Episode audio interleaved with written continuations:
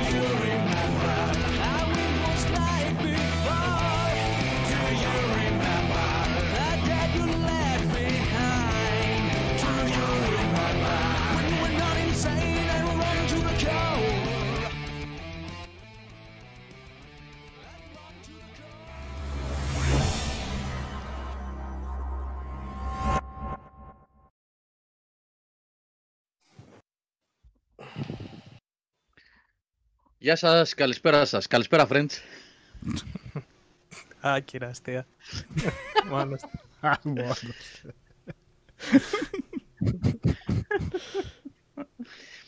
Τι κάνετε, καλώς ήρθατε, ελπίζουμε να είστε καλά. Δευτέρα 7 Σεπτεμβρίου και παρακολουθείτε ή ακούτε, όσοι τα ακούτε μετά. Καλησπέρα, το πιάσανε αμέσως, καλησπέρα, friends. Ε, παρακολουθείτε ή ακούτε webcast Game Over GR. Ε, καλώς τα παιδιά στο chat. Λοιπόν, στα μικρόφωνα σήμερα, ε, αριστερά πάνω ο Γιώργος Καλήφας. Γεια σας. Στο κέντρο ο Κώστας Παπαμήτρου. Δεξιά επάνω ο Νικόλας Μαρκόγλου. Γεια χαρά. Αριστερά κάτω ο Χρήστος Χιωτέλης. Μια χαρά. Δεξιά κάτω ο Οδυσσέας Γιαννιώτης. Δεν Χαιρετάει. ακούγεσαι, Οδυσσέα. Οκ. Χαιρετάει. Δεν ακούγεσαι. και στο κέντρο κάτω δεν είναι ο Σάβας που σας ξεγελάει ίσως η φωτογραφία του Βέγκου. Είναι... θα είναι ο Σάβας σε λίγο λογικά θα μπει στην παρέα. Ε, είναι, είναι μια νέα προσθήκη στην ομάδα που άργησε πολύ να μπει, εγώ φταίω γι' αυτό, αλλά ήταν θέμα χρόνου. Είναι ο Μιχάλης Χασάπης, ο MC Χασάπ, χρόνια φίλος και αναγνώστης του Game Over GR. Είχε δηλώσει ενδιαφέρον να μπει στην τακτική ομάδα πάρα πολλές φορές στο παρελθόν. Ε, ήρθε το πλήρωμα του χρόνου που λένε και ο Μιχάλης είναι πλέον στην παρέα μας, στην είμαστε όλοι μια παρέα, είμαστε, αλλά είναι και, και στην από εδώ παρέα τώρα. Μιχάλη, καλώς ήρθες και καλή αρχή και στον αέρα. Καλησπέρα, παιδιά. Τιμή μου. Welcome to the other side, Μιχάλη. Λοιπόν, ε, ο Μιχάλης θα έχει ήδη ετοιμάσει ένα review για να κάνει σε αυτή, θα δημοσιευτεί αυτή την εβδομάδα και θα τον διαβάζετε, θέλω να πιστεύω, συχνά από εδώ και στο εξής και θα τον ακούτε κιόλας και στα live, θα είναι στην παρέα συχνά. Να, ο Οδυσσέας. Οδυσσέα, ακούς τώρα; Ναι, γεια σας. Ο γιατρός ο Μιχάλης. Γεια ναι. σας. Έχουμε, και, έχουμε δύο γιατρούς τώρα. Ε, Είναι, είναι παιδιά οι περιπτώσεις τέτοιες, είναι η εποχή με το COVID. Χρειαζόμαστε περισσότερο προσωπικό υγειονομικής, υγειονομικής φύσεως. Γιώργο, μη φωνάζεις όμως, γιατί μεταδίδεται ο ιός με τις φωνές. Ε. με τα- Το πάνε τα- και στις τα ειδήσεις. σταγονίδια. Μμ. Λοιπόν, ε, δεν έχουμε βίντεο, Νικόλα, αυτή τη στιγμή. Ε, το ξέρω, κάτι προσπαθώ να... Α, το να ξέρεις, δω. οκ, έλεγα μήπως, ναι. Λοιπόν, καλώς ήρθατε παιδιά στην παρέα. Ε, όλοι οι φίλοι στο chat, ο Άγγελος Σόρς, John JP, ο Χρόνος, ο Beware, ο Γιώργος Γρεουσιώτης, Μακρένας, Αχταρμάς, King Spaghetti, ε, Ταρατατζού, Alan Wake, Ηλίας Κάτσης ή Κάτσης, Πέρις 4K, Hill Master. Λοιπόν, και όλα τα υπόλοιπα παιδιά. Ευχαριστούμε πάρα πολύ για την παρέα για μια ακόμα φορά. Έχουμε αρκετά να πούμε σήμερα. Θα γκρινιάξουμε λίγο για την Next Gen που σε δύο μήνες κυκλοφορούν κονσόλες και δεν ξέρουμε τίποτα ακόμα. Θα- θα τα πούμε όλα στην πορεία τώρα. Να υπενθυμίσουμε για μια ακόμα φορά από εδώ και στο εξής. Το είχαμε πει. Ε, ναι, οκ. Ε, είχα, το είχαμε πει σε προηγούμενο live. Ε, σιγά σιγά ε, επικυρώθηκε αυτό θα γίνει για τους επόμενους μήνες τουλάχιστον. Ε, και θα έχουμε χορηγία από εδώ και στο εξής στην Steel Series στις εκπομπές μας, στα live μας. Ε, έχουμε, οι περισσότεροι βλέπετε ήδη ντυθήκαμε, έχουμε ακουστικά και τα λοιπά και θα έχουμε και πολλά προϊόντα στην πορεία μέσα στους επόμενες, στις επόμενες εβδομάδες ε, και, νε- και νέα και παλιότερα προϊόντα ε, της Steel Series, headsets, πληκτρολόγια, ποδία και τα λοιπά να κάνουμε giveaways στα παιδιά που μας κάνουν παρέα και μας ακούνε κάθε Δευτέρα βράδυ ή όποτε την χάνει να έχουμε κάποιο live, κυρίως όμως στα webcasts, έτσι. Θα έχουμε δηλαδή τη χορηγία της Steel Series στα webcasts και θα έχουμε ε, κάποια εξαιρετικά προϊόντα ε, και πολύ ακριβά, ε, ειδικά τα headsets που είναι premium της Steel Series, ε, όπως αυτό το Arctis Pro με το Game Tag που βλέπετε τώρα που έχω εγώ και άλλα και θα σας δίνουμε δώρα στις επόμενες εκπομπές σιγά σιγά. Είναι θέμα χρόνου να το οργανώσουμε σιγά σιγά και να παίρνουμε τα προϊόντα και να δείχνουμε και να κερδίζετε εσείς. Τώρα για διαγωνισμό σήμερα, πρώτα να φύγουν αυτά από τη μέση και μετά πάμε παιδιά στη, στην επικαιρότητα Μμμ. και στη συζήτησή μας. Έχουμε, χρωστάμε, είναι τέσσερα παιχνίδια αν θυμάμαι καλά, θα σας πω αμέσως που έχει, μας είχε δώσει φίλος της εκπομπής, που δεν ήθελε να πει το όνομά του, δεν θέλει να το πούμε μάλλον το όνομά του, από προηγούμενη εκπομπή και δεν προλάβαμε. Είναι τέσσερα Steam παιχνίδια, το 11-11 Memories Retold, το Regular Human Basketball, το Fluffy Horde και το Grease. Είναι τέσσερις κωδικοί Steam που μας έδωσε ο φίλος για να το δώσουμε στην εκπομπή. Θα τα δώσουμε σήμερα όλα αυτά. Για το 11-11 και για το Grease που τα έχω παίξει και μπορώ να πω και τα γνωρίζω δηλαδή και μπορώ να σας πω αξίζει με τα χίλια να τα, δηλαδή πραγματικά, δεν ξέρω για τα άλλα, μπορεί και τα άλλα να είναι πολύ καλά, αλλά ειδικά το 11-11 είναι εκείνο εκεί το περιβόητο project της Namco με τον πρώτο παγκόσμιο πόλεμο που είναι σαν πίνακα ζωγραφική, ένα adventure παιχνίδι. Εξαιρετικό, μου άρεσε πάρα πολύ εμένα. Και το Gris είναι το 2D, 2D platformer με επίσης φοβερό εικαστικό. Ε, Gris, Gris, ναι, αλλά δεν γράφεται όπως η Ελλάδα πέρι, ξέρεις εσύ. ε, πολύ ωραία αυτά τα δύο παιχνίδια, τα άλλα δεν τα ξέρω, εντάξει. Ε, σε κάθε περίπτωση ευχαριστούμε πάρα πολύ τον φίλο που μου έστειλε τους κωδικούς για να τους δώσουμε σήμερα. Και καλή επιτυχία στα παιδιά που θα, και καλό gaming που θα τα κερδίσουν. Come to Greece για να τη βρεις. Αν γλεντήσουμε together, η ανάμνηση από την Greece θα σου μείνει για forever. Είμαι παιδί των 80's, John JP εγώ. Δεν είναι μυστικό αυτό. Λοιπόν, friends, καλησπέρα και ξεκινάμε με, ε, με Avengers. Ο Οδυσσέας εδώ έχει περάσει μια εβδομάδα παρέα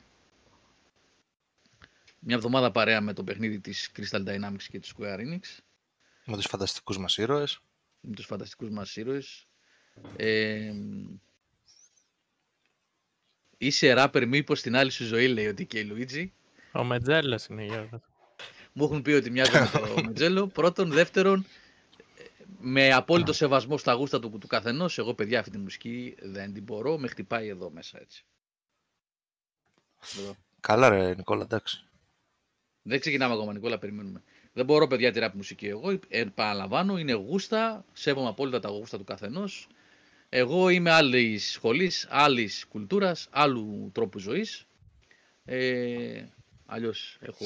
Δηλαδή τα, τα αυτάκια μου μέσα εδώ και, τα, και το μυαλουδάκι τόσο έχω μέσα εδώ. Με ροκ μεγάλωσα, με κυρίως hard rock δεκαετίας 60-70, ε, και λίγο heavy metal, λίγο όμως, όχι πάρα πολύ. Ε, οπότε δεν. Rap, no, no, no, no. Ούτε τα Ναι. ημισκούμπρια. Σέβομαι τον αγώνα και την προσπάθεια των αδερφών, αλλά ούτε. Στη, η, στη Κούδη ειδικά ούτε. Ούτε η Στικούδη, ειδικά όταν έμαθα εκείνο και το περιβόητο βίντεο που είχε τολμήσει να τραγουδήσει σε κάποιο σκυλάδικο το, το Whole Lotta Love, νομίζω. Οχ, Ναι, κάτι Δεν τέτοιο. ακούστηκε καλό αυτό. Ναι, είχε κάνει Μια κάτι χαρά. τέτοιο. Ναι, ναι. Είχε κάνει κάτι τέτοιο η... Το Ωραία. σόλο στη μέση το είχαν βάλει. Δεν ξέρω. Δεν ξέρω. Με, με μπουζούκι. Ναι. Γιατί ξέρεις, όταν παίζει το χώρο τα λάθη στο ραδιόφωνο, μέχρι το σόλο το παίζουν, μετά το κόβουν το τραγούδι. Είναι, γίνεται πολύ μυστήριο μετά και δεν είναι Ναι. ραδιοφωνικό. Καλά, γε- ε, Μιχάλη, αυτό με τους ραδιοφωνικούς σταθμούς του σήμερα, το πώς κατακριουργούν τραγούδια, πώς τα κόβουν ε, και πώς ε, δεν παίζουν πλέον. Ε, εδώ στην Αθήνα έχουμε τρεις, δύο-τρεις σταθμούς που παίζουν, ας πούμε, ροκ μουσική και όποτε την χάνει να ανοίξω ραδιόφωνο να ακούσω, ε, νομίζω ότι έχουν την ίδια βιβλιοθήκη με τα 25 τραγούδια τα ίδια και τα κάνουν λούπα. Θα παίξουν ένα Scorpions, θα παίξουν ε, ένα Guns N' Roses, θα παίξουν ένα Bon Jovi, Ένα μετάλλικα.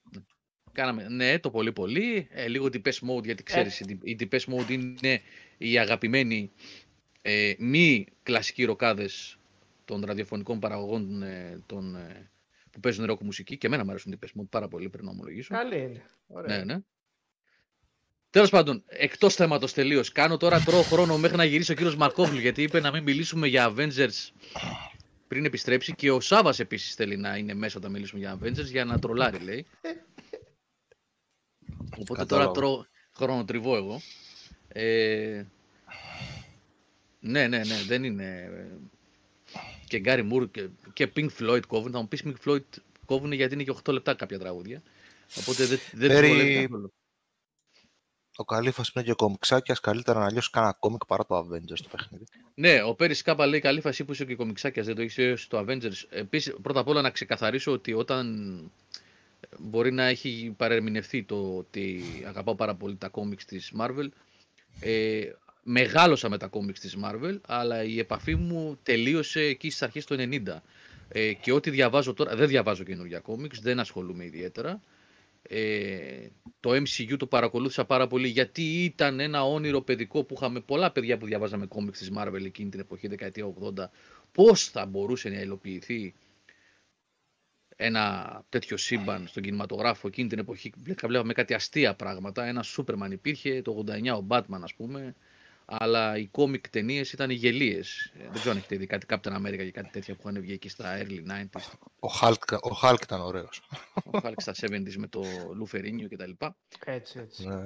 Ναι, ε, οπότε κομιξάκιας δεν είμαι και καλά ότι σήμερα διαβάζω κόμιξ και παρακολουθώ, δεν τα παρακολουθώ. Ε, απλά είχα εκείνη εκεί την, την αγάπη και την νοσταλγία των 80s. Διάβαζα πάρα πολύ τα ελληνικά κόμιξ, τα, τα μεταφρασμένα, συγγνώμη, κόμιξ της Marvel. Εκείνο εκεί, όσοι είστε μεγάλοι, στην ηλικία, είμαστε και όχι τόσο μεγάλοι, εντάξει, και οι 35 μπορεί να θυμούνται. Καλώς το Σάβα.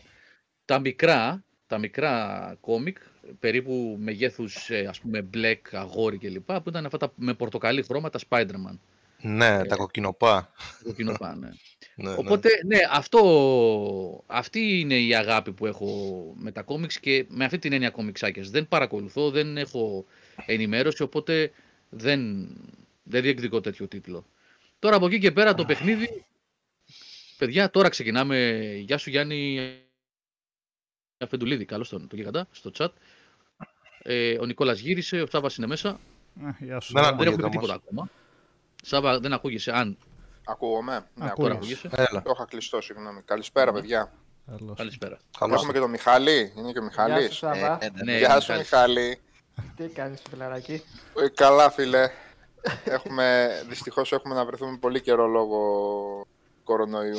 Θα πίναμε για κανένα καφέ, αλλά είμαστε πολύ Θα το, κοντά. κα... θα το Θα κανονίσουμε. το, θα το κάνουμε, θα το κάνουμε. Κάπου στη μέση να βρεθούμε εκεί στο Άργος. Να βρεθούμε. Εντάξει. Και στο Άργος ε, έχει αναβαθμιστεί σε σχέση με την Καστοριά. Τώρα όλη η νυχτερινή ζωή εκεί είναι. Ξέρω, εκεί στον πεζόδρομο. Ε, καλά είναι. Και έτσι. στα άλλα, και στα μαχαιράδικα. Ναι, καλό είναι. Έτσι. Στα μαχαιράδικα. Ναι, τα είναι μαχαιράδικα. Είναι ωραία γειτονιά. Ε, ή- ή- ή- ύποπτες γειτονιές. Ε, το, το λέει η λέξη. Όχι, ρε, εντάξει. Όχι, καλά, δεν έπρεπε τα μαχαιρώματα. Φτιάχναν μαχαίρια. Α, Κόβουνε εκεί, κόβουνε. Λοιπόν, ε, catch up στο Σάβα και στον Νικόλα που λείψαν για λίγο. Δεν ε, Ο Νίκος ξεκίνησαμε δεν είναι τίποτα. πάλι, ε. Ο Νίκος είναι... Όχι. Ναι, τον βλέπω... Δεν έχει Μήπως το ίδια- φουτάραμε και δεν το ξέρω. Τελικά. που Τελικά, πρώτο. ναι. Και πρόσεξε με, με ύφος, ε, τον σουτάρατε. Δεν Σουταρίστηκε, ανανέωσε. πώς το όχι, γράφει. όχι, όχι, κόψατε, κόψατε. Έγραψε. το- Κόψατε, το- ναι. το- Α, το- κόψατε. Α, ωραία. Ακόμα Όχι, δεν χειρότερα. κόψαμε. Ο Νίκος ε, ε, ζει, ζει ένα, ένα καλοκαίρι μοναδικό. Ναι. Αυτό. Αυτό. Μόλις σκάσει τα κρύα θα είναι πάλι εδώ. Προχωράμε Wasteland πάντως. βέβαια. Κούτσα, κούτσα. Παίζουνε Wasteland. ναι, δεν έχει κόψει. Με το Μαρκόγλου δεν έχει κόψει. Παίζουνε Wasteland 3. Όσο μας επιτρέπει το παιχνίδι βέβαια. Ναι. Λοιπόν, Όταν δουλεύει. θα πούμε και για Wasteland, θα πούμε και για... Ε, βασικά τι να πούμε, κάποιο παιδί έγραψε πιο πάνω, μισό λεπτό, το chat. Έχω και εγώ το Ε, chat γιατί έχω καιρό να κοιτάξω. Ναι. Α, ο, ο Τάσος Πανούδης. Καλησπέρα, παιδιά. Μας έφαγε η τιμή που είναι οι τιμές των κονσολών. Καλή φακή, παιδιά. Θα φτάσουμε και σε αυτό, αλλά πλέον νομίζω ότι έχει ξεπεράσει τα όρια του, του αστείου και είναι λίγο τραγικό. Δύο-δυόμισι μήνες πριν την υποτιθέμενη, γιατί ούτε αυτό ξέρουμε, η, η- η- η υποτιθέμενη ημερομηνία κυκλοφορίας, δηλαδή υποθέτουμε ότι θα κυκλοφορήσουν το Νοέμβριο κάποια στιγμή μεταξύ ξέρω εγώ, 10 και 20 Νοεμβρίου. Η πιο λογική ημερομηνία πλέον φαντάζει αυτή. Και είμαστε 2,5 μήνες λοιπόν πριν από αυτή την ημερομηνία. Και Τώρα δεν η ξέρουμε- φάση είναι ότι περιμένουν να κάνουν bombing, news bombing α, τον Οκτώβριο. Α, δεν ξέρω. Ε, πραγματικά, Σάβα, δεν ξέρω τι σκέφτονται. Ε, Περιμένει ο Σεπτέμβρη ένας δεν τον θα άλλον να βγάλουν, βγάλει ναι. τιμή. Περιμένει ο ένας τον άλλο. Δε, ή φοβούνται Κοιτάξτε, πάρα πολύ για το που ναι. θα πάει η τιμή. Πλέον αρχίζουν και τίθεται κάποια θέματα λει- λειτουργικά. Δηλαδή, ε, με μια σχετικά βέβαιη περίοδο τώρα, έτσι, της έξαρσης πάλι του δεύτερου κύματος ε, της πανδημίας κτλ.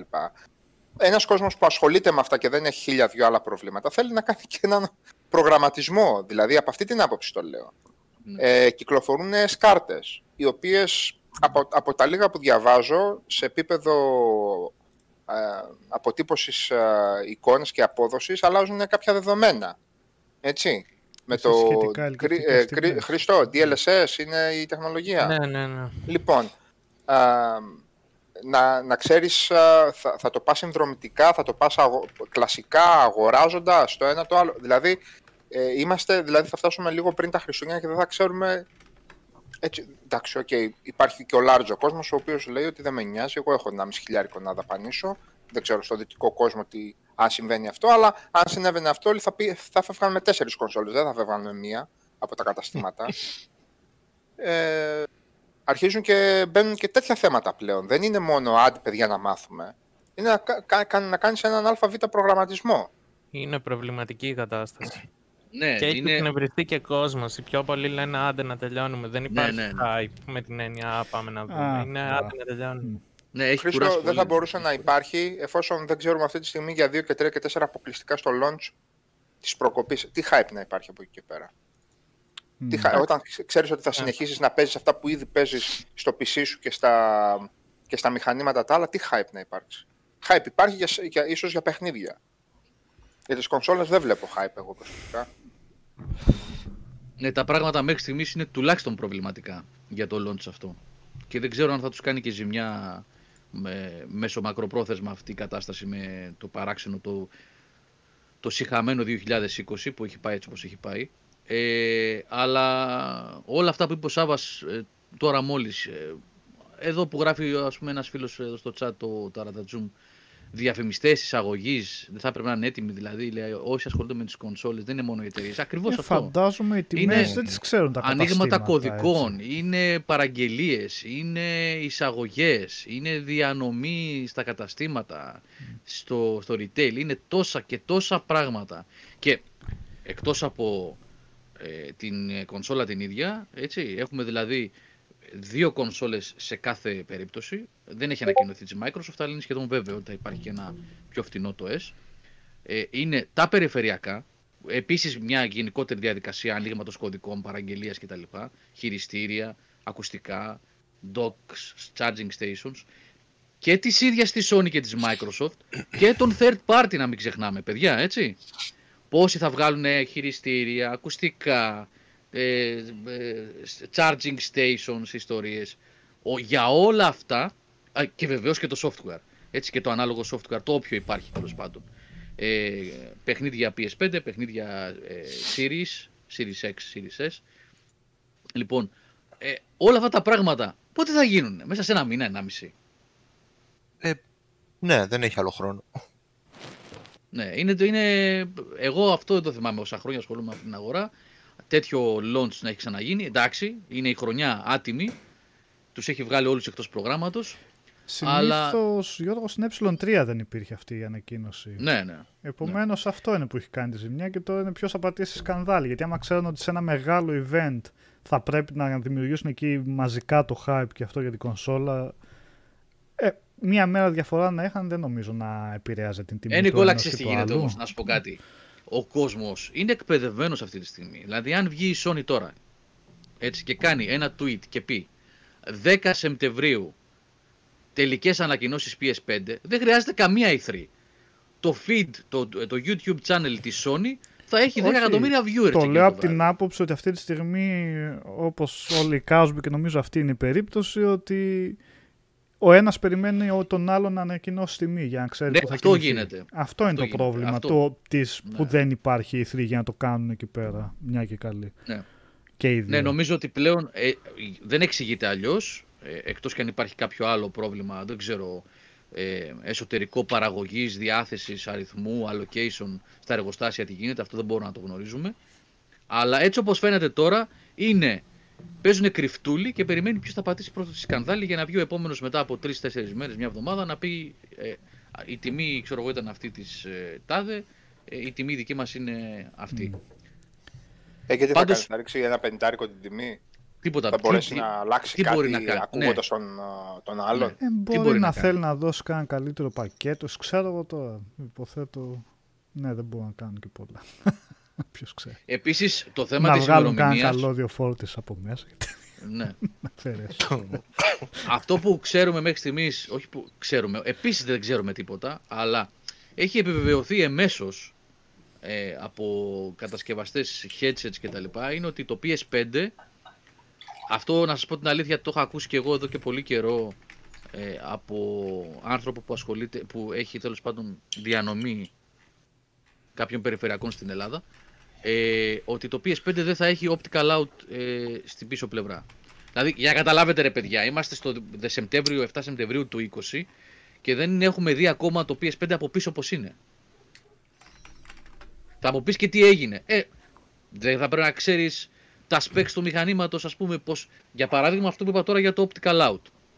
Κάναμε μια συζήτηση στο Discord ο- και ο Αλέξανδρος λέει καλά κάνουν, αυτά πρέπει ο Μιχαλησιάνος ο Αλέξανδρος, ε, σιγά την παροχημένη τεχνολογία κτλ.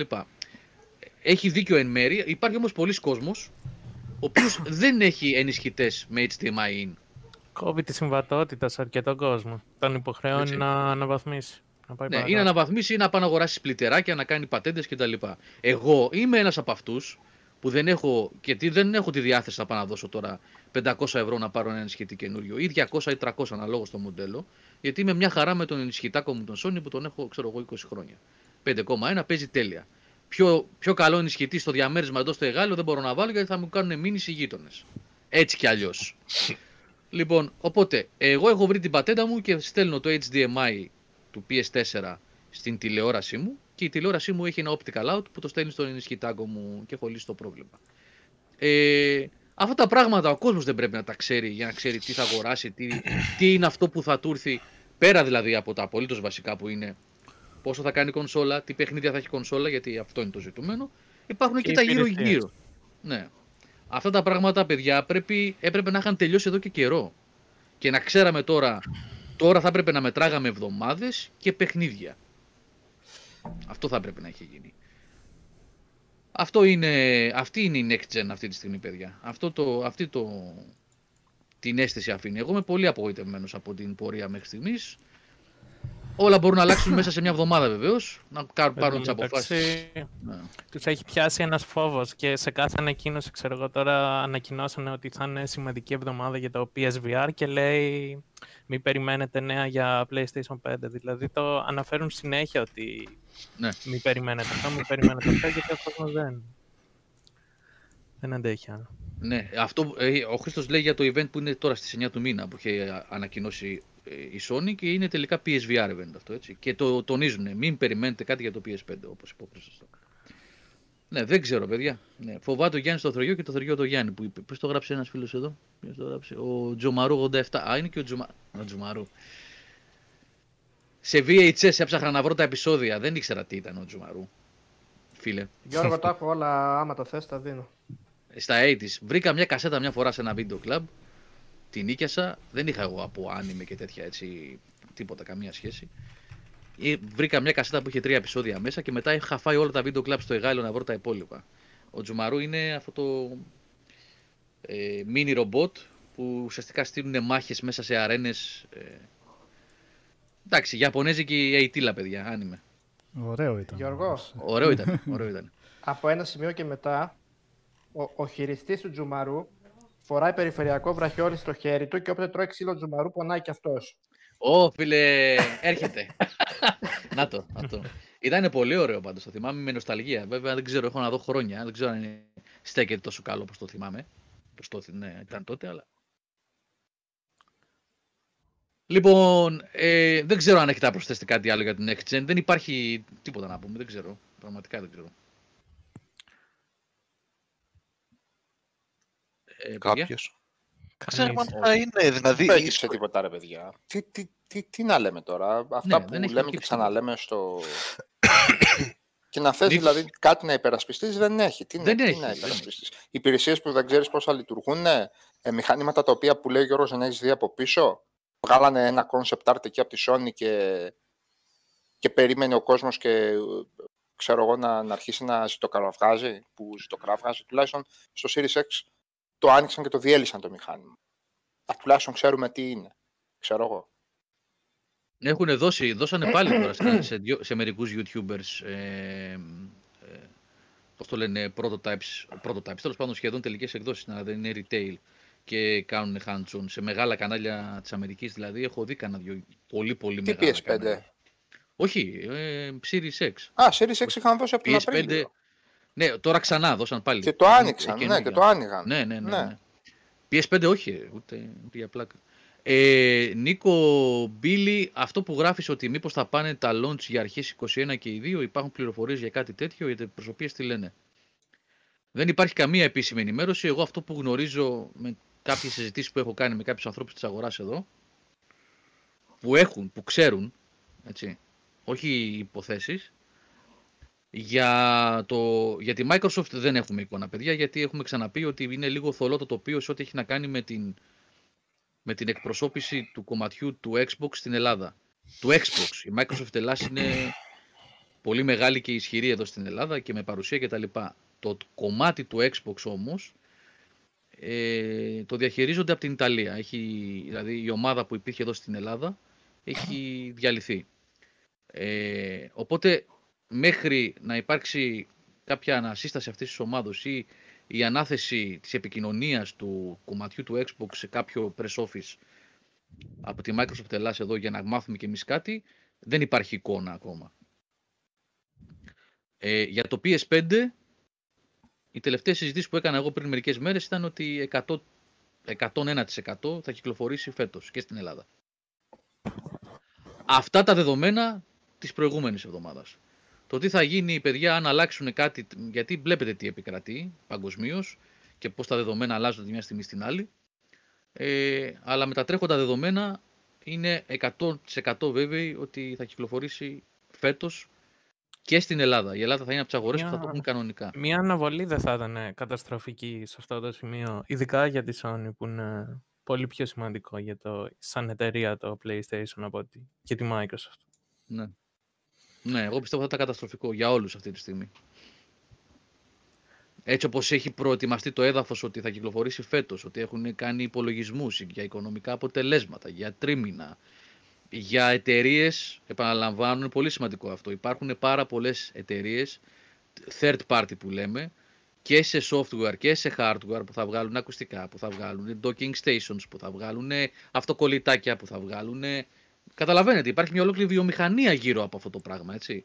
Οι οποίοι δουλεύουν και ετοιμάζονται για τον Νοέμβριο και τον Δεκέμβριο. Παράξενη, παράξενη κατάσταση, παιδιά. Παράξενη. Γιώργο, Ναι. μ' ακούς; ναι, ναι, ναι, Μιχάλη. Ναι.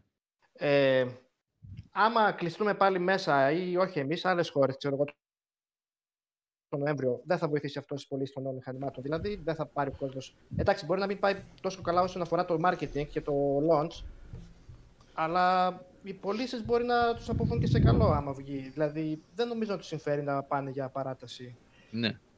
Κοίταξε, το lockdown που έγινε, το, το μεγάλο lockdown, το Μάρτιο, Μάρτιο-Απρίλιο, πόσο κράτησε, παιδιά, δυόμισι μήνες, Από Μάρτιο ως Μάιο. ναι, σχεδόν τρεις μήνες. Ναι. Εκ του αποτελέσματος, και αυτό δεν είναι ούτε θεωρία, ούτε είναι πρακτικά νούμερα, αληθινά νούμερα, και στο εξωτερικό και στην Ελλάδα. Βοήθησε πάρα πολύ το gaming. Τα νούμερα που έκανε το gaming το τρίμηνο αυτό και στην Ελλάδα, παραλαμβάνω, και στην Ελλάδα και παγκοσμίως, έδειξε ότι ο κόσμος δεν είχε τι να κάνει, δεν θα βλέπει όλη μέρα η Netflix, η HBO και εγώ ξέρω και εγώ τι, έπεσε. Αγοράστηκαν πάρα πολλά παιχνίδια, αγοράστηκαν πάρα πολλές κονσόλες, πάρα πολλά χειριστήρια Οπότε, Μιχάλη, ε, ξέρεις, κοιτώντας το τι έχει συμβεί το προηγούμενο διάστημα, μπορείς να φτάσεις στο συμπέρασμα ότι ναι, αν γίνει κάποιο lockdown, που δεν νομίζω να ξαναγίνει ποτέ τέτοιο υλικό, έτσι όπως είναι η οικονομία, αλλά Όχι, τέλος απλά ο πάντων, κόσμος θα κλειστεί μέσα ούτως ή άλλως. Ναι, αν κλειστεί ο κόσμος μέσα- Και λόγω μπράβο, και λόγω χειμώνα πώς και θα πάει η ίσως- πανδημία. Ναι. Εντάξει, ναι. Ναι. Αυτοί, αν, αν, έχουν, δια- αν έχουν την, ε, ε, τη δυνατότητα να έχουν διάθεση ε, προϊόντος, να έχουν δηλαδή να, να παρέχουν προϊόν σε ε, αριθμό, καλά θα πάνε. Αυτοί θα πουλήσουν έτσι κι αλλιώς. Είτε υπάρχει τοπικό lockdown, είτε υπάρχει φόβος και ο κόσμος μένει μέσα, είτε επειδή είναι χειμώνας και ο κόσμος μένει μέσα. Σε κάθε περίπτωση ο κόσμος θα ενδιαφέρεται. Το θέμα είναι Και εννοείται έρχονται και γιορτές, δηλαδή Χριστούγεννα. Ναι. Εντάξει. Το θέμα είναι να ξέρουν, παιδιά, να, να ξέρουμε πόσο κάνουν αυτά που θέλουμε να αγοράσουμε. Αν θέλουμε να τα αγοράσουμε, όσοι θέλουν να τα αγοράσουν, έτσι. Ε, τι θα περιλαμβάνουν αυτά, με τι παιχνίδια θα βγουν, τι υπηρεσίες θα έχουν. Είπαμε, βασικά πράγματα. Εντάξει, ε, νομίζω δεν έχει νόημα να συνεχίσουμε να, να γκρινιάζω. Είναι ξεκάθαρο, το είπαμε. Αυτό το πράγμα που επικράτει αυτή, αυτή τη στιγμή είναι κουραστικό, ψυχοφθόρο και για την αγορά και για όσους ενδιαφέρονται για αυτό το θέμα. Οπότε να σπάρουν τις αποφάσεις τους και να το λήξουν πια. Και να μην παίζουν κρυφτούλι. Για το ποιος θα δώσει τιμή πρώτα και αν θα δώσει κάποιος 2,99 και θα σπάσει η, η 3,49 και θα κάνει ζημιά. Αρχίζει να αγγίζει επίπεδα Elden Ring και η ιστορία. πούτο, πούτο, πούτο. Πότε θα παρουσιαστεί. Ε, ένα τελευταίο και το κλείνω εγώ από την πλευρά μου αυτό. Εγώ πιστεύω ότι η 13η Νοεμβρίου ε, ή το, το διάστημα αυτό, πριν την Black Friday και μετά τις αρχές Νοέμβρη, το 15ήμερο αυτό, είναι το διάστημα πλέον το πιο πιθανό και λογικό. Εγώ θα το έπαιζα στο στοίχημα δηλαδή, ότι θα κυκλοφορήσουν ε, αυτές οι δύο κονσόλες. Δηλαδή εκεί 7 με 13 Νοεμβρίου. Για τιμές, ούτε στοίχημα δεν θα παίζα τίποτα. Δεν ξέρω τίποτα. Ούτε αυτοί δεν ξέρουν και... Λοιπόν, αυτά. Οδυσσέα, Έλα. πάρε Μάσου. τη σκητάλη αγόρι μου. ναι. Θες να πεις εσύ. Να κάνεις ένα πρόλογο που τα λες έτσι Η πολύ ωραία. διανομή. Ναι, θα... ε, τι να πω εγώ. Ο Νικόλας πιο πολύ έχει παίξει. Η διανομή του hardware. ε, του, του εκάστοτε προϊόντος στα καταστήματα εξαρτάται από πολλούς παράγοντες. Αν μου επιτρέπετε, παιδιά, να πω γιατί είναι μια ενδιαφέρουσα ερώτηση. Τουλάχιστον τη βλέπω εγώ ενδιαφέρουσα εδώ από τον Freenexus 44. Λοιπόν, ο Freenexus λέει η διανομή των κονσολών στα καταστήματα πότε γίνεται πριν το launch; Γενικά των προϊόντων, που είναι καινούργια κιόλας και δεν είσαι σίγουρος ότι θα υπάρχει ποσότητα διαθέσιμη μεγάλη κτλ. κτλ.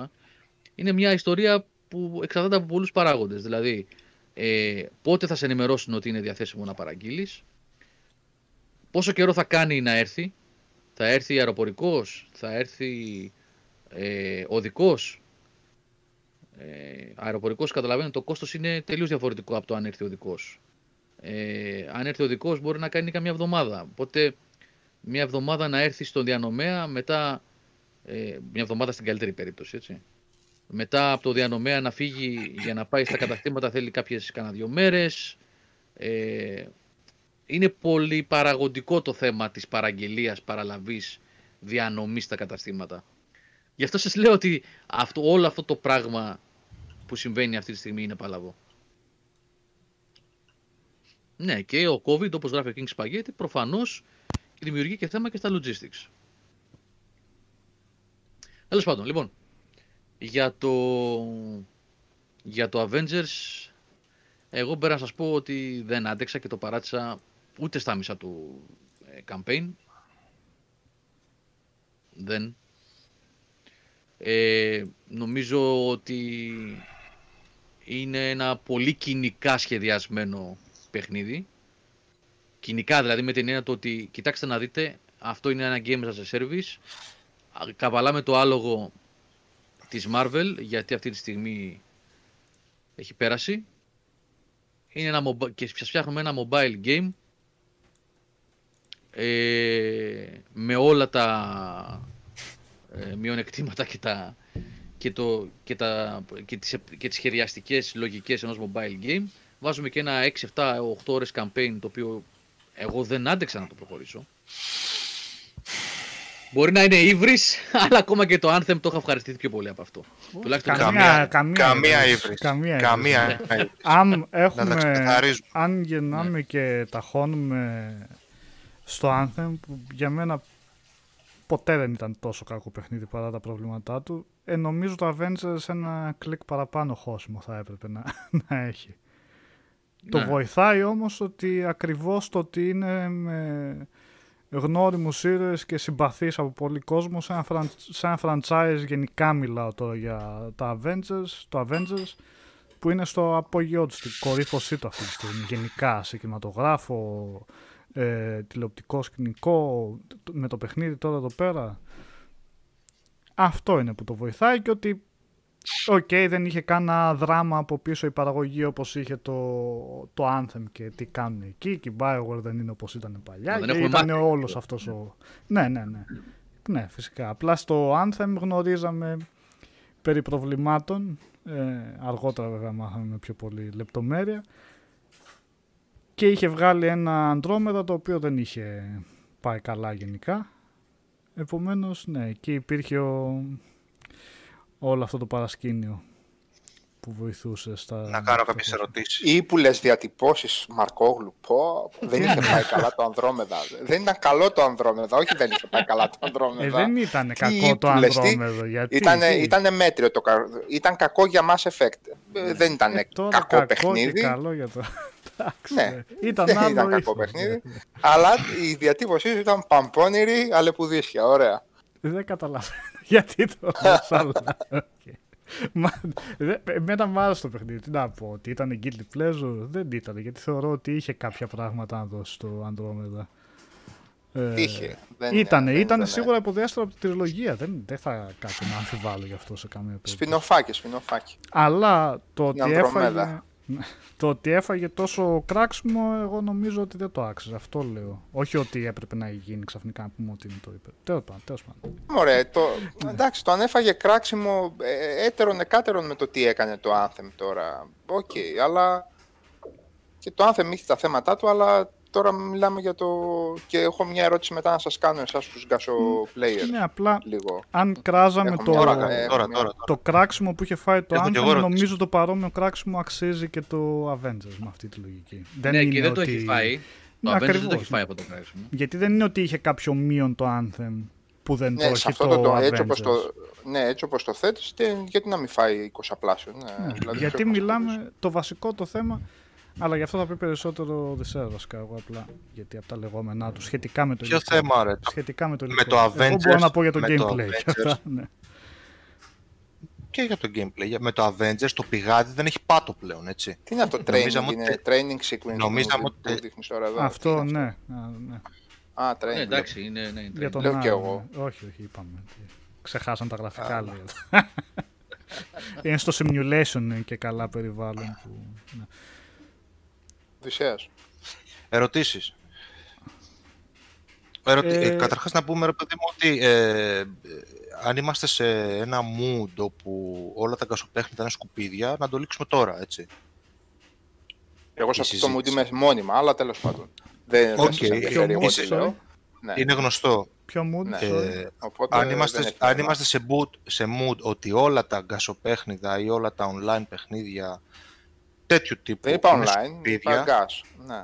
τέτοιου τύπου είναι, γκας, είναι σκουπίδια, να το λήξουμε τώρα, ρε παιδί μου. Δηλαδή, αν Όχι, συμφωνούμε ρε. και έχουμε φτάσει σε μια Κοίτα. τιμιγορία ότι όλα αυτά τα παιχνίδια βγαίνουν ε, και θα είναι αυτά που είναι, ρε παιδί μου, σκουπίδια δηλαδή, το λύγουμε. Εάν θέλουμε λίγο να πέσουμε μέσα στα σκατά και να κολυμπήσουμε να δούμε, ρε παιδί μου, τι προσφέρει το ένα, τι προσφέρει το άλλο, τι προσφέρει το παράλληλο, δηλαδή να τα βάλουμε σε μια αντιστοιχεία τα Destiny, τα Division, τα Remnant, να το φάσεις, Χαμός. ωραίο, Το Matrix. φωτορυθμικά. ναι. τα Anthem, τα Fallout 76 και τα Avengers, ας πούμε, όλα αυτά τα παιχνίδια, να το κουβεντιάσουμε, ξέρω εγώ. Γιατί έτσι θα το κουβεντιάσουμε το πράγμα. Ε, πολλά θα μπορούσαν να γίνουν ε, με τις, με τις εταιρείες που είχε βάλει η Square Enix να φτιάξουν αυτό το παιχνίδι. Πολλά θα μπορούσαν να γίνουν με αυτούς τους ήρωες, αλλά δυστυχώς το παιχνίδι είναι αυτό που είναι, είναι γκασοπέχνιδο. Και είναι η χείριστη μορφή που θα μπορούσε να βγει σε γκασοπέχνιδο το, το Marvel's Avengers. Οπότε να ξεκινήσουμε από εκεί, ρε παιδί μου, να έχουμε μια βάση και να κουβεντιάσουμε ότι το παιχνίδι αυτό ανήκει σ' αυτή την κατηγορία. Δεν με ενδιαφέρει αυτή η κατηγορία, οκ, το προσπερνάω, δεν ασχολούμαι καν με το ότι είναι το παιχνίδι. Ε, με ενδιαφέρει αυτή η κατηγορία, οκ, το βάζω σε αντιπαράθεση με τα παιχνίδια που έχουν κυκλοφορήσει εντός αυτής της κατηγορίας. Ναι. Οδυσσέα, άμα θέλεις, άμα θέλεις δύο λεπτά να κάνεις μία εξήγηση τι είναι GaaS οπαίχνιδο για όποιον ενδεχομένως δεν ξέρω. Ρε παιδί μου, λέμε τα παιχνίδια στις υπηρεσίες. Αυτά τα, που... Ναι. τα παλιά, τα πάλε ποτέ MMORPGs, ας πούμε, που έχουν πάρει αυτή τη μορφή που έχουν πάρει σήμερα λόγω Να Destiny. σε πρόλαβα κυρίως στις κιόλας, κονσόλες. γράφουν και στο chat, ναι, ρωτάνε κάποια παιδιά. Ναι. Γκασοπέχνητο βγαίνει από το GAS. Games as a Service. Τα παιχνίδια που κυκλοφορούν με τη μορφή που κυκλοφορούν, τα οποία συνήθως, συνήθως ε, χρησιμοποιούν το bare minimum για, στο gameplay τους, δηλαδή έχουν μια πολύ απλοϊκή ιδέα, βγαίνουν απλά λειτουργικά, που ούτε αυτό το καταφέρουν μέχρι ενός σημείου, και σε έχουν σε μια μανιέρα να κάνεις grind, levels, loot ε, και τα λοιπά, με σκοπό ουσιαστικά να μείνεις για πάντα στο παιχνίδι και να αγοράζεις πράγματα από το marketplace που βάζεις το κάθε παιχνίδι. Games as a Service, το έχουμε εξηγήσει και στο site, έχουμε γράψει άρθρο. Είναι μια πραγματικότητα στο game γενικότερα τα τελευταία δεκαετία. Λοιπόν, ναι. Ναι, θα μου φύγουν πολλές τέτοιες. Ε, τι να πούμε για το συγκεκριμένο παιχνίδι, ρε παιδιά; Ε, είναι μια, ένα παιχνίδι λογικής ε, mobile, τελείως λογικής mobile, ε, το οποίο απλά έχει από πίσω μια AAA παραγωγή που ούτε AAA παραγωγή τη λες, γιατί ούτε τα γραφικά είναι ικανοποιητικά, ε, ούτε το gameplay σε βάθος χρόνου είναι ικανοποιητικό. Και εδώ έχετε η δική μου ερώτηση, δηλαδή κατά πόσο ένα παιχνίδι μπορεί να πάρει πάσο εάν προσφέρει τα, απαλήτω, τα απολύτως, απολύτως απαραίτητα. Δηλαδή, ε, μπαίνω εγώ και ο Νικόλας, ας πούμε, ο Μα- ο Μαρκόγλου, παίζουμε διπλάκι έχοντας εγώ το δικό μου ήρωα, ο Νίκος το δικό του, έχει ένα αξιοπρεπέστατο θέλει να κάνει κάτι παραπάνω, αλλά δεν τα καταφέρνει. Αξιοπρεπέστατο beat em up τέτοιο, ε, σύστημα μάχης, σαν να παίζαμε, ας πούμε, όπως παίζαμε τις προάλλες στο Captain Commando και όλα αυτά τα παιχνίδια τα παλιά Και περνάμε καλά με τον Νικόλα, ρε παιδί μου, και λέμε: Οκ, γουστάρουμε. Μπορεί να πάρει free pass αυτό το παιχνίδι, ένα 2020 ή δεν μπορεί; Ε, όχι, εγώ θα έλεγα δεν μπορεί. Αλλά για πες.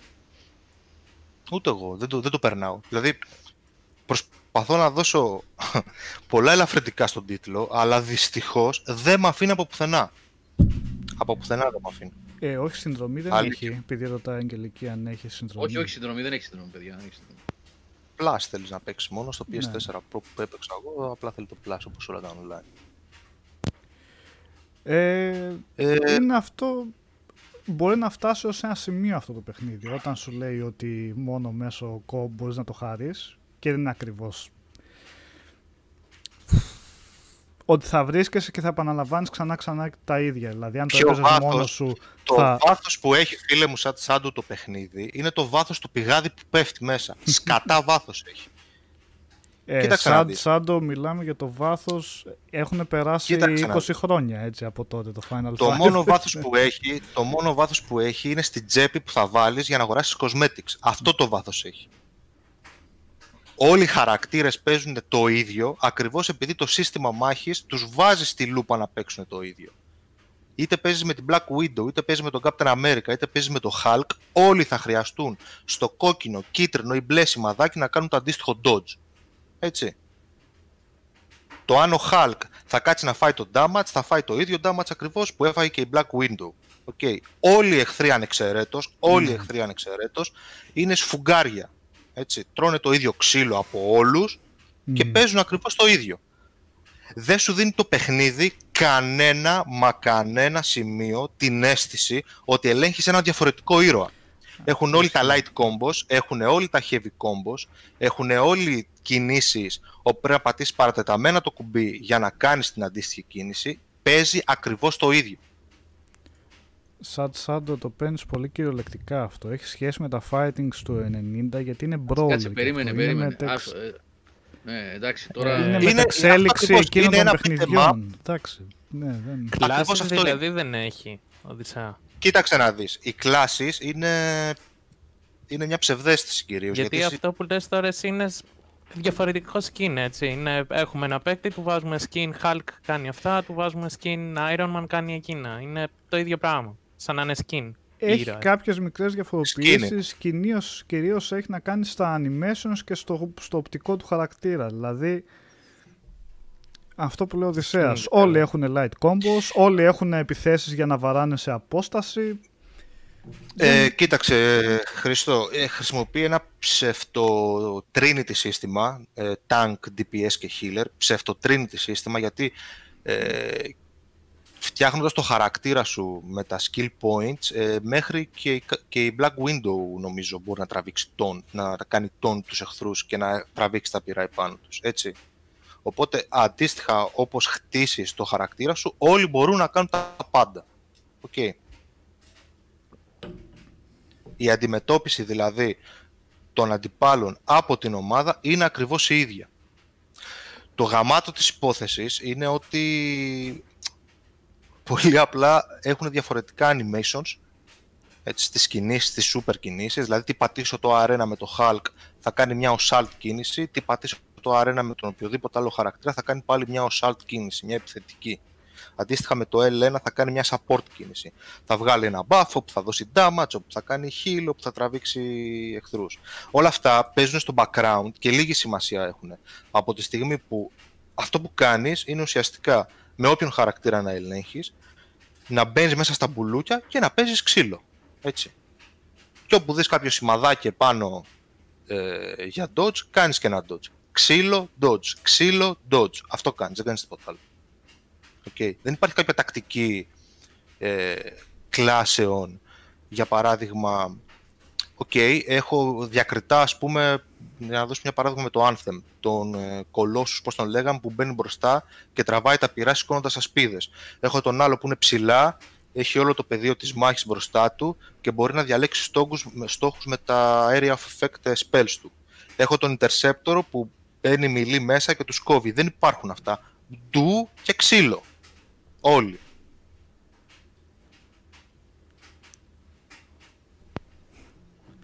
Άλλο. Οι Άλλο. γραφικάρες λέει έχει. Λοιπόν, οι γραφικάρες είναι φανταστικές γραφικάρες. Είναι λες και έχεις πάρει λοιπόν ένα παιδάκι σαν την ανιψούλα μου που είχα δω τις προάλλες που είχε απλώσει τα Playmobil της πάνω στο τραπέζι και είχε φτιάξει ρε παιδί μου μια βίλα ξέρω εγώ εκεί του, του Εσκομπάρ μαζί με ένα ασθενοφόρο, μια παιδική χαρά, κάτι μπάτσους από εδώ, κάτι πειρατές από εκεί. Έτσι είναι το level design του παιχνιδιού. Είναι πολύ απογοητευτικό το level design του παιχνιδιού, πραγματικά δηλαδή ε, γέλαγα πάρα πολύ παίζοντας Fallout 76 με τα bugs που είχε. Αλλά τουλάχιστον κάνανε μια ελάχιστη δυνατή προσπάθεια να φτιάξουν ένα ανοιχτό κόσμο που να είναι λειτουργικός. Εδώ δεν υπάρχουν τέτοια πράγματα. Υπάρχουν κλειστές πίστες, ε, δάση, ε, ερήμη και κάποια φαράγγια, ας πούμε, όπου είναι ατάκτως ερημένα από εδώ και από εκεί ε, τα, αυτά τα τεχνολογικά κτίρια της SAME, ε, κουτάκια όπου υπάρχουν μέσα πρώτες ύλες και γυαλίζουν κόκκινα, πράσινα, κίτρινα, μπλε και εσύ απλά προχωράς, σπάς τα κουτάκια και δίνεις ξύλο. Δεν υπάρχει καμία υπόνοια level design στο συγκεκριμένο παιχνίδι. Είναι σαν να έχει χτίσει η ανιψούλα μου τα Playmobil στο τραπέζι.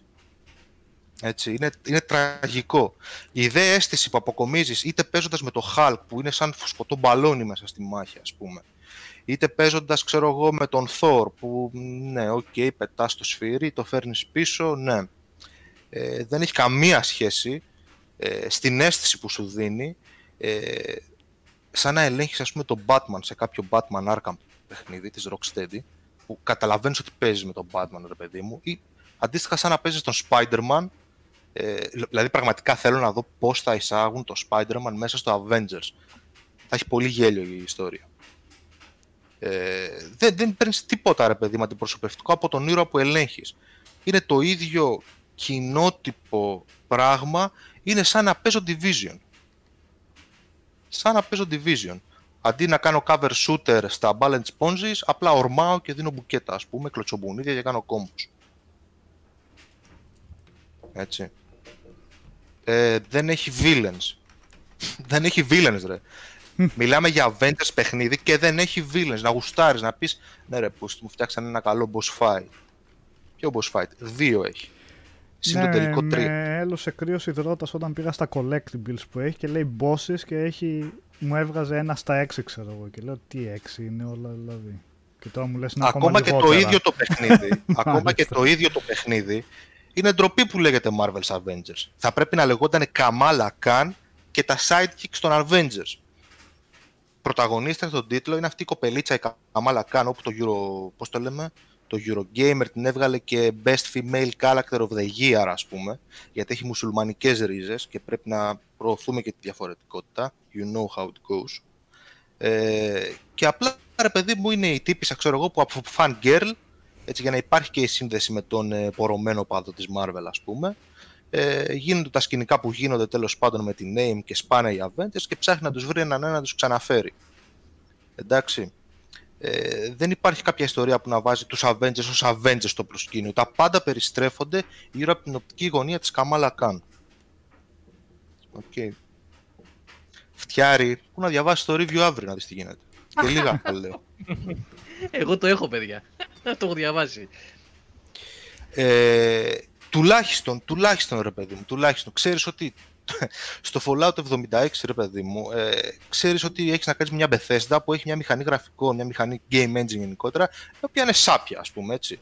Είναι σάπια, έχει bugs, έχει τραγελαφικά bugs. Αλλά τουλάχιστον είχε ένα περιεχόμενο, έτσι, questing περιεχόμενο, σε έναν open world χάλτη που το έπαιρνες κυκλικά και τον ολοκλήρωνες και λες ρε παιδάκι μου, εντάξει, έχω να παίξω κάποιο περιεχόμενο.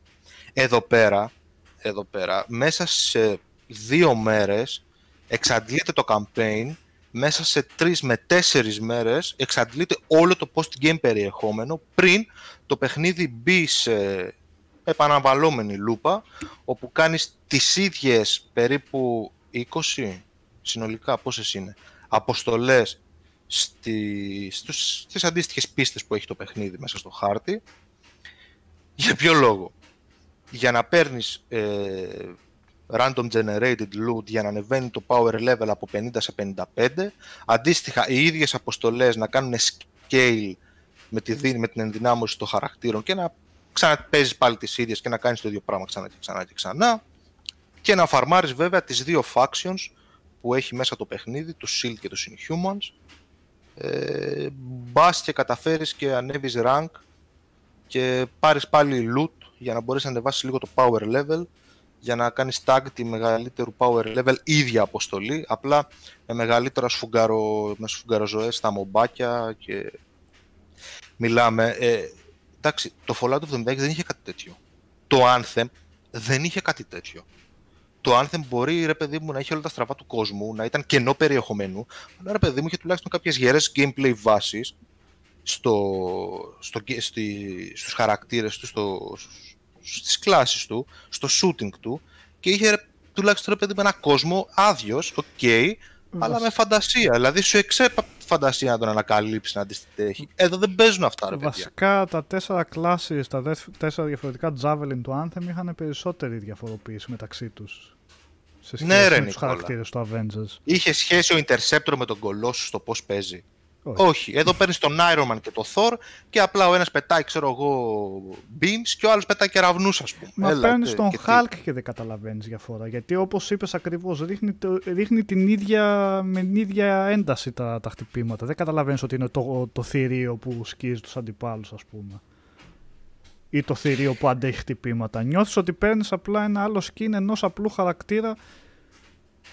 Γιατί αυτό που βλέπω είναι ότι δεν είχαν το θάρρος να τους διαφοροποιήσουν αρκετά τους χαρακτήρες. Προτίμησαν αντί να κάνουν ε, πραγματικά διαφορετικούς χαρακτήρες, αλλά ισορροπημένους ώστε να έχει νόημα να επιλέξεις να γίνεις καλός στον ένας ή στον άλλον, προτίμησαν να τους ομοιογενοποιήσουν με κάποιες διαφορές σε κάποια animation ή στο. Δηλαδή, εντάξει, δεν μπορούμε να πούμε ότι είναι ουσιαστική διαφορά ότι η Καμάλα βαράει μακριά με τη γροθιά της που γίνεται σαν λάστιχο και η Black Widow πυροβολάει με τα πιστόλια και απλά πυροβολάει πιο γρήγορα. Δεν είναι αυτό κάποια σοβαρή διαφορά στο, στο gameplay για να πεις ότι σου δίνει κάτι διαφορετικό σαν γιατί- εμπειρία. Το σύστημα μάχης είναι έτσι συστημένο τόσο ώστε να αντιμετωπίζει ίσα τα πάντα, ρε παιδί μου. Μμ. Να μην σπάει πουθενά. Αντιμετωπίζει ίσα τα πάντα. Έχεις, το... έχεις ας πούμε, στα πιο μεγάλα επίπεδα δυσκολίας, έχεις τον αντίπαλο ο οποίος κρατάει μια τρίενα και σου πετάει elemental damage. Ε, one shot kill θα πέσει και η Black Window, one shot Αυτό kill θα είναι. πέσει και ο Hulk. Αν δεν κάνουν perfect dodge. Δεν έχει καμία διαφορά. Έτσι. Καμία απολύτως διαφορά δεν υπάρχει. Άλλο από εκεί, εντάξει, τεχνική δυσκολία, όσο ανεβαίνουν τα level, one shot kills και stun locks, να σε παίρνουν από παντού, μομπάκια, φωτορυθμικά, τρίτη φάση, να σε παίρνουν παντού 20 μομπάκια, να σε κάνουν stun lock, εσύ ρε παιδί μου να είσαι με το χειριστό και να λες, ok, πότε θα ξε... σταναριστώ ας πούμε. Και να σου χώνουν εκεί και να σε σκοτώνουν, να μην μπορεί να κάνεις τίποτα. Ψόφιος ο χαρακτήρας. Έτσι και παίζεις solo, ρίχνεις τα ζάρια, εάν η AI θα νιώσει να έρθει να σε κάνει resurrect. Γιατί με το που πέφτει ο χαρακτήρας σου βγαίνει ένας κύκλος, ο προερχόμενο ένας άλλος χαρακτήρας κάθεται για 5 δευτερόλεπτα. Πόσο είναι, για να μπορείς να σηκωθεί μετά πάλι. Υπάρχουν περιπτώσεις που απλά η AI, ας πούμε, έχεις πέσει εσύ με το Hulk, φαρδύς πλατύς κάτω και περιμένεις και είναι η Kamala Khan δίπλα σου και δεν έρχεται, ας πούμε, η AI να κάνει ένα βηματάκι να έρθει να σε ρεζάρει και game over πάλι από την αρχή το τέτοιο. Έχει και τέτοια σκηνικά μέσα. Τεχνικά δεν θα μιλήσω καθόλου για τον τίτλο, ούτε θα του δώσω κανένα ελαφρυντικό ε, επειδή είναι day one και επειδή παρουσιάζεται ως παιχνίδι υπηρεσία και ναι θα τα λύσουμε τα bugs. Οκ, έχει γίνει νόρμα να κυκλοφορούμε ε, παιχνίδια τα οποία είναι μισοψημένα day one. Εντάξει, αλλά το συγκεκριμένο είναι απαράδεκτο γιατί παρουσιάζεται ως multiplayer τίτλος και το matchmaking δεν δουλεύει ρε φίλε. Δεν δουλεύει, είναι σπασμένο το matchmaking. Πας να παίξεις με έναν χριστιανό ή με ένα μοεμεθανό, δεν ξέρω εγώ τι σκατά από όλο τον κόσμο και είναι σπασμένο, δεν δουλεύει. Αν δεν παίξεις με friend από friend list να πεις να κάνεις μια αποστολή, περιμένεις στο lobby 10 χρόνια. Βρίσκει κόσμο, κάνει disconnect. Βρίσκει κόσμο, περνάει στην επόμενη οθόνη, κολλάει. Ε, φτιάξτε το ρε φίλε. Day one θα το πάρει ο άλλος να το παίξει ο πορωμένος, ας πούμε, με τη Marvel. Τι θα κάνει, θα περιμένει πότε θα φτιάξει το, του server σου και το, και το connectivity σου και το network code σου, ας πούμε. Και, κάνεις; και open beta. Ε, ναι, ρε φίλε, έλεος δηλαδή. Ε, Πού πάνε, ας πούμε. πάντως, Και μπαίνεις μέσα στο κολομαγαζί τους. Εν τω μεταξύ τελειώνεις το παιχνίδι. Έτσι, τελειώνεις το παιχνίδι, τελειώνεις το campaign. Ε, τελειώνεις και το post-game περιεχόμενο, γιατί σου βγάζει ένα ongoing story και καλά με τη Shield, ότι η AIM συνεχίζει να αποτελεί κίνδυνο, ξέρω εγώ, και κάτι μπουρδες τέτοιες. Και καταλήγεις με την νομισματική μονάδα με την οποία αγοράζεις cosmetics από το store, καταλήγεις με 200 πόντους. Όταν το πιο φτηνό uncommon πράσινο emoticon κοστίζει 250 πόντους. Δηλαδή το παιχνίδι το ίδιο δεν σου δίνει καν την ευκαιρία να κερδίσεις in-game currency για να αγοράσεις κάτι από το marketplace. Οπότε καταλαβαίνεις, πας και τα σκάς, γιατί ουσιαστικά όλο το παιχνίδι εκεί είναι. Να αγοράσεις το Legendary Emoticon, να αγοράσεις το Legendary Skin του Thor, να αγοράσεις το Legendary Nameplate της Black Widow και πάει λέγοντας, έτσι. Τίποτα δεν σου δίνει. Το δε in-game currency για να αγοράσεις πράγματα εξοπλισμό, δηλαδή αναβαθμίσεις τον εξοπλισμό σου, στη δύναμή σου, από τους merchants ε, που έχει μέσα το παιχνίδι, ρε φίλε δίνεται με το σταγονόμετρο. Πρέπει να λιώσεις την πέτσα σου για να καταφέρεις να αγοράσεις ένα upgrade. Την πέτσα σου πρέπει να λιώσεις. Οπότε τι κάνεις, ε, τους αφήνεις στην άκρη τους merchants και λες θα πάω να παίξω ξανά και ξανά και ξανά και ξανά την ίδια πίστα, μπας και σκάσει κάτι μέσα από το σεντούκι και καταφέρω να αναβαθμίσω λίγο το χαρακτήρα μου, ας πούμε. Είναι πολύ εχθρική η οικονομία του παιχνιδιού. Και στις δύο περιπτώσεις. Και στο in-game currency για να αγοράσεις πράγματα για τους ίδιους τους χαρακτήρες, αλλά και, στα, και στο cosmetic του πράγματος. Και τώρα και η εξέλιξη αυτή το να ξεκλειδώνεις πράγματα είναι φοβερά στερεοτυπική και με, χωρίς καμία προσωπικότητα. Τα διάφορα, τα εξτρά τα αντικείμενα που παίρνεις στους χαρακτήρες. Ε, εσένα δεν σε πείραξε βέβαια το ότι δεν αλλάζει το εξωτερικό ανάλογα με το τι παίρνεις. Σε μένα μου φαίνεται λίγο τεμπελιά, αλλά οκ, άλλο αυτό. Από εκεί και πέρα δεν δεν μπορώ να μπω στη διαδικασία να πω «Α, αυτό είναι το καλύτερο, πρέπει να διαλέξω εκείνο για να κάνω καλύτερο build». Όλα είναι απλά ε, τέτοιος, απλά στατιστικά χωρίς χαρακτήρα για να κάνεις min-max για ποιο λόγο. Για να μπεις μετά πάλι στην πίστα και να παίζεις απλά μπουνιές και σχεδόν button mashing. Οπότε είναι Ναι, ένα button παιχνίδι το mashing. οποίο δεν μπορεί να το υποστηρίξει αυτό το να σε κάνει να θες να βρίσκεις το loot, το καλύτερο loot ε, για να βελτιώνεις τον χαρακτήρα. Νικόλα, με ξέρεις ρε φίλε. Έχω πολύ μεγάλη αντοχή γαϊδουρινή σε σημείο να γκαρίξω, ας πούμε, Μμ. έτσι, με αυτά τα παιχνίδια. Έχω γράψει πάνω από 100 ώρες και στο Anthem και στο Fallout 76. Ναι. Έχω πολύ μεγάλη αντοχή σε αυτά τα παιχνίδια. Το συγκεκριμένο, όσο ήμουνα στο honeymoon του, του campaign, το οποίο είναι αρκετά αξιοπρεπές το campaign. Κυρίως επειδή οι ηθοποιοί που υποδύονται τους ρόλους των ηρώων δίνουν το καλύτερό τους σε αυτό. Είναι πραγματικά αξιοσέβαστη προσπάθεια εκεί. Και έχει και, το, και την κορύφωση προς το τέλος που είναι ωραίο ρε παιδί μου το σημείο αυτό, δηλαδή δεν μπορώ να πεις ότι δεν είναι ωραίο. Αλλά από εκεί και πέρα ρε φίλε, εντάξει, οκ, δεν, δεν πουλάς ένα παιχνίδι με 20 ώρες campaign, πουλάς κάτι διαφορετικό, ε, έτσι. Δεν μπορεί να κρεθεί μόνο για το campaign το παιχνίδι, Που δεν είναι 20 ώρες το campaign. Που δεν είναι 20 ώρες το Αν campaign, πας οκ, στις εντάξει. κεντρικές Αν το πας αποστολές από mission σε καφή, mission, τελειώνεις στο, είναι στο δεκάωρο τελειώνει. Κάνω, κάτω από 10 ώρες μπορεί να είναι κιόλας. Γιατί που το παίζω τώρα και βλέπω σε ποιο σημείο έχω φτάσει, είναι ναι. Ε, γύρω εκεί είναι. Να προσθέσω λιγάκι εδώ και προς το φίλο μας τον Σατ Σάντο που είναι ε, γνωστός έτσι χρόνια φίλος της Marvel και των κόμιξ και τα λοιπά και σε όσα παιδιά ενδεχομένως ακούνε και δεν γράφουν. Φίλε, μπήκα με τις καλύτερες. καλύτερες προθέσεις στο παιχνίδι, σου Ναι, λέω αλήθεια. ότι Με τις το- καλύτερες προθέσεις, γι' αυτό το ζήτησα και για review. Ναι. Δεν το να περίμενα πιο υποστηρίζουμε, ναι, όπως το λέω Οδυσσέας είναι. Λοιπόν, το να υποστηρίζουμε ένα προϊόν επειδή είχε πάνω το αυτοκολλητάκι, το αυτοκολλητάκι έχουν πληρωθεί κάποια royalties και λέει Marvel, Avengers κτλ. ε, Όταν το προϊόν αυτό είναι τουλάχιστον κατώτερο των προσδοκιών, στην προκειμένη περίπτωση είναι κακό, ε, κάνουμε ζημιά στους εαυτούς μας. Δεν, ε, δηλαδή, ε, όταν ένα παιχνίδι είναι κακό, δεν γίνεται καλό επειδή λέει Avengers επάνω και επειδή έχουμε μεγαλώσει με τα κόμιξ της Marvel. Αυτό θέλω να πω. Ε, ίσως πρέπει να κάνουμε το τεστ του αν λέγαμε ότι ήταν αυτοί generic χαρακτήρες και όχι Avengers θα μας έκανε κάποια Ακριβώς. εντύπωση. Γιατί Ακριβώς. αυτό είχα διαβάσει Ακριβώς. πολύ σωστά από κάπου για το Arkham Asylum που έλεγε το παιχνίδι είναι όντως καλό γιατί αν σκεφτεί κανείς ότι δεν είναι ο Batman αυτός που είναι ο βασικός χαρακτήρας και ήταν κάτι generic πάλι το παιχνίδι θα ήταν κορυφή και θα έβγαζε θα έφερνε κάποιες καινοτομίες στο, στο είδος. Ε, το Avengers η μόνη early που έχει είναι ακριβώς επειδή λέγεται Avengers και έχει αυτούς τους χαρακτήρες. Και αυτό ακριβώς, δηλαδή, ακόμα και για κάποιον που δεν είναι ο τεράστιος φαν της Marvel, ρε παιδί μου, οκ, εγώ είμαι μια περίπτωση σαν τον Γιώργο. Και κόμιξ διάβαζα παλιά και τις ταινίες έχω δει και γουστάρω, ρε παιδί μου. Το ξέρω το σύμπαν, δεν ήμουν κάτι άγνωστο. Ακόμα και αυτό, δηλαδή η εκπροσώπηση των ηρώων εντός του παιχνιδιού, ε, είναι, είναι πολύ απογοητευτική, ρε Νικόλα. Είναι πολύ απογοητευτική. Έχουν κάνει επιλογές σχεδιαστικές πολύ συγκεκριμένες και στο gameplay και στο level design του και παντού που δεν αναδεικνύονται αυτοί οι ήρωες. ρε Ναι, φίλε. ναι, ναι. Δεν αναδεικνύονται. Ναι, δεν έχει κάτι να Είναι, παίξεις είναι, να είναι το πολύ πεις. απογοητευτικό. Δηλαδή σου έχει την Black Widow η οποία είναι κατάσκοπος και αυτά και στην εισαγωγή του χαρακτήρα μετά την εισαγωγή που τους παίρνεις όλους που, εκεί που την εισαγάγει κανονικά σου δείχνει απλά μια cutscene ότι να έχει εισχωρήσει σε αυτό το αρχηγείο και μετά απλά ξύλο πάλι. Ναι, δεν παίζει κάτι με, τους, με τις δυνατότητες του κάθε χαρακτήρα. Και, και σε δεν βάζει σε βλέπεις μια κάτι λούπα, ξεχωριστό. Ναι.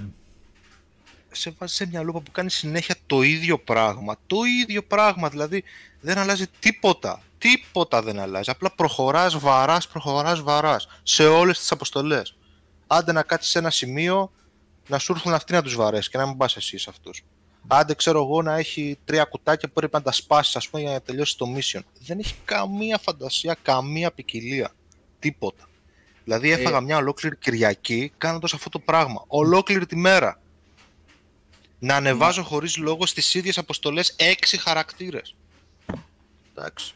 Προσθέτω Τέτοιο εδώ grind πέρα- πουθενά έτσι. Ναι. Προσθέτω επίσης, αυτά είναι πολύ πιο σημαντικά αυτά που λέω. Σας δεν θα μπορούσα να τα πω εγώ ούτε καν ε, με την ακρίβεια και τη λεπτομέρεια που το λέει. Τι τις τεράστιες ασυνέχειες στην ποιότητα των γραφικών μεταξύ, για παράδειγμα, Ε, αυτής είναι Αυτής- τα γραφικά. ναι, αυτής της αποστολής που βλέπουμε τώρα, που α, το παιχνίδι κάνει χρήση της μηχανής του Tomb Raider, έτσι. Ε, έχει γίνει μια προσπάθεια, τα γραφικά είναι ομορφούλια και τα λοιπά, σε κάτι τέτοιες αποστολές, στο campaign, που είναι έτσι πιο γραμμικές, πιο κλειστές, πιο Ναι, ναι. ελεγχόμενες. Ε, το παιχνίδι σε ανοιχτό τέτοιο, ανοιχτούς κόσμους, αρένες που έχει τα λοιπά, είναι άθλιο, έτσι. Οπτικά άθλιο. Πιο generic, πιο Μμμ. γενικ... ε, δηλαδή πραγματικά, ναι, ναι. Εικαστικά, ναι, είναι. Τεχνικά Δεν είναι έχω παίξει απλά πιο- μέτριο. Εικαστικά είναι. Όλα τα open world είναι αυτό. Έτσι είναι ακριβώς. Ναι, ε, ναι δεν, δεν έχει κάτι να προσφέρει και στα ανοιχτά επίπεδα με αυτές τις χαζοδευτερεύουσες αποστολές που βγάζει πάνω στον χάρτη. Α, παραδίπλα εδώ έχει ένα σεντούκι, ας το βαφτίσουμε δευτερεύουσα αποστολή. Εδώ έχει μια γεννήτρια. Σπάς να πας σε ένα άλλο σεντούκι. Α το βαφτίσουμε γι' αυτό δευτερεύουσα αποστολή. Ε, δεν, δεν πάει έτσι. Δεν δημιουργείς αξιόλογο υλικό έτσι. Παίζεις, παίζεις τρεις διαφορετικές αποστολές, υποτίθεται τρι- τις βαφτίζει τρεις διαφορετικές αποστολές, απλά έχουν επειδή διαφορετική ονομασία. Και μπαίνεις στα ίδια ακριβώς κτίρια, ρε φίλε. Η ανακύκλωση των NAS έτσι είναι τε- Ισχύει, τε- ναι. τόσο ξεδιάτροπη, που λες ρε, ρε παιδί μου πριν δεν έπαιζα εδώ, πώς ξανάρθα πάλι στο ίδιο, ας πούμε. Δηλαδή τι γίνεται. Έχει και αυτό το. Τεμπέλικο πράγμα. είναι. Ω, Έχει και αυτό το επικό Άξιο. εφέ για να βλέπεις μέσα από τα κτίρια το εσωτερικό τους. ταξίδι εκεί, στον κα- χρόνο. Αυτό, εάν πούμε ότι θα βγάλουμε, ξέρω εγώ, κάνα δύο ωράκι stream να παίξουμε μαζί έτσι για τη τέτοια της υπόθεσης, να μπούμε, ρε παιδί μου, να δείξουμε στον κόσμο το τι έχουν κάνει στο εσωτερικό των κτηρίων, ας πούμε, έτσι. Είναι, είναι δηλαδή, πού πήγαν όλα αυτά τα λεφτά στην παραγωγή αυτή; Έχουν κάνει ένα τρικ και πήγα; καλά για να φαίνεται μέσα το εσωτερικό που αν πας κοντά απλά σου δημιουργεί Όχι. γέλιο και περιέργεια για το πώς το κάνανε. Αν είσαι μακριά Όχι. πάλι είναι κάτι... ο- Ε, πες, ναι, τι. Όχι, Hillmaster, δεν είχα περισσότερες προσδοκίες από ό,τι έπρεπε. Μη με έριχνει σε αυτή τη λούπα και σε αυτή την παγίδα. Ξεκαθάρισα στην αρχή της κουβέντας εάν θεωρούμε όλα αυτά τα παιχνίδια σκουπίδια ή όχι. Εντάξει, αν εσύ τα θεωρείς σκουπίδια, με γεια σου και χαρά σου. Εγώ μαζί σου είμαι. Εγώ δεν τα θεωρώ όλα σκουπίδια όμως. Οφείλω να τα κρίνω για αυτό που είναι. Το συγκεκριμένο δεν στέκεται πουθενά. Στέκεται κάτω από το Fallout, στέκεται κάτω από το Anthem, φίλε. Μμ. Υπάρχει πολύς κόσμος που γουστάρει και παίζει αυτά τα παιχνίδια. Οκ. Και επίσης αυτό το gas μοντέλο είναι κάτι το οποίο γενικά όπου και να το έχω δει κάνει κακό στο παιχνίδι. Κάνει κακό και στο Avengers βασικά. Γιατί το Avengers αντί να δοθούν οι πόροι για να φτιάχνουν αυτό το randomization ή πως είναι οι πίστες και αυτά τα χαζο objectives και όλο αυτό γενικά το online το σκηνικό θα μπορούσε να είχαν προσθέσει μερικές ώρες στο campaign και να βγει ένα καλό παιχνίδι του 7, πώς, πώς θέλει να το πει κα, κανείς, σαν movie tie, tie ας πούμε, ότι θα το παίξεις, θα το ευχαριστηθείς γιατί πέφτει α- απλό ξύλο και δεν χρειάζεται, είναι αυτά τα άμυαλα τα gameplay με αγαπημένους ήρωες, θα πας στο επόμενο. Αλλά είναι λίγο αυτή η ύβρις στο ότι έχουν φτιάξει ένα παιχνίδι που σου λένε όχι, εγώ αυτό το παιχνίδι που το έφτιαξα στο δίνω για να το παίζεις για μήνες, αν όχι παραπάνω, όπως το έχουν στο Δεν μυαλό υπάρχει τους. Και περίπτωση. βγάζω Πρέπει να σε- και στο στείνω με ξέρω. αυτόν τον τρόπο και στο στείνω με αυτόν τον τρόπο, επομένως το ότι είναι στημένο έτσι ε, θα έχει επίπτωση και στο campaign που υποτίθεται είναι πιο γραμμικό και πιο σκηνοθετημένο. Επομένως Είναι τους καθόλου κάνει free. ζημιά. Δεν Ραφαήλ. Ε, ε, Καθόλου free δεν είναι. έτσι, Εγώ, ρε, είναι free. Όχι, full price, free. κανονικά. ναι. Free. Όχι, ρωτά- ρωτάει ένας φίλος ο Ναι, ναι, ναι. Ραφαήλ εδώ. Το Άμα παιχνίδι είναι free ήταν, 60. Άμα ήταν free to play, θα είχαμε άλλη συζήτηση. Τώρα στο δίνουν full price και να σου έχει όλο εκεί το. μα- Ρε, εσύ χτίζεις την, χτίζεις την βάση σου στο, στο υπτάμενο αυτό, όπως το λένε, το Καημέρα, καημέρα. ναι. Ανοίγει μαγαζί στην κυριολεξία μέσα στο καημέρα για να σου πουλάει αυτά τα πράγματα. Ανοίγει μαγαζί μέσα στη βάση των Avengers. Δεν, δεν πατάει πουθενά σεναριακά αυτό, έτσι. δεν κολλάει πουθενά. Αλλά είναι οι άλλοι Ναι. με το μαγαζάκι, έλα, ανοίξαμε εδώ πέρα περίπτωρο μέσα στη βάση. των- Στις 2,5-3 ώρες Ναι. Pain έχουν ανοίξει τρία μαγαζιά μέσα στο, στη βάση σου. Εγώ δυστυχώς αρχίζω και απογοητεύομαι πάρα πολύ από την κατηγορία. Πάρα πολύ. Ε, ξέρετε πολύ καλά ότι τη δεκαετία του 2000 με 2010 έπαιζα πάρα πολύ MMORPGs. Έχω παίξει όλα τα μεγάλα MMORPGs της αγοράς και τα έπαιζα ακριβώς επειδή τουλάχιστον, τουλάχιστον οι developers που φτιάχναν αυτές τις πανάκριβες παραγωγές που κλείνουν στούντιο, δηλαδή το κυκλοφορείς και κλείνει το στούντιο μετά. Okay. Ε, είχαν ρε παιδί μου ένα όραμα να φτιάξουν ένα κόσμο ε, που βασίζεται πάνω σε ένα γνωστό IP, ας πούμε. Δηλαδή, εγώ, ε, δεν, δεν θα ανταλλάξω ποτέ και με κανένα παιχνίδι τις ώρες που έχω παίξει σε κόσμους όπως είναι του Age of Conan και του Lord of the Rings Online. Δεν τις αλλάζω για τίποτα στον κόσμο. Αυτά τα παιχνίδια εδώ που προσπαθούν να μιμηθούν τα τότε παιχνίδια δεν πιάνουν, δεν φτουράνε μία μπροστά τους. Μία. Δεν υπάρχει κανένα απολύτως όραμα πίσω από τη δημιουργία αυτών των παιχνιδιών, απλά και μόνο να σου πουλήσουν το IP και να βγάλουν φράγκα, ρε φίλε. Είναι απογοητευτικό, είναι πολύ απογοητευτικό. Δεν υπάρχει καμία σχεδιαστική έτσι. Ένα ταλέντο, ρε παιδί μου. Να πεις ότι θα κάνω κάτι διαφορετικό, θα το πάω λίγο μπροστά, θα προσφέρω κάτι άλλο, ας πούμε. Τίποτα. Είναι το, το ελάχιστο δυνα... η ελάχιστη δυνατή προσπάθεια μόνο και μόνο για να είναι λειτουργικό. Είναι πολύ απογοητευτική η κατάσταση, ας πούμε. Πάρα πολύ απογοητευτική. Και ακόμα θα αναζητάω το συγκεκριμένο παιχνίδι. Να δούμε ποιος θα το βγάλει. Πάρα πολύ. Δηλαδή περίμενα ότι με το άνθρωπο και το Fallout θα είναι ο πάτος, αλλά τελικά έχει κι άλλο πάτο. Είναι, είναι, άλλο. φοβερό αν το σκεφτείς. Είναι φοβερό αν το σκεφτείς.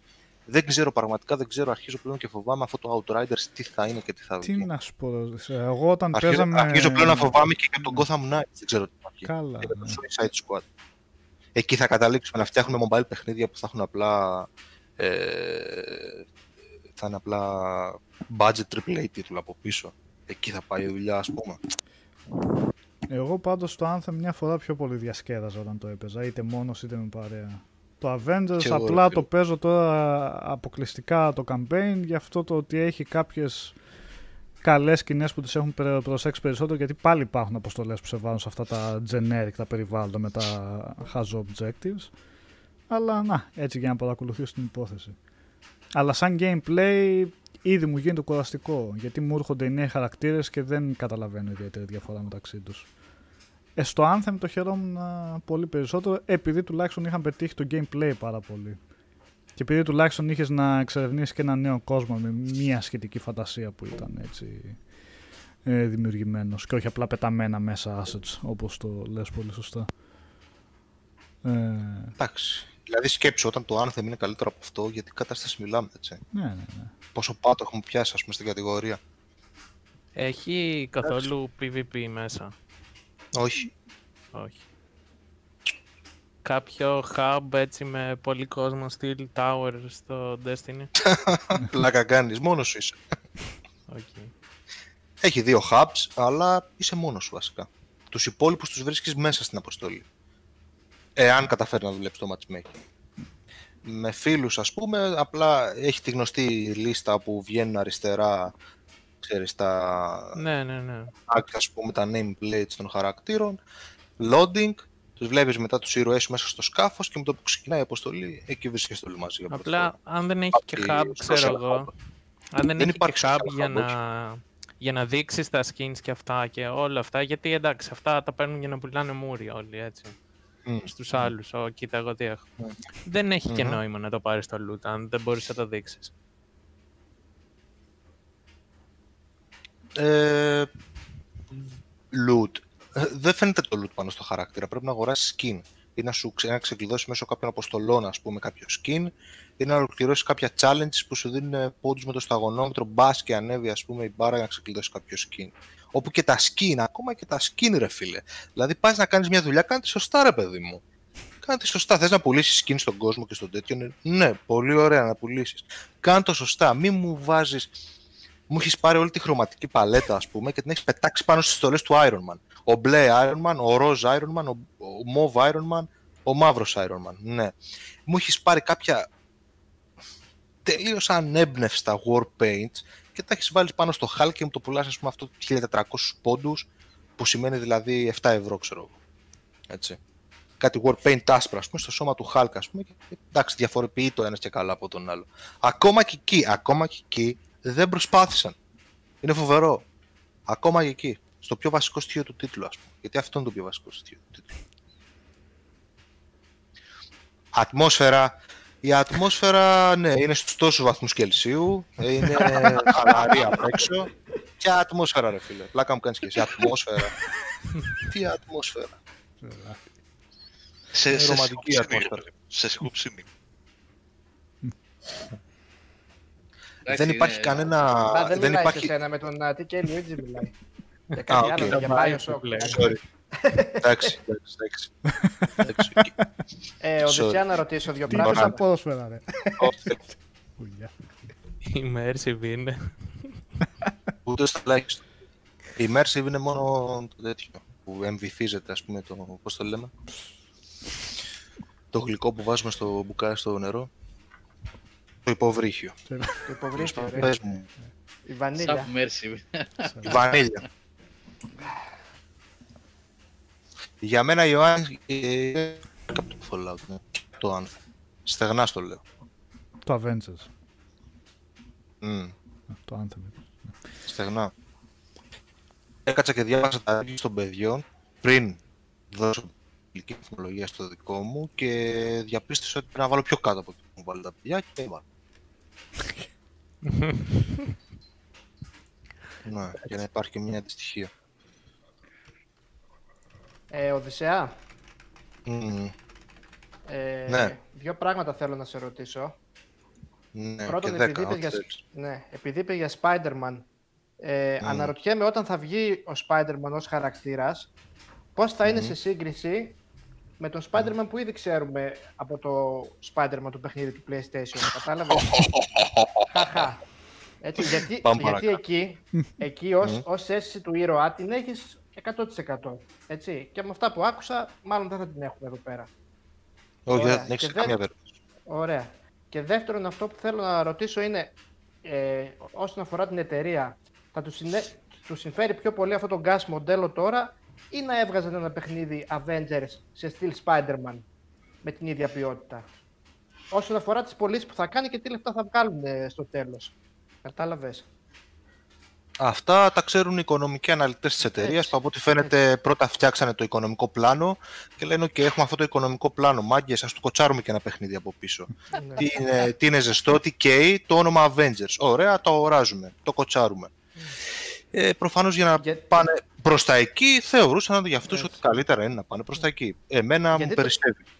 Το Spider-Man και πούλησε και έδωσε και γαλόνια στην uh, Insomniac, έτσι. Ενώ αυτό από ό,τι βλέπουμε... Το Spider-Man. θα- θα- Αδερφέ, κοίτα. Έτσι δεν οκ, είναι. Να γκρινιάζουμε για τους λόγους που πρέπει να γκρινιάζουμε για το κάθε παιχνίδι ξεχωριστά. Ναι. Δεν, θα, δεν θα διαφωνήσουμε ότι το Spider-Man ως παιχνίδι είχε τις ασθένειες των open world, αλλά άμα μου το βάλεις δίπλα με αυτό το παιχνίδι, το Spider-Man είναι 10 μπροστά του. Ναι, ναι. Στο κεφάλι, Δηλαδή πατάς και ένα τόνο μπαπ εκεί και λες οκ, κλείσαμε. Καμία σχέση. Δυστυχώς, καμία σχέση. Δυστυχώς. Και αυτή η ομάδα και εξαιτίας αυτού του παιχνιδιού τώρα ο Σάβα δεν μιλάει τόση ώρα. Θα πει δεν έχει Deus Ex Δεν έχουμε Deus Ex. και δεν είχαμε Tomb Raider ε, από αυτή την ομάδα λόγω αυτού του παιχνιδιού. έτσι. Υποθέτω από πολλές ομάδες χάσαμε παιχνίδια, αλλά δεν μπορούμε να σκεφτόμαστε κατά αυτόν τον τρόπο. Εδώ τώρα μιλάμε για μια συνολική, α, για μια συνολική στροφή πολλών μεγάλων εταιριών στο χώρο προς έκδοση τέτοιων παιχνιδιών. Ε, εγώ το μόνο που καταλαβαίνω από αυτά που λέει ο Οδυσσέας είναι ότι δεν έχω, έχω χάσει ακόμα μια εταιρεία, την, α, τη Warner τώρα, από αυτά που λέει ο, Ελπίζω Όχι, πως δεν- όχι. δεν- δεν Είμαι έχω- πάντα αισιόδοξος μέχρι δεν έχω απόδειξη του κα- κρατίου. μ- καμία μα καμία ελπίδα ότι, ότι οτιδήποτε θα έχει σκεπτικό ε, Square είναι αυτό; service, as a Square. service από πίσω. Ναι, το ξέρω. Εγώ Α. μιλάω για αυτά που θα βγάλει η Warner. Μμ. Ότι θα Α, αφορά για εμένα. το Suicide Squad. ναι, ναι, ναι. δεν δε, δε θα με ενδιαφέρει δηλαδή.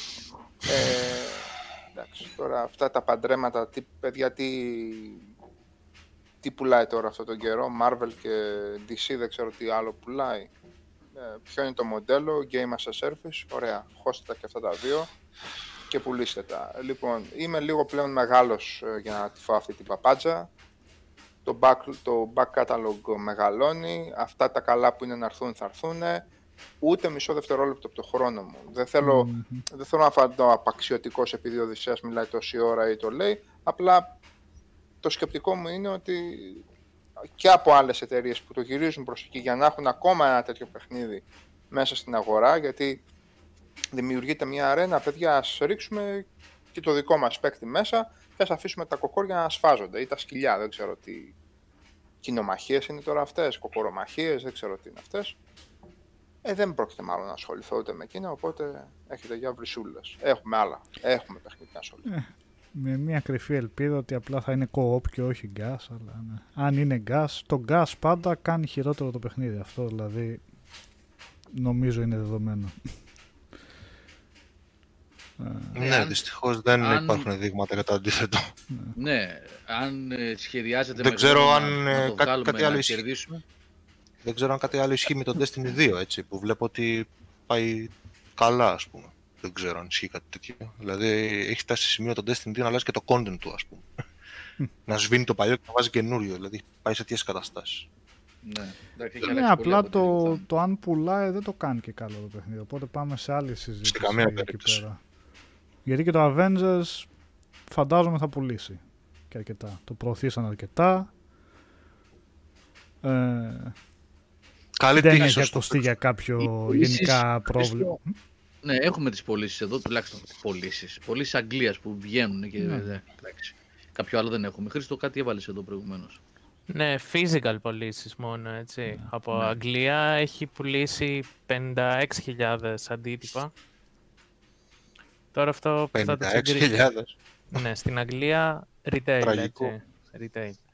Και άμα το συγκρίνουμε με παρόμοιους τίτλους, το Anthem είχε πουλήσει 42.000.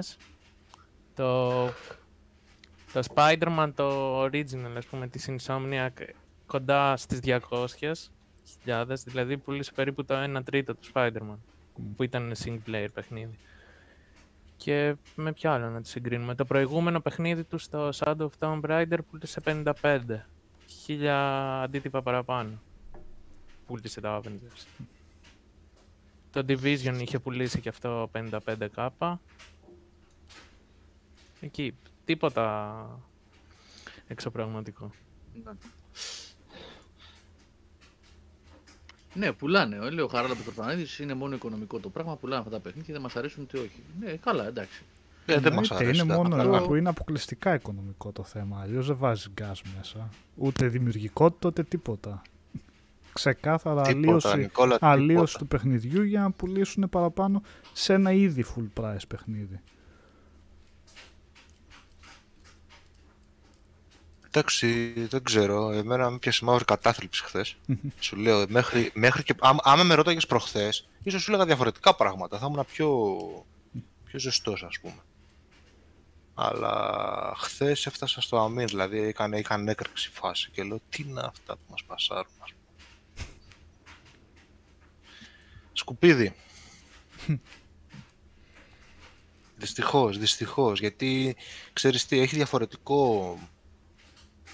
Εντάξει, προφανώς όχι σε όλους, αλλά έχει διαφορετικό αντίκτυπο να μιλάς για ένα τίτλο που έχει αυτό το όνομα και για κάποιον άλλο που θα έχει κάποιο generic άλλο όνομα, ας πούμε, γιατί πολύ απλά το συγκεκριμένο όνομα είναι να αναγνωρίσουμε σε τεράστια μερίδα, έτσι, κόσμου. Μόνο αυτό. Κατά τα άλλα. Next. Πρέπει Λοιπόν, να βρω next. ένα καλό single player τίτλο τώρα να στανιάρω. Αυτό Λοιπόν, θέλω. πριν, Το ε, Wasteland. μιλήσουν, ναι, πριν μιλήσουν για Wasteland τα παιδιά Έχει ή για, bugs ακόμα αργά μου. ή για την Nintendo για τα 35, το, την ανακοίνωση και όλα τα σχετικά, να πούμε, λοιπόν, να, έχουμε τους κωδικούς, να δώσω ένα-δύο. Sorry για το Λοιπόν. rant. ε. Τι sorry, Τι άκου, να sorry. μας πεις τι πιστεύεις για το παιχνίδι. Λοιπόν, Α, ε, πριν το. γε- Γιατί Ναι. που ρωτήσαν αρκετές φορές σε σχέση με το, Marvel, ε, το Ultimate Alliance, αλλά νομίζω είναι διαφορετικά παιχνίδια εντελώς. Ω, είχαμε άλλο πράγμα. Το, τα Marvel Ultimate Alliance, τα οποία φυσικά δεν μπορείτε να τα βρείτε εκτός από το 3 για το Switch, γιατί ανήκουν σε αυτή την υπέροχη κατηγορία παιχνιδιών που έχουν λήξει τα δικαιώματα και δεν μπορείτε να τα βρείτε πουθενά. Αν δεν τα έχετε ήδη στη συλλογή σας αγορασμένα στην ψηφιακή συλλογή σας.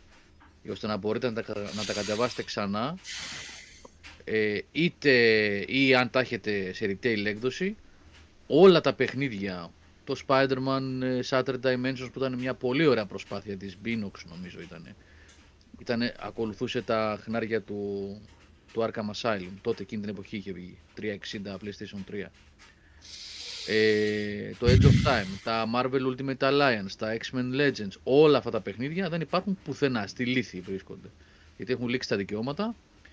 Το, το Ultimate Spider-Man, τα, όλα, όλα αυτά, οτιδήποτε είναι με Spider-Man πλην της Insomniac, το Spider-Man του PS4, πλην του Marvel Ultimate Alliance 3 και το Avengers τώρα βεβαίως, όλα έχουν κατέβει από τα ψηφιακά καταστήματα. Δεν μπορείτε να τα βρείτε, εκτός, αν- ε, καλά μπορείτε να τα βρείτε βεβαίως με χίλιους δυο άλλους τρόπους, αλλά ναι, θέλω να πω για να τα αγοράσετε. Ε, οπότε τα, τα πολύ ωραία Marvel Ultimate Alliance 1 και 2 που είναι ας πούμε, ας πούμε, χάρη έτσι τώρα η οικονομία της συζήτησης διαμπλοειδή, ε, δεν έχουν καμία σχέση με αυτό εδώ τώρα και δεν τα βρίσκεται κιόλας. Έτσι.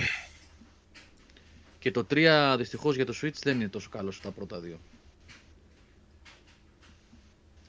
Λοιπόν, Είχε κάποια τεχνικά προβλήματα αυτό, Γιώργο, έτσι; Είχε, είχε, ναι, ναι. Και δεν ήταν και τόσο ωραίο σαν gameplay. Είχε, είχε κάποιες βελτιώσεις γενικά σαν... λόγω της εποχής που βγήκε, αλλά πολλά προβλήματα, πολύ grinding είχε Μιχάλη. Γενικά δεν ήταν τόσο Ήθε, καλό. ήθελα να το δοκιμάσω, αλλά Εντάξει. δεν έτυχε ακόμα. Δεν είναι κακό παιχνίδι, αλλά δεν είναι τόσο καλό στα πρώτα δύο. Τα πρώτα δύο εγώ τα έχω βρει με άλλους τρόπους και τα έχω σε, σε PC. Έχω βέβαια και τις εκδόσεις 360 του 1 και του 2. Παίζονται μια χαρά ακόμα και σήμερα. Μια χαρά, μια χαρά. Και τα δύο, και το 1 και το 2. Ειδικά co-op με παρεούλα δηλαδή.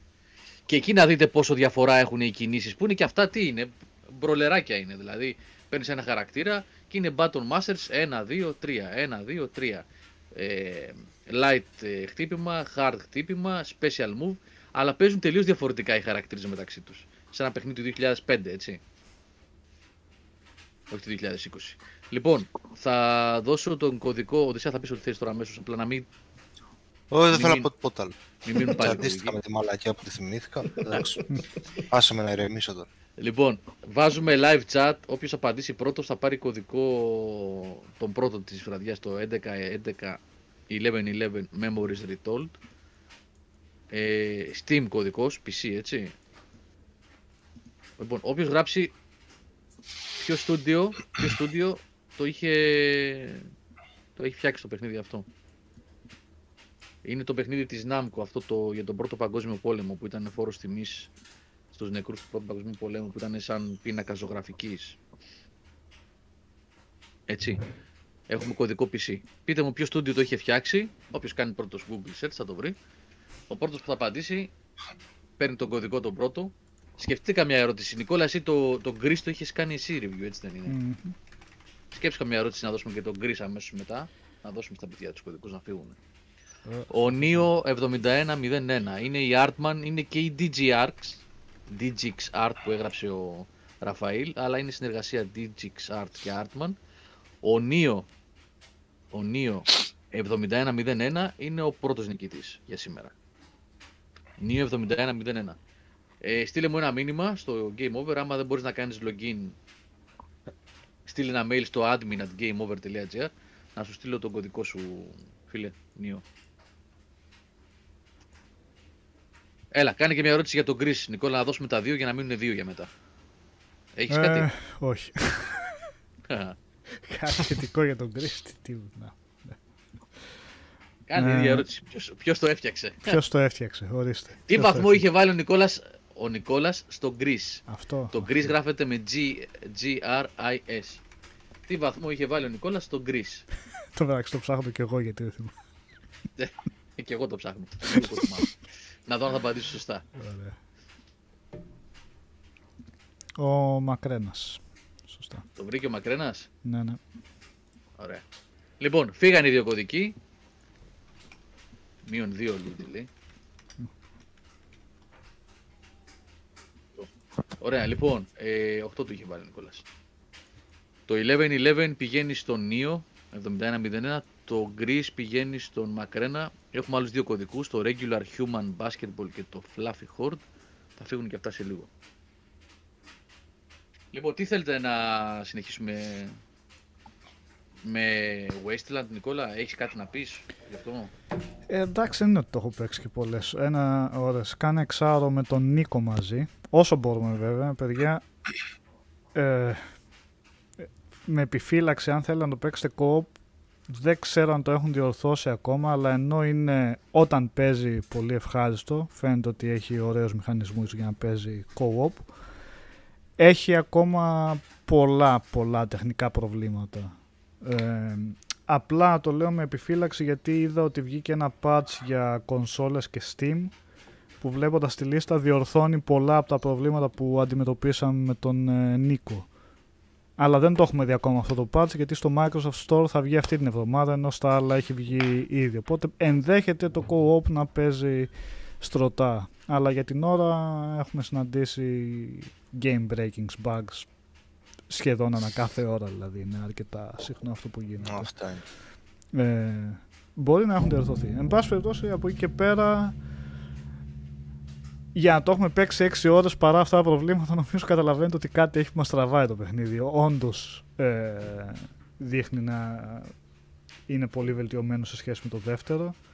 Τεχνικά καταρχήν όπως είναι λογικό γιατί το 2 όσο και αν το είχα ευχαριστηθεί ζόριζε λίγο οπτικά με την πολύ κοντινή κάμερα, την top down, ήταν λίγο ε, παροχημένο οπτικά ακόμα και τότε που είχε βγει. Ε, ε, αλλά ναι, είναι όμορφος εδώ πως το αποκαλύπτει ο κόσμος, μέσα στα χιόνια εκεί πέρα. Ε, και έχουν βελτιώσει πάρα πολύ και το gameplay. Δηλαδή πολλές ευκολίες. Καταρχήν είναι πολύ πιο... Χωρίς να έχουν μειώσει το βάθος, είναι πολύ πιο ευανάγνωστη η όλη η διαδικασία του να δημιουργείς χαρακτήρα. Γιατί έπαιζες παλιά το 2 και λίγο χανόσουν εκεί με τα, με τα skills και τις επεξηγήσεις και όλα αυτά. Εδώ συνεχίζει και έχει πολλά, αλλά είναι πιο, πιο καλέσθητα, τα έχουν αποδώσει. Δεν ξέρω τι, αλλά σίγουρα δεν σου προκαλεί αυτό το πονοκέφαλο όταν πας να δημιουργήσεις χαρακτήρα. Και από εκεί και πέρα έχει πολλές ευκολίες, χωρίς και αυτές να ρίχνουν το βάθος, όπως το ότι το inventory είναι κοινό, δηλαδή έχεις τρεις χαρακτήρες με assault rifle, με πολυβόλο. Ε, δεν χρειάζεται να πας να μοιράσεις το καθένα σφαίρες. Είναι το inventory κοινό, έχεις 60 σφαίρες, ε, τις 60 από αυτές τις 60 σφαίρες θα, θα πάρουν ε, όλοι. Έχεις 5 χειροβομβίδες, έτσι και το έχεις, τους έχεις quick slot, από αυτές τις 5 θα πάρουν όλοι. Δεν χρειάζεται να αλλάζεις συνέχεια. Γενικά είναι πολύ εύχριστο ε, σε όλες αυτές τις λειτουργίες. Ε, και το questing δείχνει πολύ καλό. Έχουμε βρει πάρα πολλά δουλεμένα σε δευτερεύουσα quest, δευτερεύοντα quest ε, με διάρκεια και ωραία γραφή. Έχει και αρκετό χιούμορ μέσα το παιχνίδι χωρίς να γίνεται καρναβάλι, αλλά έχει χιούμορ. Ε, παίζουν πολύ και Ισχύει επιλογές. ότι Συγγνώμη που σε διακόπτω. όχι, Ισχύει όχι. ότι. Ε, ε, πώς το λένε, προσκυνάνε το Ρίγκαν σαν θεότητα. Α, Έχεις βρει κάτι όχι ακόμα. Δεν το έχω βρει αυτό. Αν Spoiler, υπάρχει αυτό, λοιπόν. μπορεί και να υπάρχει. Ναι, δεν ξέρω. Εντάξει. Η υπόθεση το πώς έχεις αυτό είναι ότι είσαι στους Rangers, πας προς τον βορρά σε μια, πολο... πο- ε, σε μια πολιτεία της Αμερικής για να επικοινωνήσεις με τον Patriarch που λέγεται εκεί ο ηγέτης τους, να τον βοηθήσεις με κάτι ενδοοικογενειακά προβλήματα ώστε να έχεις συνεχή τροφοδοσία με τρόφιμα πίσω στην βάση σου την αρχική. Ε, και ενδοοικογενειακά εννοώ γιατί ο, έχει τρία παιδιά ο Πάτριαρχ, μία κόρη και δύο γιους οι οποίοι έχουν ξεφύγει και προσπαθούν να σφετεριστούν τη θέση του ο καθένας από διαφορετική με τη δική του ομάδα με τους ε, ημίτρελους. Ε, έχει ε, έχει ωραίες επιλογές γενικά γκρίζες και μεταξύ καλού και κακού το τι θα αποφασίσεις, ποιους να αφήσεις να ζήσουν, ποιους θα σκοτώσεις ή ποιους θα τους στείλεις φυλακή, δεν ξέρω εγώ τι άλλα, ε, με επιπτώσεις που μπορούν να φανούν και αργότερα. Ήδη υπάρχουν τέτοιες στις 6 ώρες. Ε, πολύ καλή γραφή, παρακολουθείτε πολύ άνετα όλη η διάλογη και όλη η ιστορία σε βάζει μέσα στο κλίμα του.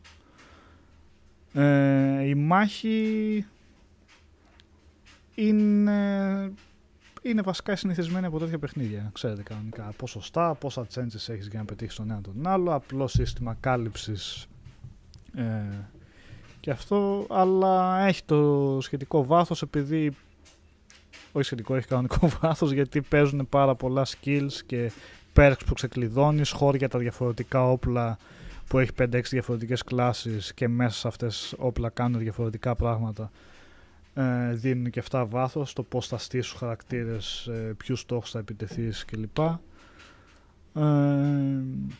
και οπότε ναι η μάχη είναι, είναι ωραία και έχει στρατηγική ε, γενικά. Έχει περισσότερο βάθος από το XCOM. Ε, ε, μισό λεπτό επιστρέφω. Ναι. Ναι. Ο Νικόλας έχει και άλλες ε, υποχρεώσεις, παιδιά. Είναι... λοιπόν, ε, τώρα, τώρα έχουμε δύο στην παρέα που μπορούν να μιλήσουν για το επόμενο θέμα. Ε, κάνουμε μια παύση εδώ. Είναι και ο Μιχάλης και ο Κώστας εδώ, που μπορούν να σας πούνε εντυπώσεις από τις ανακοινώσεις ε, Βασικά όλοι μπορούν να πούνε εντυπώσεις από τις ανακοινώσεις της Nintendo, αλλά να μπουν πιο βαθιά στο θέμα δηλαδή είναι και ο Μιχάλης που αγαπάει πάρα πολύ Nintendo όπω ξέρω. Μιχάλη, σωστά έτσι. Έτσι, έτσι, έτσι, ναι. Οπότε για πείτε εσείς τώρα τι, τι είδατε με το Direct αυτό το, της προηγούμενης εβδομάδας, με τα, με τα πλαστικά αυτοκινητάκια που φτιάχνεις στις δικές σου πίστες Mario Kart και τα... Ένα κωδικό, τον έχουμε ήδη, Τι για το... πρέπει, ό,τι πρέπει είναι για το χωριό αυτό, ρε Γιώργο. Κώστα Ό,τι δεν πρέπει. ακούγεσαι καθόλου, είσαι πολύ πίσω, δεν ξέρω τι... Είμαι πολύ πίσω. Α, Κάτσε, περίμενε. Ε, μ' ακούς τώρα; τώρα ακούγεσαι. Ακούγομαι; Ναι, ναι. Ναι, ναι, γενικά για το χωριό ή για ανοιχτούς χώρου, αυτό με το Μάριο είναι ό,τι καλύτερο, έτσι. Ό,τι καλύτερο. Μπορείς να το στήσεις, ας πούμε, στην αυλή σου ή ξέρω εγώ κάπου που να έχεις χώρο και να κάτσεις εκεί πέρα να κάνεις κόντρες ε, ε, με AR, ξέρω εγώ, AR style. Το οποίο είναι πολύ ωραίο σαν ιδέα. Είναι πολύ ωραίο σαν ιδέα. Δεν θα κάτσω να σχολιάσω τώρα το, το ότι θα πρέπει να δώσω ας πούμε, ένα εκατοστάρικο για να το πάρεις, αλλά σαν ιδέα είναι ωραίο. Είναι ανέφικτο όμως για ένα διαμέρισμα πικρό. Έτσι, δηλαδή... Εντάξει, ε, εκεί που το στήσανε το συγκεκριμένο το τρέιλερ και που το Πούμε- να πούμε, στήσανε... παιδιά, συγγνώμη Κώστας που σε διακόπτω. Ο Ναι, Σάββας ναι, ναι. είναι πολύ- είναι- είναι πολύ κουρασμένος και ε, πρέπει να κλείσει. Σαβούλη, καλό βράδυ, καλή ξεκούραση. Πάει, Σαββά. Γεια σου, Τσάου, Σάβα. Σάβα. Έλα, Κώστα, συγγνώμη, συνέχισε, ναι. Ε, εντάξει, αυτό. Δηλαδή, σαν λογική είναι ωραίο. Ε, ακούγεται πολύ καλό. Τώρα στην πράξη θα δείξει πώς θα εφαρμοστεί, πού θα εφαρμοστεί και από πόσους θα εφαρμοστεί. Έτσι. Ε, αυτό. Τώρα όλα τα υπόλοιπα που ανακοινώθηκαν στο συγκεκριμένο Direct ήταν ε, προβλέψιμα 1000% γιατί έχουν γίνει, δια- είχαν γίνει διαρροές για το συγκεκριμένο, για το συγκεκριμένο Direct από τον από τον Απρίλιο, για να μην πω τον Μάρτιο, να πω καλύτερα τον Απρίλιο, πριν έρθει το πάνω κάτω, τα, πριν έρθει το πάνω κάτω όσον αφορά στο στην πανδημία, ήταν κάτι το οποίο, ξέρω, δηλαδή δεν, δεν μας, ε, δεν μας προκάλεσε κάποια συγκεκριμένη έκπληξη. Έχουμε μια Ε, το θέμα με επανακυκλοφορία... το... Ναι, ναι, ναι, Γιώργο, sorry. Όχι ρε εσύ, τίποτα, έτσι για να σε βοηθήσω τη συζήτηση λίγο. Το, ε, το θέμα με, την, ε, με το παιχνίδι που θα βγει σε, για περιορισμένο χρονικό διάστημα, τα έγραφε και ο Χρήστος, όχι ο Τέλης, στο Discord το δικό μας τις προάλλες. Έχει, είναι κάτι το οποίο δεν, ε, δεν γίνεται συχνά πρέπει να πούμε έτσι. Είναι λίγο... Έχει διχάσει αυτό, Γιώργο, έτσι. Θα έλεγα πιο πολλά αρνητικά έχει συν- συγκεντρώσει παρά θετικά σχόλια. Ναι, αυτό Ναι. Μιχάλη, ναι. Τι συμβαίνει ακριβώς; Για πείτε και σε εμάς που δεν Ε, ξέρετε.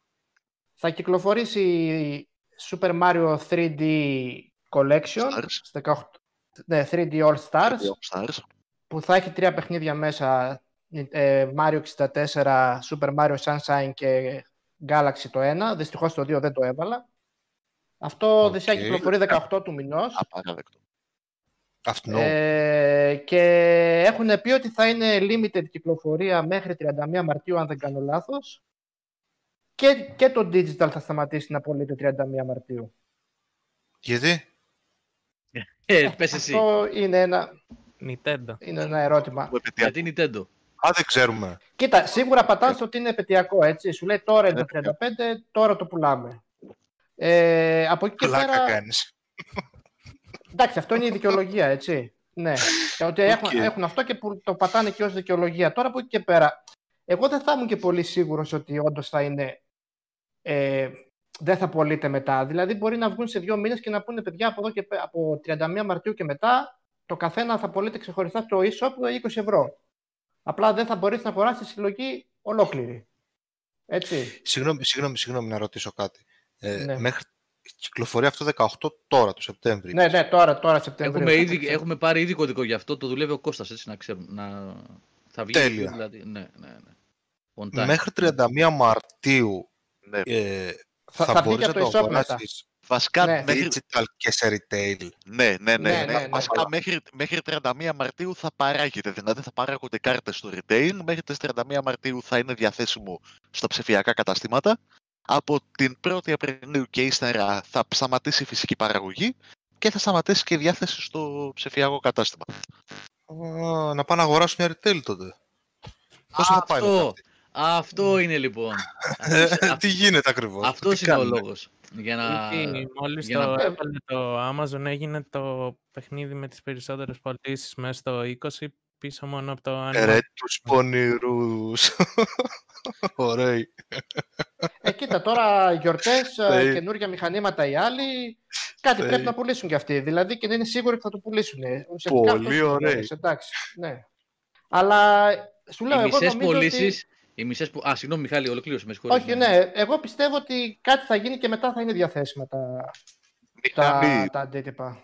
Δεν Ξέρεις είναι, πώς θα είναι απαραίτητο, διαθέσιμα; δεν είναι απαραίτητο. Δεν είναι απαραίτητο αυτό. Ε, να θυμίσω ότι η συλλογή των κλασικών, των remaster ας πούμε, παιχνιδιών του NES που κυκλοφόρησαν στο SNES Τους... ε, στην ουσία ήταν και αυτή μια επαιτειακή κυκλοφορία και δεν ξανακυκλοφόρησε μετά από το...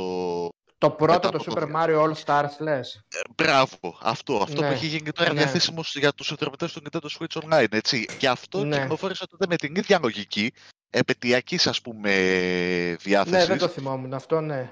Και ούτε αυτό ξανακυκλοφόρησε μετά. Βέβαια, εντάξει, για να κάνω, να, να κάνω τώρα και το δικηγόρο του διαβόλου, τόσο το Super Mario ε, Advance 2, όσο και το Super Mario Advance 3, τα οποία κυκλοφορήσαν και στο Game Boy Advance, βασίζονταν σε αυτές τις εκδόσεις. Ναι. Αλλά το πρώτο Super Mario, ε, το, το, το 16-bit remake ας πούμε του Super Mario Bros. του NES, το οποίο ε, δόθηκε μόνο σε αυτή τη, σε αυτή τη συλλογή, δεν δόθηκε μετά πουθενά άλλου διαθέσιμο. Ναι. Δηλαδή κυκλοφόρησε τότε Ναι. παιδιακά, χάθηκε, όσοι καταφέραν να το πάρουν το πήρανε και από εκεί και πέρα τώρα όσοι είναι συνδρομητές στο Switch, του, του Nintendo Switch Online, ε, μπορεί να το έχουν διαθέσιμο στη βιβλιοθήκη. Πάντως, τους παιδιά, ψηφιακά. Ναι. Η δική μου άποψη είναι, ο- εσείς βέβαια μπορεί να Αυτό έχετε είναι διαφορετική. marketing για αστεία. Αυτό είναι marketing, ναι. βέβαια. Δημιουργεί demand, έτσι, κανονικά, από το τίποτα. Ε, Έτσι είναι. είναι ότι, όπως είπαμε πριν από λίγα λεπτά κιόλας, συμπτωματικά, ότι είναι απαράδεκτο το να μην μπορείς να βρεις το Marvel Ultimate Alliance, το Spider-Man Shattered Dimensions, το Edge of Time, το Ultimate Spider-Man ή οτιδήποτε άλλο ε, γιατί έχουν λήξει κάποια δικαιώματα και αποφάσισαν κάποιοι να τα βγάλουν από τα ράφια.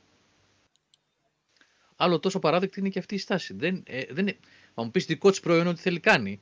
Αλλά είναι μια στάση που εγώ προσωπικά δεν έχω ξαναδεί να γίνεται στην αγορά.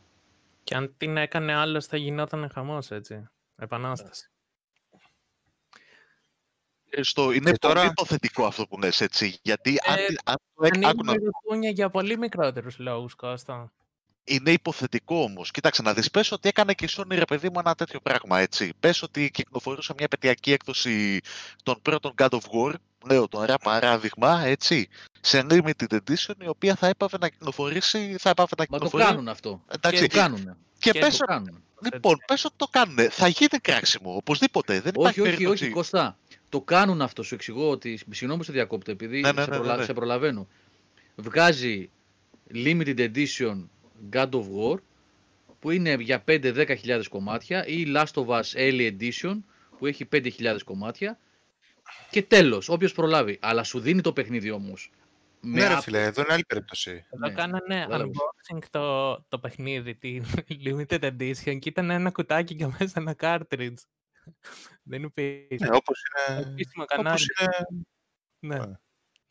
Ναι. Όχι, όπως εντάξει, είναι όλα αυτό- τα... Τι δεν είναι αυτό, δεν ήταν το επίσημο κανάλι που κάνανε το, το unboxing. Ήταν Πρέπει να ήταν. affiliated, αλλά όχι συγκεκριμένη είναι- δεν είναι, δεν είναι από το επίσημο. Δεν είναι του Treehouse ή κάτι τέτοιο. Δεν ανέβηκε στο Nintendo. Νομίζω εκεί το είδα, γιατί αυτό του ακολουθώ, αλλά οκ. Ενδεχομένως να ανέβηκε. ενδε- Ναι, εντάξει, το πέτυχα, το είδα και εγώ αυτό το βιντεάκι, αλλά ξέρω και τους συγκεκριμένους τύπους. Δεν είναι δηλαδή το τυπά με τη.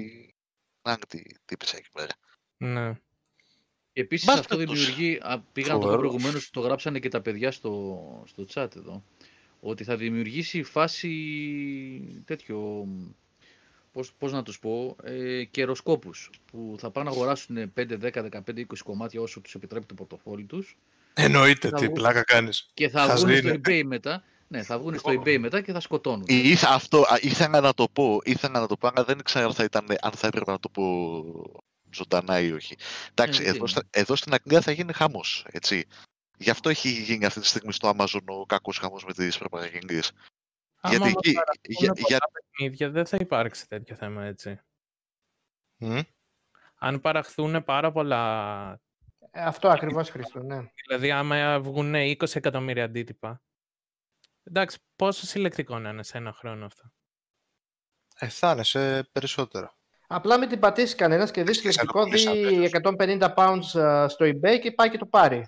Μπορεί και να Αυτό είναι είναι το συλλεκτικό, θέμα. παιδιά όμως. Μπορεί και να είναι συλλεκτικό. Και 20 Μπορεί, εκατομμύρια αντίτυπα μπορεί. να βγουν.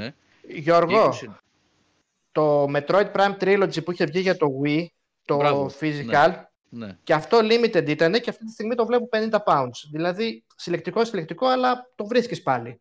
Εντάξει, στο eBay, αλλά το βρίσκεις. ναι. Δηλαδή, αν υπάρχουν πολλά αντίτυπα, με τους scalpers παίζει να μην παίξουν τρελές τιμές τελικά. Και όντως να είναι διαθέσιμο για όποιον το θέλει και μετά την ημερομηνία. Έστω physical, γιατί limited είπαμε, δεν θα, ε, limited λέω. Ε, digital. αν το ψηφιακό digital δεν θα θα, είναι. δεν ναι. θα είναι, ναι, δεν θα είναι. Τότε για ποιο λόγο κάνει αυτή την κίνηση, ας πούμε, τώρα η Nintendo με το Mario;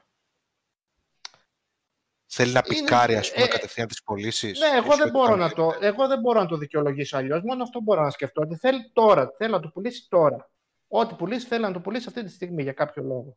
Γιατί ο δικηγόρος του διαβόλου σου λέει ότι θα βγει η Nintendo και θα σου πει ε, τι μου λες ότι ε, εκμεταλλεύομαι και τέτοια. Αφού εγώ άμα, το, άμα δεν ήταν limited, αυτό θα πουλούσε πέντε χρόνια. Εγώ χάνω λεφτά από αυτή την υπόθεση. Κατάλαβες; Ναι. Οπότε για ποιο λόγο τώρα το έχει βάλει ε, ως limited κυκλοφορία αυτό η ψυχής τους; Το πιο πιθανό είναι ότι θέλει να πουλήσει τώρα ή ότι τελικά δεν θα είναι limited. Θα, θα, θα το βγάλουν και μετά με άλλη μορφή. Ή θα τα ξαναπουλήσει στο 40, εντάξει. Όταν, κάνει, όταν, όταν υπάρχει η επέτειο 40 χρόνων, θα τα ξαναβγάλουν. Ναι, κοντά είναι κιόλας, δεν είναι μακριά. Ναι. Ναι, ναι. πιθανό, το πιο πιθανό αυτό, ίσως, γιατί δεν ξέρω, εγώ έχω ψηλοαπογοητευτεί κιόλας από το, γενικότερα από το line-up και από ό,τι υπάρχει, έρχεται στο μέλλον στο, όσον αφορά στο Switch και στα παιχνίδια. Οπότε είναι ένα γρήγορο cashback για την εταιρεία. Έχει, Μμμ. μπορεί, να, μπορεί να υπάρχει και αυτή η λογική από πίσω, δηλαδή να, ε, να τονώσουμε λίγο τα ταμεία μας πραγματικά δεν μπορώ να καταλάβω ποια είναι η κατάσταση στην Ιαπωνία αυτή τη στιγμή, πόσο τους έχει επηρεάσει η συνολική πανδημία. Αλλά εντάξει, είναι... Κάνανε ανακοινώσεις ενός direct, οι οποίες φημολογούνται πέντε μήνες πίσω και έχουμε ένα line-up μέχρι τον Φλεβάρι που αποτελείται μόνο από δύο παιχνίδια. Αυτό. Κω- Κώστα, παίζει ο COVID να τους Ορίστε. χτύπησε πολύ στο development, πολύ. Δηλαδή, να είχαν ανακοι... ε, βασικά, εγώ διάβασα ότι παραδείγματος χάρη αυτές οι ανακοινώσεις ήταν να γίνουν ε, στην E3, αν όχι νωρίτερα, ε, και το 3D World, που είναι να βγει το Φεβρουάριο, ήταν να βγει τώρα. Δηλαδή, ήταν να βγει κατά τον Οκτώβριο. Γενικά, το COVID πρέπει να τους έχει χτυπήσει το development ε, πάρα πολύ. Δηλαδή μέχρι το Φλεβάρι τι τίτλους έχει να δώσει; Δικούς. Έχει για αυτή τη το- συλλογή τώρα και το Το τέτοιο. Pikmin, το Pikmin 3 το D Look Pikmin. τον Οκτώβριο Ναι. και το συγκεκριμένο, ναι, το, το 3D World θα βγει το Φλεβάρι. Αυτό. Δεν Δεν υπάρχουν έχουμε- καινούργια. Δεν, Δεν, είναι, είδαμε. δεν είναι και το Bravely Default το 2. Μ, δεν Μιλάω για ξέρω το τι είναι exclusives αυτό. τώρα, έτσι. Ναι. Δεν έχουμε, δεν έχουμε ενημέρωση ακόμα για το Brave, Fo- για το Brave Default. Ε, φαντάζομαι μέσα στο Σεπτέμβριο. Α, εντάξει. αλήθεια. Ε, ναι, γιατί αυτό είναι και της Square, έτσι, το Brave Default. Τώρα γι' Οπότε- αυτό. Οπότε μέσα εκεί στο Tokyo Gaming Show, το ψηφιακό event που θα κάνουν, πως μάθουμε τίποτα για το Brave Default. Είχαν πει δηλαδή ότι θα είναι μέσα στο 20. Τώρα πότε στο 20. Σχετικά με την παραφιλολογία που λέει ότι δεν έχει ρίξει λίγο τις μηχανές στο line-up γιατί ετοιμάζει διάδοχο, τι έχετε να πείτε; Ε, αυτό παίζει Μου αυτό να θες. βγάλει. Εντάξει, υπάρχει φήμη ότι κάτι θα βγει κατά το... Μπορεί να βγει η Switch Pro ή κάτι τέτοιο το Φεβρουάριο και εκεί να, στο launch να ρίξει κάποια ονόματα. Αλλά αυτά είναι φήμες, ε, καθαρά φήμες. Άμα δεν βγει να το πει, κανένας δεν ξέρει. Η νέα Μμμ. κονσόλα αυτή, η, η φημολογούμενη νέα κονσόλα είναι φήμη εδώ και δύο χρόνια. Έτσι. Δηλαδή δεν μπορούμε πλέον να ξέρουμε τι υπάρχει, τι δεν υπάρχει, τι ισχύει, τι δεν ισχύει. Εντάξει, Πάντως οι φήμες, οι φήμες είχαν ξεκινήσει Οπότε, και για Switch, ε, και για το Lite και για το Pro. Έτσι, ας, να το πούμε έτσι τώρα. Στο Lite πέσανε μέσα, πέσανε μέσα και πολύ πιθανό να έχουν πέσει και στα δύο. Απλά να, τα- να τα έχει τεντώσει η Nintendo, να τα έχει απλώσει. Δηλαδή το Lite είναι 1,5 χρόνο που δεν- περίπου δεν έχει βγει τώρα. Ένα Lite. χρόνο, ένα. Ναι. Light έχει βγει από το Μάρτιο του Πρέπει 10. να Είναι είναι. ένα, ένας χρόνος είναι σίγουρα. Ένας Ναι, χρόνος είναι και, σίγουρα στην και αγορά. κάτι παραπάνω πρέπει να είναι. Ε, οπότε τα leaks που είχαν γίνει σε ό,τι είχε να κάνει με το Lite ήταν μέσα. Μπορεί να έχουν υπόψη τους και για το Pro και απλά να ήθελα να το απλώσει η Nintendo να μην πέσουν μαζί. Pro, παιδιά, σε εισαγωγικά, δηλαδή το πιο δυνατό Switch. Μπορεί να μην είναι καινούργια κονσόλα. Ένα χρόνο να είναι- ακριβώς έχει το Lite, Ένα Σεπτέμβριο του refresh. 19. Ναι. ναι. Ε, δεν αποκλείεται παιδιά, ανακοίνωση. φέτος, φέτος έτσι στα πολύ γρήγορα, ας πούμε, τα τρία που σας έρχονται πρώτα, τι... Ούπα, χαθήκαμε λίγο. Όχι, όχι. Έλα, Εδώ. Οδυσσέα, εδώ είμαστε. Ρίξτε το. Ε, τι τίτλους έχει βγάλει η Nintendo στο Switch ε, φέτος; Εγώ θυμάμαι τώρα το πρόσφατο το, Mario, το Paper Mario, έτσι. Και το Τι άλλο Animal είναι; Crossing, αυτά. Λοιπόν, το Το Animal, Animal Crossing, Crossing. το Animal Crossing το Μάρτιο, το, το remake του Xenoblade Chronicles Το τον Μάιο. τον Μάιο, το Μμμ. Paper Mario τον Ιούνιο, το, η 3D Connection, το, το 3D All Stars που βγαίνει τώρα την άλλη εβδομάδα, το Pikmin 3 τον Οκτώβρη και αυτά. Αυτά, αυτά, αυτά ξέρουμε για την ώρα. Δεν ξέρουμε τίποτα άλλο. Είναι Μμμ. μακράν η χειρότερη χρονιά της Nintendo όσον αφορά στη, στις κυκλοφορίες παιχνιδιών. μεταξύ, Το Animal Crossing που πούλησε πάνω από 21 εκατομμύρια αντίτυπα. Χρήστο, το είχαμε πει και τότε, το Animal Crossing ήταν ό,τι καλύτερο πραγματικά για την περίοδο πανδημίας, έτσι. Ό,τι καλύτερο πραγματικά για την περίοδο, για όσους ας πούμε έπρεπε να μείνουν μέσα στο σπίτι. Ναι. Δηλαδή, εγώ που αναγκάστηκα εκ των πραγμάτων και έμεινα 14 μέρες απομονωμένος, δεν μπορούσα να φανταστώ χειρο- καλύτερο παιχνίδι εκτός από το Animal Crossing για μέσα, για μέσα στο σπίτι. Πραγματικά ήταν... Ε, Ναι. τους, έκατσε, τους έκατσε πολύ λαχείο η συγκεκριμένη κυκλοφορία που δεν θα έκανε υπό άλλες συνθήκες τέτοιες πωλήσεις. Εντάξει, το Animal Ναι. Crossing έχει ένα συγκεκριμένο κοινό, ε, αλλά δεν είναι το hardcore κοινό. Δεν είναι δηλαδή το παιχνίδι που θα κάνει τόσες, πο- τόσες Ναι, πολλές ναι, ναι. πωλήσεις. Και από ό,τι Απλά- βλέπω στηρίζει, γιατί ανεβάζουν συνέχεια update, ξέρω εγώ, Σεπτεμβρίου, update καλοκαιριού, βάζει συνέχεια Ναι, πράγματα. ναι, ναι.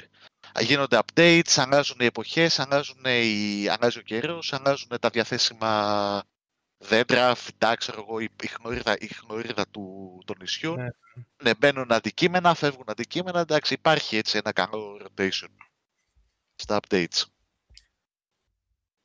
Δηλαδή, αναλο... το, το θέτουμε δηλαδή σε μια βάση αναλογικά με τις πρώτες δύο δυνατές του χρονιές, ότι σε αντιστοιχεία τίτλων δεν είναι τόσο δυνατή αυτή η χρονιά, έτσι. Η χειρότερη χρονιά ήταν αυτή σε διαθεσιμότητα. Μή, μη, Έτσι. μήπως, ο, ο, μήπως ο πύχης είναι πολύ ψηλά. Ρε εσύ Οδυσσέα, Ε, μου είπες- μου είπες 4-5 exclusive τίτλους. άκου να σου πω, το Switch βγήκε το Μάρτιο του 17, έτσι. Μέσα στο Μάρτιο του 17 είχαμε έναν σταθερό ρυθμό κυκλοφορίων. Έτσι, ξεκίνησε, εντάξει, ξεκίνησε με το Breath of the Wild, μέχρι το Μάρτιο είχαν σκάσει αρκετοί δυνατοί τίτλοι. Ε, συνέχισαν να έρχονται τίτλοι και στο καλοκαίρι μέσα. Είχαμε και το ARMS, ε, είχαμε και το, ε, το Splatoon το 2. Υπήρχε δηλαδή περιεχόμενο. Έγινε μια λούμπα το 18. Δηλαδή το 18 είχαμε μια πτώση στις κυκλοφορίες. Ε, όσον αφορά, ας πούμε, δεν, δεν ήταν ότι είχα, δεν είχαμε, αλλά εντάξει, αναφορικά με την 9 ποιότητα. ήταν που και- είχε πάρα πολύ πράγμα. Πότε Το ήταν; 19 έγινε ο σκασμός, έτσι, πέσανε Ναι. πάρα πολλά μαζεμένα που δεν ξέραμε τι να κάνουμε και ξαφνικά το 20 μετράμε στην ουσία στα δάχτυλα του ενός χεριού. Ε, οπότε Δεν- Και αναλογικά δεν το- είναι, το- και δεν το- είναι και το- όλα καινούργια, έτσι, Κώστα. Το Xenoblade Οπότε δεν είναι αναλογικά το καινούριο. 21, οπότε αναλογικά το 21 προβλέπεται δυνατό αν ακολουθεί αυτό το pattern η, η Nintendo με το Switch, έτσι. Θεωρητικά, δεν ξέρουμε. Να δεν αλλάξουν τα ξέρουμε δεδομένα τα με τον COVID, παιδιά, και την πανδημία. Η Αλλά πανδημία- αυτό, από ό,τι φαίνεται ο COVID τα διέλυσε Ναι. λίγο. Πάντως η Nintendo είναι και σε φάση, δηλαδή μπορεί να σου πει του χρόνου τα Χριστούγεννα, όχι φέτος, του χρόνου το 21 βγαίνει το Breath of the Wild το 2 και για ένα χρόνο να μην ασχολούμαστε με τίποτα άλλο. Έτσι. Δηλαδή σου λέει θα βγάλουμε το Breath of the Wild, τι άλλο θέλετε. Δεν ξέρω, εντάξει. Παιχνίδια να παίξουμε, τι θέλουμε. Ναι, αυτό, αυτό θα αυτονόητο πει, θέλουμε, δεν θέλουμε κάτι άλλο. θα, θα, θα βγει το Breath of the Wild το 2. Ναι. Μμ. Οκ. Πάντα η Nintendo είπαμε. Εντάξει, έχει μια Και- διαφορετική ναι. στάση και συμπεριφορά. Έχει το Και δικό της. να πω Γιώργο και ένα σχόλιο. Ναι, ναι. Αυτά τα τρία τα παιχνίδια που θα βγουν τώρα η συλλογή, παικτικά τουλάχιστον, αν εξαιρέσουμε όλα τα υπόλοιπα, είναι super, έτσι. Δηλαδή, ειδικά όποιος δεν τα έχει παίξει και δεν μπορεί να τα παίξει, δεν τα έχει κάπου αλλού να τα παίξει, είναι ό,τι καλύτερο μπορεί να παίξει στην κατηγορία. Έτσι, Mario Galaxy τώρα, για μένα είναι το καλύτερο 3D platformer όλων των εποχών. Αν ισχύει, το Mario ναι. Galaxy είναι ένα από τα καλύτερα Mario platformers όλων των εποχών. Θα μπορούσαν να έχουν βάλει και το Mario Galaxy 2 μέσα. Έτσι, εγώ συμφωνώ. Κώστα, θα συμφωνώ. μπορούσαν κάλλιστα. Και θα, Θα μπορούσαν. μπορούσαν επίσης να έχουν βγάλει το Mario 64 από αυτή τη συγκεκριμένη συλλογή. Το οποίο αν το Είναι- έχουμε παίξει ναι. και δεν το έχουμε παίξει. Ναι. Ε, Θέλανε να πιάσουν τώρα τρεις γενιές, ξέρεις. Θέλανε να το ναι. κάνουν. Και είναι ιστορικό Ρε, παιχνίδι, Κώστα, γι' αυτό το έβαλαν. Δηλαδή, είναι ιστορικό Εντάξει. παιχνίδι, αλλά είναι παιχνίδι το οποίο έχει πλέον παλιώσει. Και το έχουμε δει και σε διαφορετικές εκδόσεις. Δηλαδή το έχουμε δει και φορητά, το έχουμε δει και στην εποχή του όταν ήταν στην εποχή του. Δεν ξέρω, εντάξει. Σε- νομίζω ότι τα έχουμε συζητήσει και λίγο μεταξύ μας. Θα μπορούσαμε να Ναι. έχουμε κάνει άλλες επιλογές. Γιατί Ναι. μιλάμε για, ιστο- για ιστορικά platformers, έτσι. Μμμ. Ε, α, επίσης θα μπορούσαν στο, στην υπηρεσία του Switch Online να δώσουν και κάποια από τα παιχνίδια που έχουν κυκλοφορήσει στο Game Boy. Έτσι, το, Six- το Six Ναι. Golden Coins. Δηλαδή να μην δώσουν μόνο τα, τα remakes, τα, τα 16-bit remakes των, των αρχικών, των τριών ας πούμε πρώτων που βγήκαν στο NES. Θα μπορούσαν να είχαν παίξει λίγο περισσότερο, να είχαν διευρύνει την Αυτά θα μπορούσαν να είχαν μπει και στη συλλογή μέσα, γιατί θα σου πει ότι Game Boy online δεν έχουμε, δηλαδή δεν, δίνουμε, δεν έχουμε ακόμα τέλος πάντων για να σου βάλουν και τα Game Boy, αλλά Αυτό. μέσα στη συλλογή θα μπορούσαν να έχουν, πει, να έχουν μπει. Να ρωτήσω κάτι άσχετο. Συγγνώμη Για κιόλας πες. έτσι. Μια και έχουμε πιάσει τώρα την Nintendo, ας πούμε, που σπανίως την πιάνουμε σαν κουβέντα στα webcast, η αλήθεια είναι. Οπότε, το online στο Switch σου δίνει πρόσβαση στη βιβλιοθήκη του NES και του Super NES. Σε κάποια Λέω παιχνίδια, κάτι γύρω στα 80 είναι αυτή τη στιγμή. Ωραία. Τα οποία Ναι. Σου δίνει πρόσβαση, δηλαδή μπαίνεις, το κατεβάζεις και παίζεις. Δεν πληρώνεις. όχι, κατεβα... ε, όχι, δεν το... κα- Ναι, το... τα κατεβάζεις όλα μαζί. Κατεβάζεις μια εφαρμογή για να σου δώσω Έτσι, καταλάβεις. έτσι. Έτσι, κατεβάζεις ένα Ωραία. application που είναι ας πούμε Ωραία. για το NES και για το SNES. Και όταν ανοίγεις την εφαρμογή μέσα, αυτή αναβαθμίζεται με κάποια κλασικά παιχνίδια, έτσι. Ανά δύο-τρεις μήνες, ανάλογα τα συχνότητα. Μάλιστα. Ε, Και, πέρα- και μέχρι ναι, ναι. στιγμής υποστηρίζει μόνο NES και Και Super SNES. Nintendo, ναι. Γύρω Ναι, στα και 50 Game Boy κάτι, Advance, 60. τίποτα. Όχι, όχι, μόνο NES, Super NES. Γύρω στα 50 κάτι έχει NES παιχνίδια και τα υπόλοιπα 30 νομίζω είναι Super E NES. Καλά, και το άλλο που θέλω να ρωτήσω θα σας ρωτήσω, θα σας ρωτήσω off camera. Οκ. Ναι. Γιατί κάτι έχω ακούσει για homebrew και ψήνομαι. Αυτά δεν Ναι. τα ξέρω εγώ, το, εντάξει, δεν ασχολούμαι. Κώστα. Ε, Και εγώ μπορώ να σε βοηθήσω βασικά. Σε Όχι. αυτό το παρέμβαση. Δεν νομίζω. Εγώ το έψαξα το συγκεκριμένο, αλλά θα το πούμε offline. Οκ, Χριστό, ναι. Πα- ε, α- Ναι, αυτά τα Κάποιος παιχνίδια που σηκώνει το χέρι ανέφερες, στο βάθος. ε, Γιώργο εσύ, για πες. Όχι, τι; Ε, Day one ε, το Η, η Nintendo Πιο παλιό δεν δεν επιτρέπει, δεν επιτρέπει την... Κυνηγάει. Κυνηγάει πολύ. βγάζει συνέχεια updates, ε, ε, Γιώργο, έτσι. Μόλις βγει ένα crack τέλος πάντων, το καινούριο update Α, και καλά, Εγώ δεν το πειράζω, κουβεντιάζουμε δεν, τώρα. δεν ε, πειράζω ποτέ καινούργια κονσόλα. ναι και εγώ. Δεν μιλάω για το Switch. Εγώ ασχολούμαι με παλιές, Ναι. παλιές δύο γενιές πίσω. Πρόσφατα Γεια σου, ρε δοκίμασα Νικόλα. κάτι. Γεια σου, Με sorry, παλιές. έπρεπε να φύγω λίγο πριν ξαφνικά. Όχι ρε Νικόλα, τι sorry. Όλα good. Α, ναι. Ναι. Α, αυτό που γράφει, να, έχουμε, ε, είμαστε στο ίδιο μήκος κύματος με τον King Spaghetti εδώ πέρα. Homebrew μόνο στα παλιά μοντέλα. Ναι, και εγώ αυτό ακριβώς. Αν θέλω Όχι, να τα δω. εννοεί παλιά στα μοντέλα. παλιά μοντέλα Switch ο Kings. Α, οπότε δεν είμαστε δύο μήκος κύματος. Εγώ εννοώ παλιές κονσόλες. Ναι. ότι Οπότε Χριστό θα το κουβεντιάσουμε. πάω και βρίσκω δηλαδή κάποια παιχνίδια που δεν είχα δει ποτέ. Πολλά παιχνίδια, ας πούμε, και θέλω κάποια στιγμή να δω έτσι, να πάρω μια ιδέα, να ενημερωθώ κτλ. Για ε, αρκετά, αρκετούς τίτλους που έχω χάσει.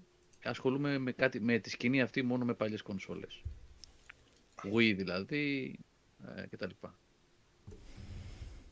Το PlayStation Mini, χαρά λαμπροφανή, είναι, το είχα πει και σε παλιότερη περίπτωση, ε, επειδή ακριβώς ε, δεν ήταν καθόλου καλά σχεδιασμένο τελικά, εκ του αποτελέσματος αποδείχτηκε αυτό, του γύρισε την πλάτη ο κόσμος, τελείωσε αυτό. Βγήκε, αγοράστηκε, τελείωσε. Κάποια στιγμή το δίνανε 20-30 ευρώ από πολλά καταστήματα και στην Ελλάδα από ό,τι είχα δει. Αν, έχετε, αν το βρείτε στα 20-30 ευρώ, πιστέψτε με, αξίζει να το αγοράσετε. Για ποιο μιλάμε; για το PlayStation Mini. Α. Ναι, αν το βρείτε σε αυτή την τιμή, αξίζει πραγματικά γιατί με πολύ εύκολο τρόπο, με μια μικρή αναζήτηση στο, στο ίντερνετ, θα βρείτε μέσα σε μισή ώρα πώς μπορείτε να το κάνετε να παίζει εκατοντάδες παιχνίδια του PlayStation 1 και όχι μόνο, τα οποία εντάξει είναι πολύ παλιά, πολλά από αυτά, ούτε δικαιώματα υπάρχουν, ούτε τίποτα, έτσι δεν είναι και κανένα έγκλημα κατά της ανθρωπότητας. Τώρα μεταξύ μας τα λέμε αυτά. Εντάξει, ναι. Εντάξει, Ε, τώρα, έλεος. ναι, ναι, ναι. Τόσα χρόνια δηλαδή. Ναι, ναι. Ε, 25 χρόνια παιχνίδια είναι αυτά τώρα, εντάξει. Ε, και αποκτά άλλη αξία. Αν το βρείτε φτηνά δηλαδή, το συζητάω. Δεν συζητάω. Και για την βιτρινούλα σας και με μια CRT, κο- CRT δεν γίνεται γιατί είναι HDMI out αυτό, συγγνώμη, εντάξει, οκ. Αλλά οι emulators που βάζουν scan lines και τα λοιπά, το βάζετε σε μια τηλεορασίτσα μικρή δίπλα από το γραφείο σας, ξέρω εγώ, και έχετε 100, 200, 300, 400 παιχνίδια του PlayStation 1, ε, έτσι όπως θα έπρεπε να ήταν από την αρχή το PS Mini, όχι με 400 παιχνίδια, αλλά όχι με αυτά τα 20 μόνο που έχει. Έτσι. Για, ε, επειδή έγραψε και ένας άλλος φίλος πιο πριν στη διάρκεια της συζήτησης για next gen, τιμές κτλ. Όλη αυτή η συζήτηση, παιδιά, έγινε στην αρχή του webcast. Όσοι δεν την ακούσατε, μπορείτε να την ακούσετε όταν τελειώσουμε. Για next gen τιμές, τι γίνεται, πού πάμε, πόσο μας έχουν κουράσει κτλ. Έχει γίνει μεγάλη συζήτηση στην αρχή της εκπομπής. Λοιπόν, ε, πού βρισκόμαστε, τι άλλο έχουμε, από επικαιρότητα παιχνίδια Πριν και το τα είχαμε λοιπά. λήξει Ναι. με το Westland γιατί Όχι, λίγο έφυγα, ε, μπαμ. επειδή κατάλαβα ότι μπορεί να αργήσεις, πήγαμε στην Nintendo, άμα θες κλείνεις το θέμα. Βρήκαμε ευκαιρία που έφυγες να πούμε για Nintendo. Για το Zelda λήξαμε. Α, μόνο και ήθελα να το ακούσω. Το Breath of the Wild πιάσαμε.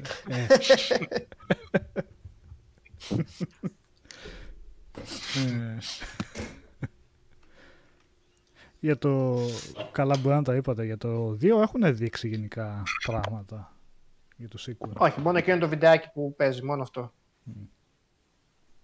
που ήταν ίδιο Αυτό με το το open. Kyoto. Ναι. Σλάκα κάτω. Α, κατάλαβα. Πλάκα, πλάκα. Ήταν, ήταν πιο σκοντεινό Νικόλα, ήταν, είχε άλλο, άλλη ατμόσφαιρα. Και πάλι χειρίζεσαι την Zelda. Ο άσχετος. Της Zelda. Της Zelda. Είμαστε τη Zelda. Νικόλα, δεν είναι πολύ μακριά το Κέμπριτσε κανόνις.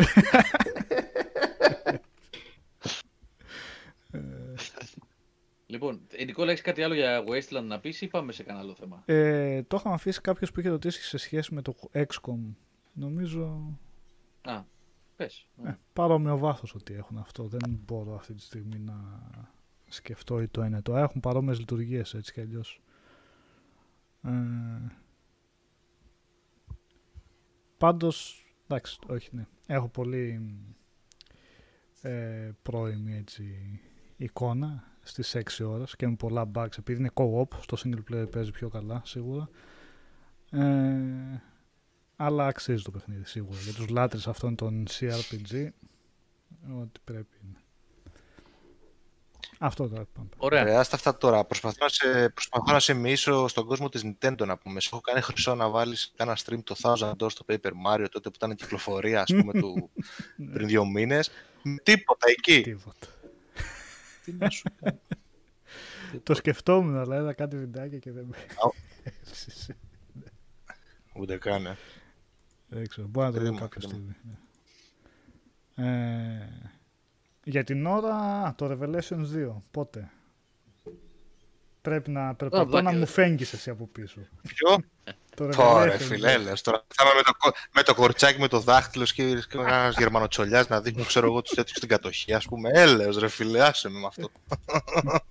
ε, ναι. Ούτε καν. Ούτε Θέλω καν. ένα βαρβάτο τώρα. Αν δεν είχε αυτά τα bugs στο Westland 3, θα τάσκαγα σου λέω αλήθεια. Μεταξύ μας τώρα. Ε, στο single player πρέπει να είναι πιο στρωτό βασικά. Αλλά τι, δεν έχει κάτι άλλο. Microsoft Flight Simulator. Το κατέβασα με το Pass στο, Ναι. στο, στο PC. Ε, δεν είχα το χειριστήριο εδώ στο γραφείο εκείνη την ώρα. Το, στο γραφείο εννοώ, στο γραφείο στο σπίτι. Ε, Το είχαν, βασικά το είχαν οι κόρες μου το έξτρα χειριστήριο που έχω. Τώρα το έχω εδώ. Του, 3, του One, συγγνώμη. Γιατί παίζανε Battletoads. Και λέω εντάξει τώρα μην πάω να το πάρω. Να παίξω με το πληκτρολόγιο. Ούτε καν το απογείωσα το αεροπλάνο, τίποτα. Γιατί ρε; τίποτα, ούτε καν το απογείωσα. Ούτε καν το απογείωσα, παιδιά, γιατί δεν πήγα tutorial. Πήγα και καλά, ξέρεις, free flight. Λέω, άντε να ξεκινήσω να περάσω πάνω από το εγάλεο. Λοιπόν, να δω πώς είναι. Και έβαλα σχέδιο πτήσης από το Μιλάνο, κάπου ήταν, κάπου ήταν από το Μιλάνο προς Αθήνα. Με ένα μικρό αεροπλανάκι. Μπαίνει, μου, μπαίνω μέσα στο σκάφος, η κάμερα και μου γράφει «Λύσε φρένα». Έψαχνα να βρω το κουμπί να λύσω τα φρένα. Ανέβασε τις στροφές στον κινητήρα. Πάτα αυτό, τίποτα. Αυτό, τίποτα. Αυτό, τίποτα. Αφού παιδεύτηκα κάνα τέταρτο, λέω άστο, θα πάρω Κάπου χειριστήριο. 150 γίγα. 100 ναι. Να, να φέρω το χειριστήριο τουλάχιστον να μου πει πάτα αυτό, πάτα εκείνο, πάτα τ' άλλο και θα δοκιμάσω με χειριστήριο να δω τι γίνεται. Τουλάχιστον μια πτήση έτσι πάνω από την Ακρόπολη εδώ, από το εγαλεάκι μας θα την κάνω να δω. Οπότε δεν μπορώ να σας πω για το Flight Simulator τίποτα. Το Tony Hawk το στείλανε, το που έχει γίνει λίγο... Όχι, δεν μου το στείλανε. φασαρία. Φασαρία καλή ή κακή έγινε. Το Όχι, Digital καλή, Foundry. καλή. Το, Ναι. το έχει πάρει κόσμος, γενικά ασχολείται κόσμος. Την περίμεναν τη συλλογή. Θα τους κάνω ένα τηλέφωνο αύριο στα παιδιά εκεί στην αντιπροσωπεία να δω αν έχουν. Να το δούμε. Εγώ δεν, μπο- δεν τα κατάφερα ποτέ αυτά τα παιχνίδια, έτσι. Ε, την εποχή που ακόμα και στην Ελλάδα που δεν, ήταν και, δεν έχουμε και τόσο πολύ κουλτούρα skating εδώ. στη- Υπάρχουν πολλά παιδιά που κάνουν skate και εγώ είχα skateboard πιτσιρικά στα 80's αλλά δεν είχαμε ρε παιδί μου ποτέ αυτή την κουλτούρα των Αμερικάνων που είναι, ήταν must. Ναι. Ε, θυμάμαι το Tony Hawk 1 και 2 στο πρώτο PlayStation. ε, Είχε, γινόταν χαμός στην, ε, εδώ στη χώρα, στην Ελλάδα. Είχε πάει πάρα πολύ καλά. Έπαιζε πολλοί κόσμος στον Hawk. Παρόλο που ε, επαναλαμβάνω δεν είχαμε τόσο έντονη κουλτούρα skateboard εδώ. Τώρα δεν ξέρω πώς έχει πάει εδώ σε εμάς αυτό. Αλλά είδα στο Digital Foundry ότι. Δεν το είδα το βίντεο. Λίγο έτσι 5 λεπτά έβαλα ότι το εκθιάζαν, ότι κάνανε πολύ καλή δουλειά. Ναι. Οκ, θα το ζητήσουμε. Αν υπάρχει κωδικός να το, να το δούμε. Τώρα από reviews ε, που έχουμε πάρει βασικά όλα τα σημαντικά παιχνίδια τέλος Αυγούστου και αρχές Σεπτεμβρίου που ήταν, τα έχουμε πάρει, θα σας πω. Ε, το Avengers στο review θα βγει αύριο. Έχουμε πάρει WRC, αν δεν ξέρω αν ακούγομαι τραβηκτικά λίγο, WRC 9, θα έχουμε review αυτή την εβδομάδα. Ο Μιχάλης έχει ετοιμάσει το review για το Golf, το PGA Tour του K21. Έχουμε πάρει NBA του K21, το δουλεύει ο Χρήστος Πλιάπης. Είπα πριν ότι ο Κώστας έχει το Super Mario 3D All Stars. 10... Να μας πει λίγο για το γκολφ ο Μιχάλης τι παίζει. Ο Χρήστος έχει ένα preview, ε, μπορώ να το πω. Χρήστο, Ναι, έχουμε ναι, κανένα- ναι. Preview του Dirt 5, το οποίο πήρε και άλλη καθυστέρηση σήμερα ανακοινώθηκε. Αυτό Ε, πήγε 6 Νοεμβρίου και ναι. έχει marketing συμφωνία με τη Microsoft. Οπότε για κάτι το- λέει. Ναι. Κάτι, Και κάτι 120 λέει. Hz στο Series X και και και. Ναι, κάτι λέει αυτό το 6 Νοεμβρίου για το Dirt 5 και το 13 Νοεμβρίου για το Call of Duty Black Ops. Κάτι λένε αυτά για τις κυκλοφορίες. Ναι, παιδιά, κρατήστε το. Λοιπόν, ε, θα έχουμε preview, πάμε σύντομα από το Dirt 5 από τον Χρήστο. Ε, Το Cyberpunk που λέει ο Καλαμάρης εδώ ότι θα έχει microtransactions. Βγήκε μια είδηση ότι το Cyberpunk θα έχει microtransactions και βγήκε η ίδια η CD Projekt στο Twitter και είπε μην ανησυχείτε, δεν άλλαξε κάτι για το single player πάντα του Cyberpunk. μ, Θα έχει microtransactions στο multiplayer online όταν κυκλοφορήσει που θα είναι τελείως διαφορετικό παιχνίδι. Δεν ξέρουμε κάτι γι' αυτό. Αν θα, ε- αν θα αποκτήσουν πρόσβαση όλοι, αν θα πωλείται ξεχωριστά, αν θα είναι free to play και και και. Μάλιστα. Και ε, από θέμα ύλης, με την ευκαιρία δηλαδή τώρα που λέμε τι reviews θα έχουμε, τι έχουμε παραλάβει κτλ. Την πέμπτη το βράδυ, λίγο πριν τις 10, και αφού τελειώσει το Ubisoft Forward, το δεύτερο event της Ubisoft, τον Ιούλιο δεν ήταν το πρώτο που είχε κάνει. Νομίζω, παιδιά; Ναι. Πρέπει. Ιουνίου. ναι. Ιου- Ιούνιο, ναι, Όχι, τέλος τον πάντων. Ιούλιο. Τον Ιούνιο ήταν. Ναι, νομίζω Ιούλιο. Τέλος πάντων, μέσα στο καλοκαίρι είχε κάνει το πρώτο, τώρα θα κάνει το δεύτερο. Ε, εγώ έπαιξα ένα παιχνίδι της Ubisoft, δεν μπορώ να πάω ακόμα πιο. Όχι αυτό Ή- όμως που γράφεται στο chat. Όχι αυτό που γράφει στο chat. Είναι ένα παιχνίδι από το οποίο δεν έχετε δει gameplay σε αυτή του τη μορφή όπως είναι τώρα. Είναι ακι- ε, Αχ, αυτά μας λες, αυτά μας λες και αυτά μας κάνεις τώρα. Αυτά μας Ναι. λες και αυτά μας κάνεις. οπότε μπορείτε να ε, δι- σκε- θυμηθείτε τι έχει δείξει η Ubisoft μέχρι στιγμής και βγάλτε τα από τη μέση αυτά. Skull and Bones, αποκλειστικό. Όχι, δεν είναι σκάλα, λοιπόν, δεν ξέρω αν υπάρχει αυτό πια. Ε, Μπορεί έχω... σε άλλη μορφή που είπες. Έπαιξα, Να είναι με ε, αεροπλάνο. έπαιξα δυόμιση ώρες από το παιχνίδι αυτό. έπαιξα δυόμιση ώρες από το παιχνίδι αυτό.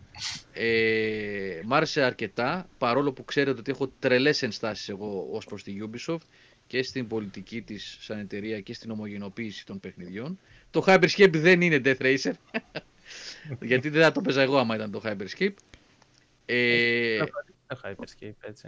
έχει Όποιος- κυκλοφορήσει κιόλας και και στις κονσόλες. Ο- Ε, Νομίζω, ναι, Ναι, έχει την, πέμπτη, την πέμπτη το βράδυ θα, βγα- θα βγει το κειμενάκι αμέσως μετά το τέλος του Ubisoft Forward. Αυτό είναι το embargo τέλος πάντων που μας έχουν δώσει. Ένα hands-on preview που θα ετοιμάσω, το γράψω αυτές τις μέρες και έχω ετοιμάσει ήδη δύο βίντεος των 30 λεπτών, μία ώρα gameplay, από τις 2,5 δηλαδή που έχω καταγράψει, κράτησα 30 και 30 λεπτά, μία, σο- μία ώρα δηλαδή, με τα πιο ενδιαφέροντα σημεία αυτού του παιχνιδιού. Το ένα βίντεο θα βγει με το preview, το άλλο θα κάνουμε λέμε εδώ με τα παιδιά, ίσως την Παρασκευή, ένα μικρό live, ένα σύντομο live με πρώτες εντυπώσεις από το παιχνίδι αυτό που θα βάλουμε και άλλο gameplay από διάφορα σημεία και θα περιγράφουμε τι... Δηλαδή θα μπορείτε να μου κάνετε ερωτήσεις, πώς μου φάνηκε, τι ήταν αυτό, τι είχε εκείνο, ξέρεις. Θα τα πούμε, όπως έχουμε κάνει παλιότερα για το Red Dead Redemption 2, όπως είχαμε κάνει για το Death Stranding. ε, διάφορα. Death Stranding, για το Last of Us είχαμε κάνει νομίζω. Ναι. Ε, έτσι το ένα μικρό Sekiro. μιας ώρας. Ε, Για το Sekiro. Sekiro. για το Sekiro από ταξίδι, ναι. Ε, οπότε θα τα πούμε την Παρασκευή. Πέμπτη βράδυ θα βγει το Hand Zone και Βαλχάλια. δεν είναι Βαλχάλια. Εγώ Δεν ε, δεν θα το έκανα εγώ το Assassin's Creed, παιδιά.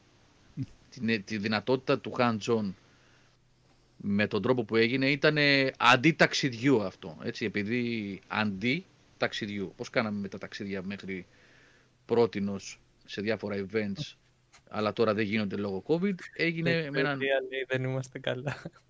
Δε- Είναι trials, το, το καινούριο trials. Λοιπόν, θα τα, την, Παρασκευή, την Πέμπτη το βράδυ το κειμενάκι, την Παρασκευή θα κάνουμε και ένα σύντομο live έτσι και θα τα πούμε περισσότερο. Ποιο είναι ρε Πάντως, Τζόρτζ, ε, το Prince of Persia remake τελικά ποιο είναι; Θε- Πες μας να έχουμε και εμείς μια εικόνα λίγο. Είναι Prince of Persia με τον Sam Fisher όμως, όπως λέγαμε προηγουμένως. θα φοράει, θα φοράει Το τουρμπάνι, Τρία σμαράγδια πάνω. Τρία Άστα. σμαράγδια. Έτσι. Prince of Persia, The Sum of Time. Δεν Δεν είναι Prince of σαν αυτά, έτσι. Fisher within. όχι, όχι. δεν, δεν ξέρω αν βγήκε Hillmaster το Game Over από τη μαύρη λίστα της Ubisoft ή μπήκε ή δεν βγήκε. Θα ξαναμπεί το Νοέμβριο. άμα Θα βγει. ξαναμπεί με- μετά, το- μετά, Α. μετά από το review του Watch Dogs και του Assassin's Creed Valhalla θα ξαναμπεί. Εμάς μας κάνανε οι άνθρωποι μια πρόταση, μας είπανε θέλετε να συμμετάσχετε σε ένα exclusive event και να δείτε το χ παιχνίδι; Ε, με αυτό το embargo. Είπαμε ευχαριστούμε πάρα πολύ για την πρόσκληση, βεβαίως. Έγινε λοιπόν αυτό. Το είδαμε. Θα πούμε περισσότερα την Πέμπτη και την Παρασκευή και αυτό. Αυτό. Λοιπόν, Ε, ε, Για το Kingdom Come ναι. που λέγατε κάτι πριν. Οδυσσέα όπως είσαι. Ε, Μεγάλο single player παιχνίδι. Ναι.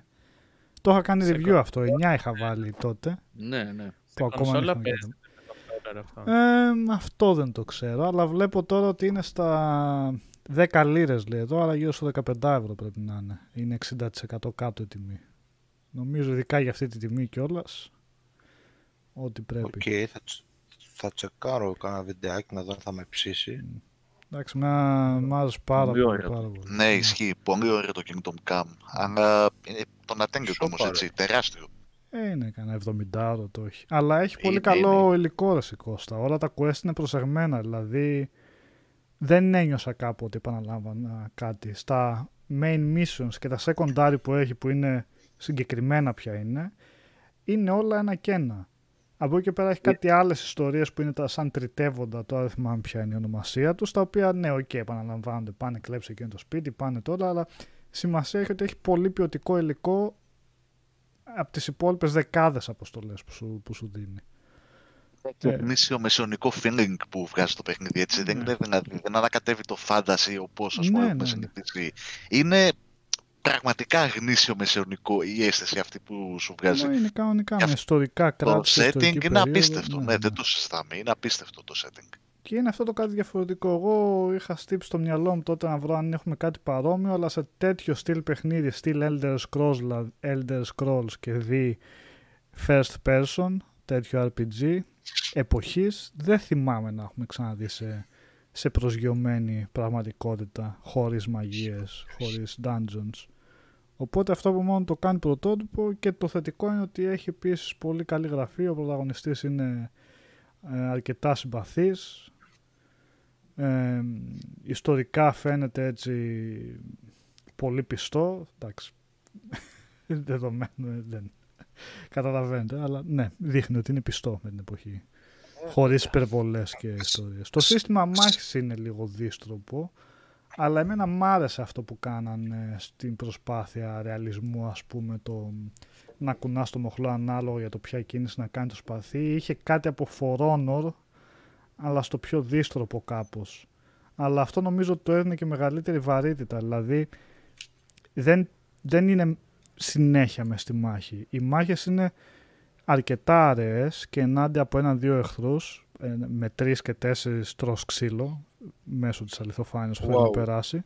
Επομένως, όποτε έρχεσαι αντιμέτωπος με στρατιώτες, με εχθρούς ή στρατιώτες ή κλέφτες, δεν ξέρω εγώ τι άλλο, μαχαιροβγάλτες, νιώθεις ότι είναι ένα μικρό event. Δεν γίνεται ποτέ σούπα το σύστημα μάχης να πεις ε, ξανά μάχη, ξανά πάμε και να σφάξουμε. Οπότε έχει αξία έτσι η μάχη όποτε, όποτε μπαίνει στο παιχνίδι. 40 ευρώ η Royal, 13 ευρώ η απλή.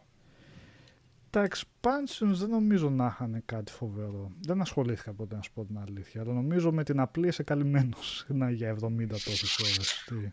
Πολύ καλά, αρχίζει Απλά δες καλύτερα πρώτα κάτι να δεις πώς τρέχεις στο ε, PlayStation 4. Εγώ θυμάμαι τότε που διάβαζα αυτό δεν θα είχε ήθελα. προβλήματα.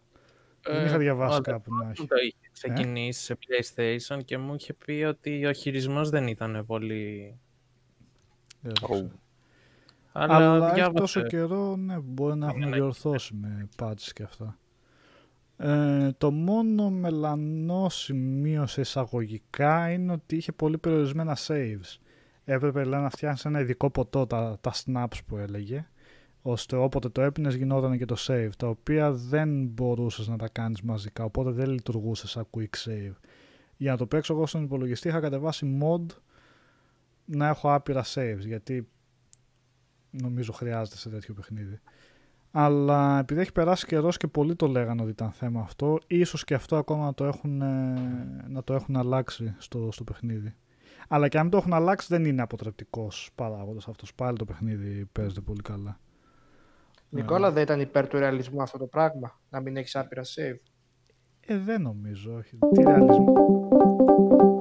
Ω, πάμε. Είναι κάτι που παίζει με το Ρεαλισμός, Discord ναι. του, του Μιχάλη. Ναι. Το έχει κάνει τρία-τρεις φορές σήμερα. Δεν είναι το Save δεν έχει να κάνει με ρεαλισμό. Είναι μηχανισμός, καθαρά gaming μηχανισμός, οπότε ναι, δεν, δεν σου χαλάει καλά το ρεαλισμό αυτό. Ε, Παιδιά, ίσα να ίσα δώσουμε τώρα τους άλλους πας δύο σε κωδικούς. κάτι, Α, πας συγγνώμη. σε κάτι Ναι, σημεία που σου λέει 20% για να κάνεις pickpocket σε κάποιον μέσα στην πόλη.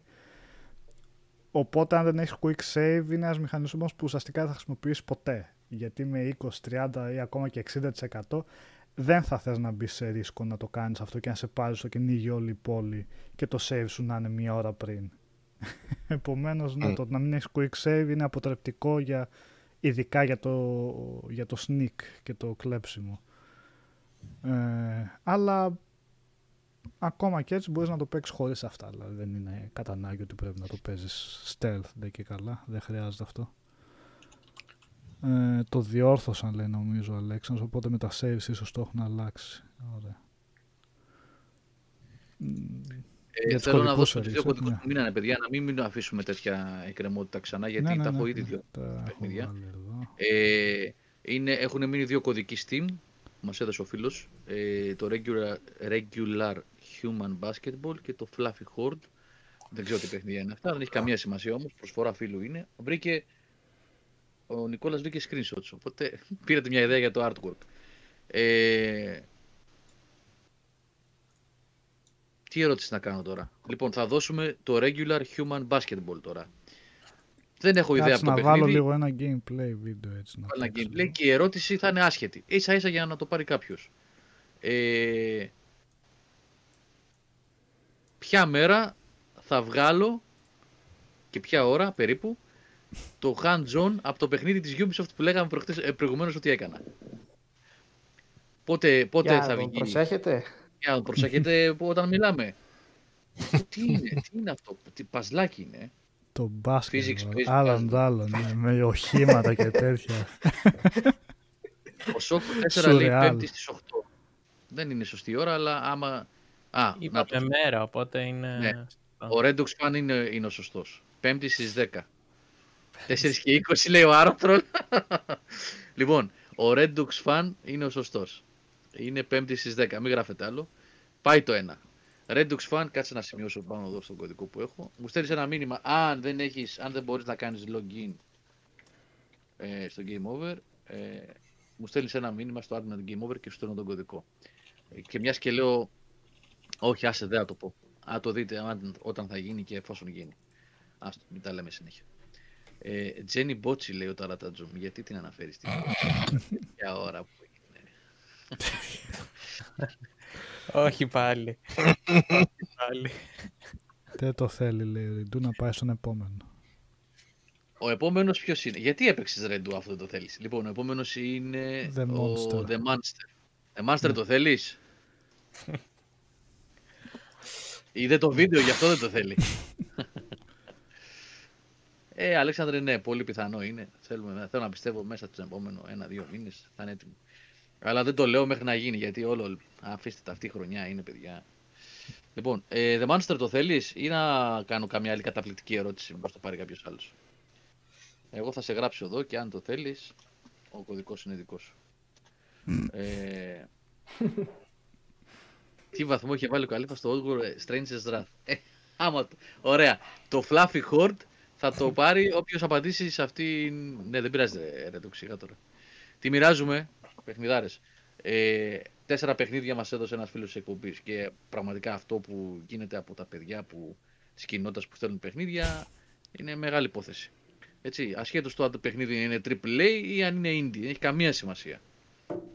Λοιπόν, έχει μείνει ένα, το Fluffy Horde. Έχεις, αυτό που βάλεις τώρα είναι το Fluffy Horde; Ναι, ναι, ναι. Κάτι bug βλέπω σε αυτό εγώ. Δεν ήταν bug. Σφαίρες ήταν. Bug, bug. Κάντε μια ερώτηση για το τέτοιο τώρα, για το Fluffy Horde. Και πάμε σε ταινίες μετά. Και Αυτό, αυτό λίγο, physics ρε, τι είναι; Ε, Σαν... ε, ε, Tower Defense είναι αυτό. Δεν έχω ιδέα. Άστο. Ναι. Fluffy Horde λέει και για να το βλέπετε πως είναι μάλλον Κάτι από το Tower lore του Defense παιχνιδιού να κάπως. Ε, λέει ο Ναι. λόγος του Survivor. Το lore. Ποιο, τι, πώς φτάσαμε σε αυτό το σημείο ε, να- οι τοξότες να σκοτώνουν κουνέλια.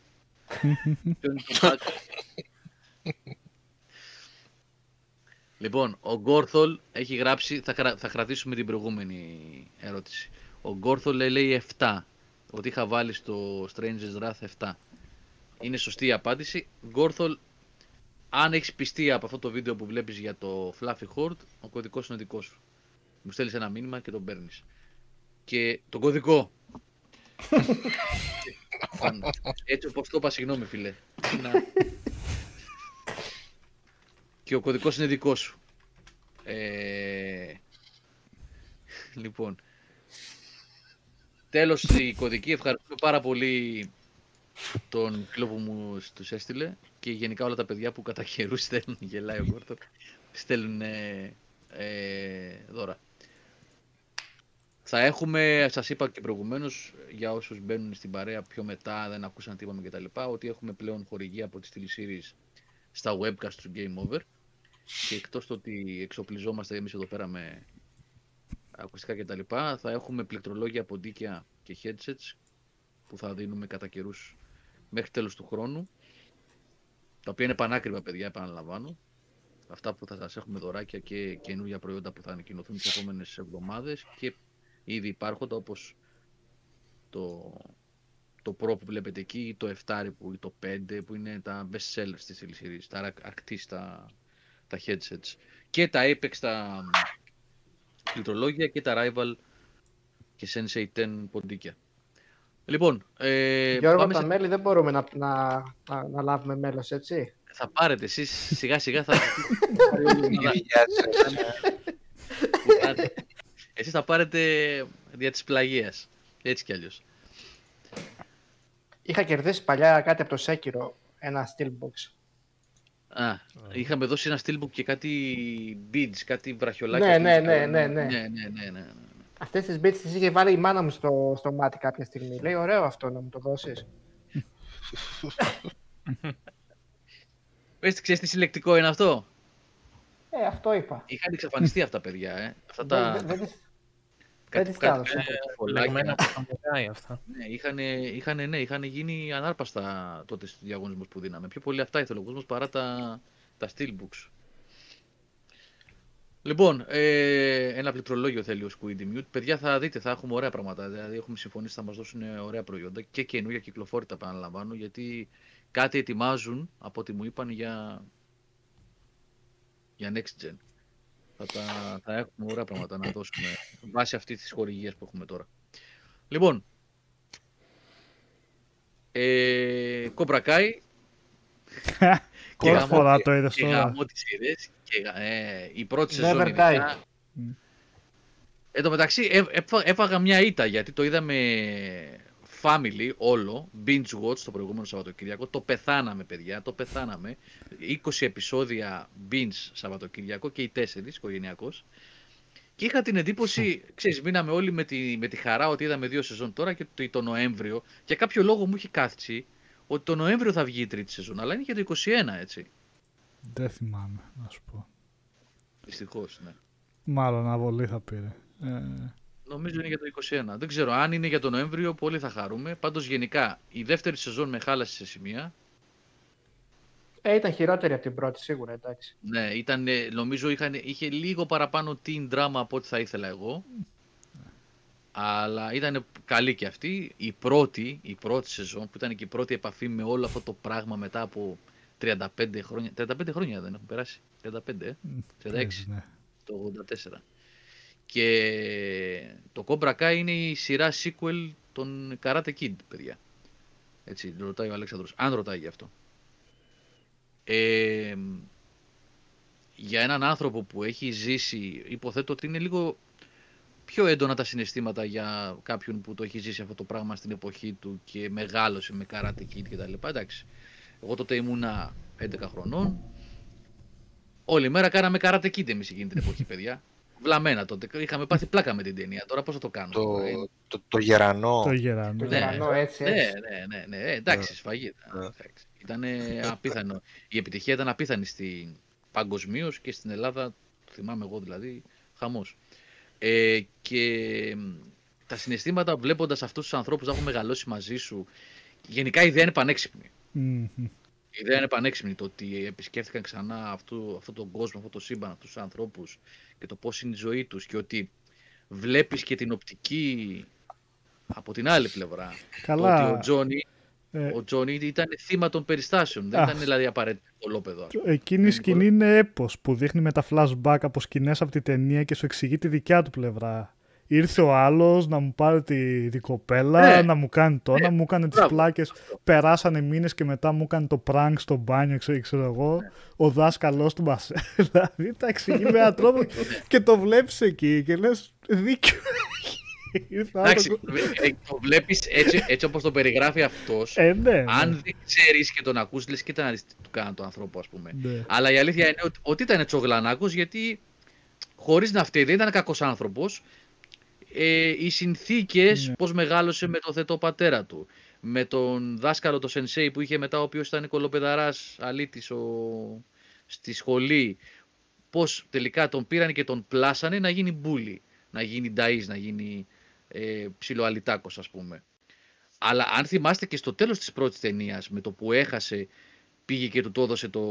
Ναι, ζητάει συγγνώμη εκεί, ναι. Ε, συγγνώμη Βέβαια. στο τέλος της ταινίας. Ναι, ναι, δηλαδή- ναι. Ναι. Ε, γενικά πάρα πολύ ωραία περίπτωση, παιδιά, το Cobra Kai. Πολύ έξυπνη ιδέα, πολύ ωραία η πρώτη σεζόν. Ε, η δεύτερη, επαναλαμβάνω, όπως είπα και πριν, επίσης καλή με κάποια, εντάξει, λίγο τραβηγμένα τα μαλλιά. Ε, Γιώργο, ναι. τελειώ- τελειώνει και με τρομερό cliffhanger η πρώτη σεζόν, έτσι, να μην δείξουμε spoiler τώρα, αν Ναι, και ναι. εντάξει, βέβαια είναι, αλλά...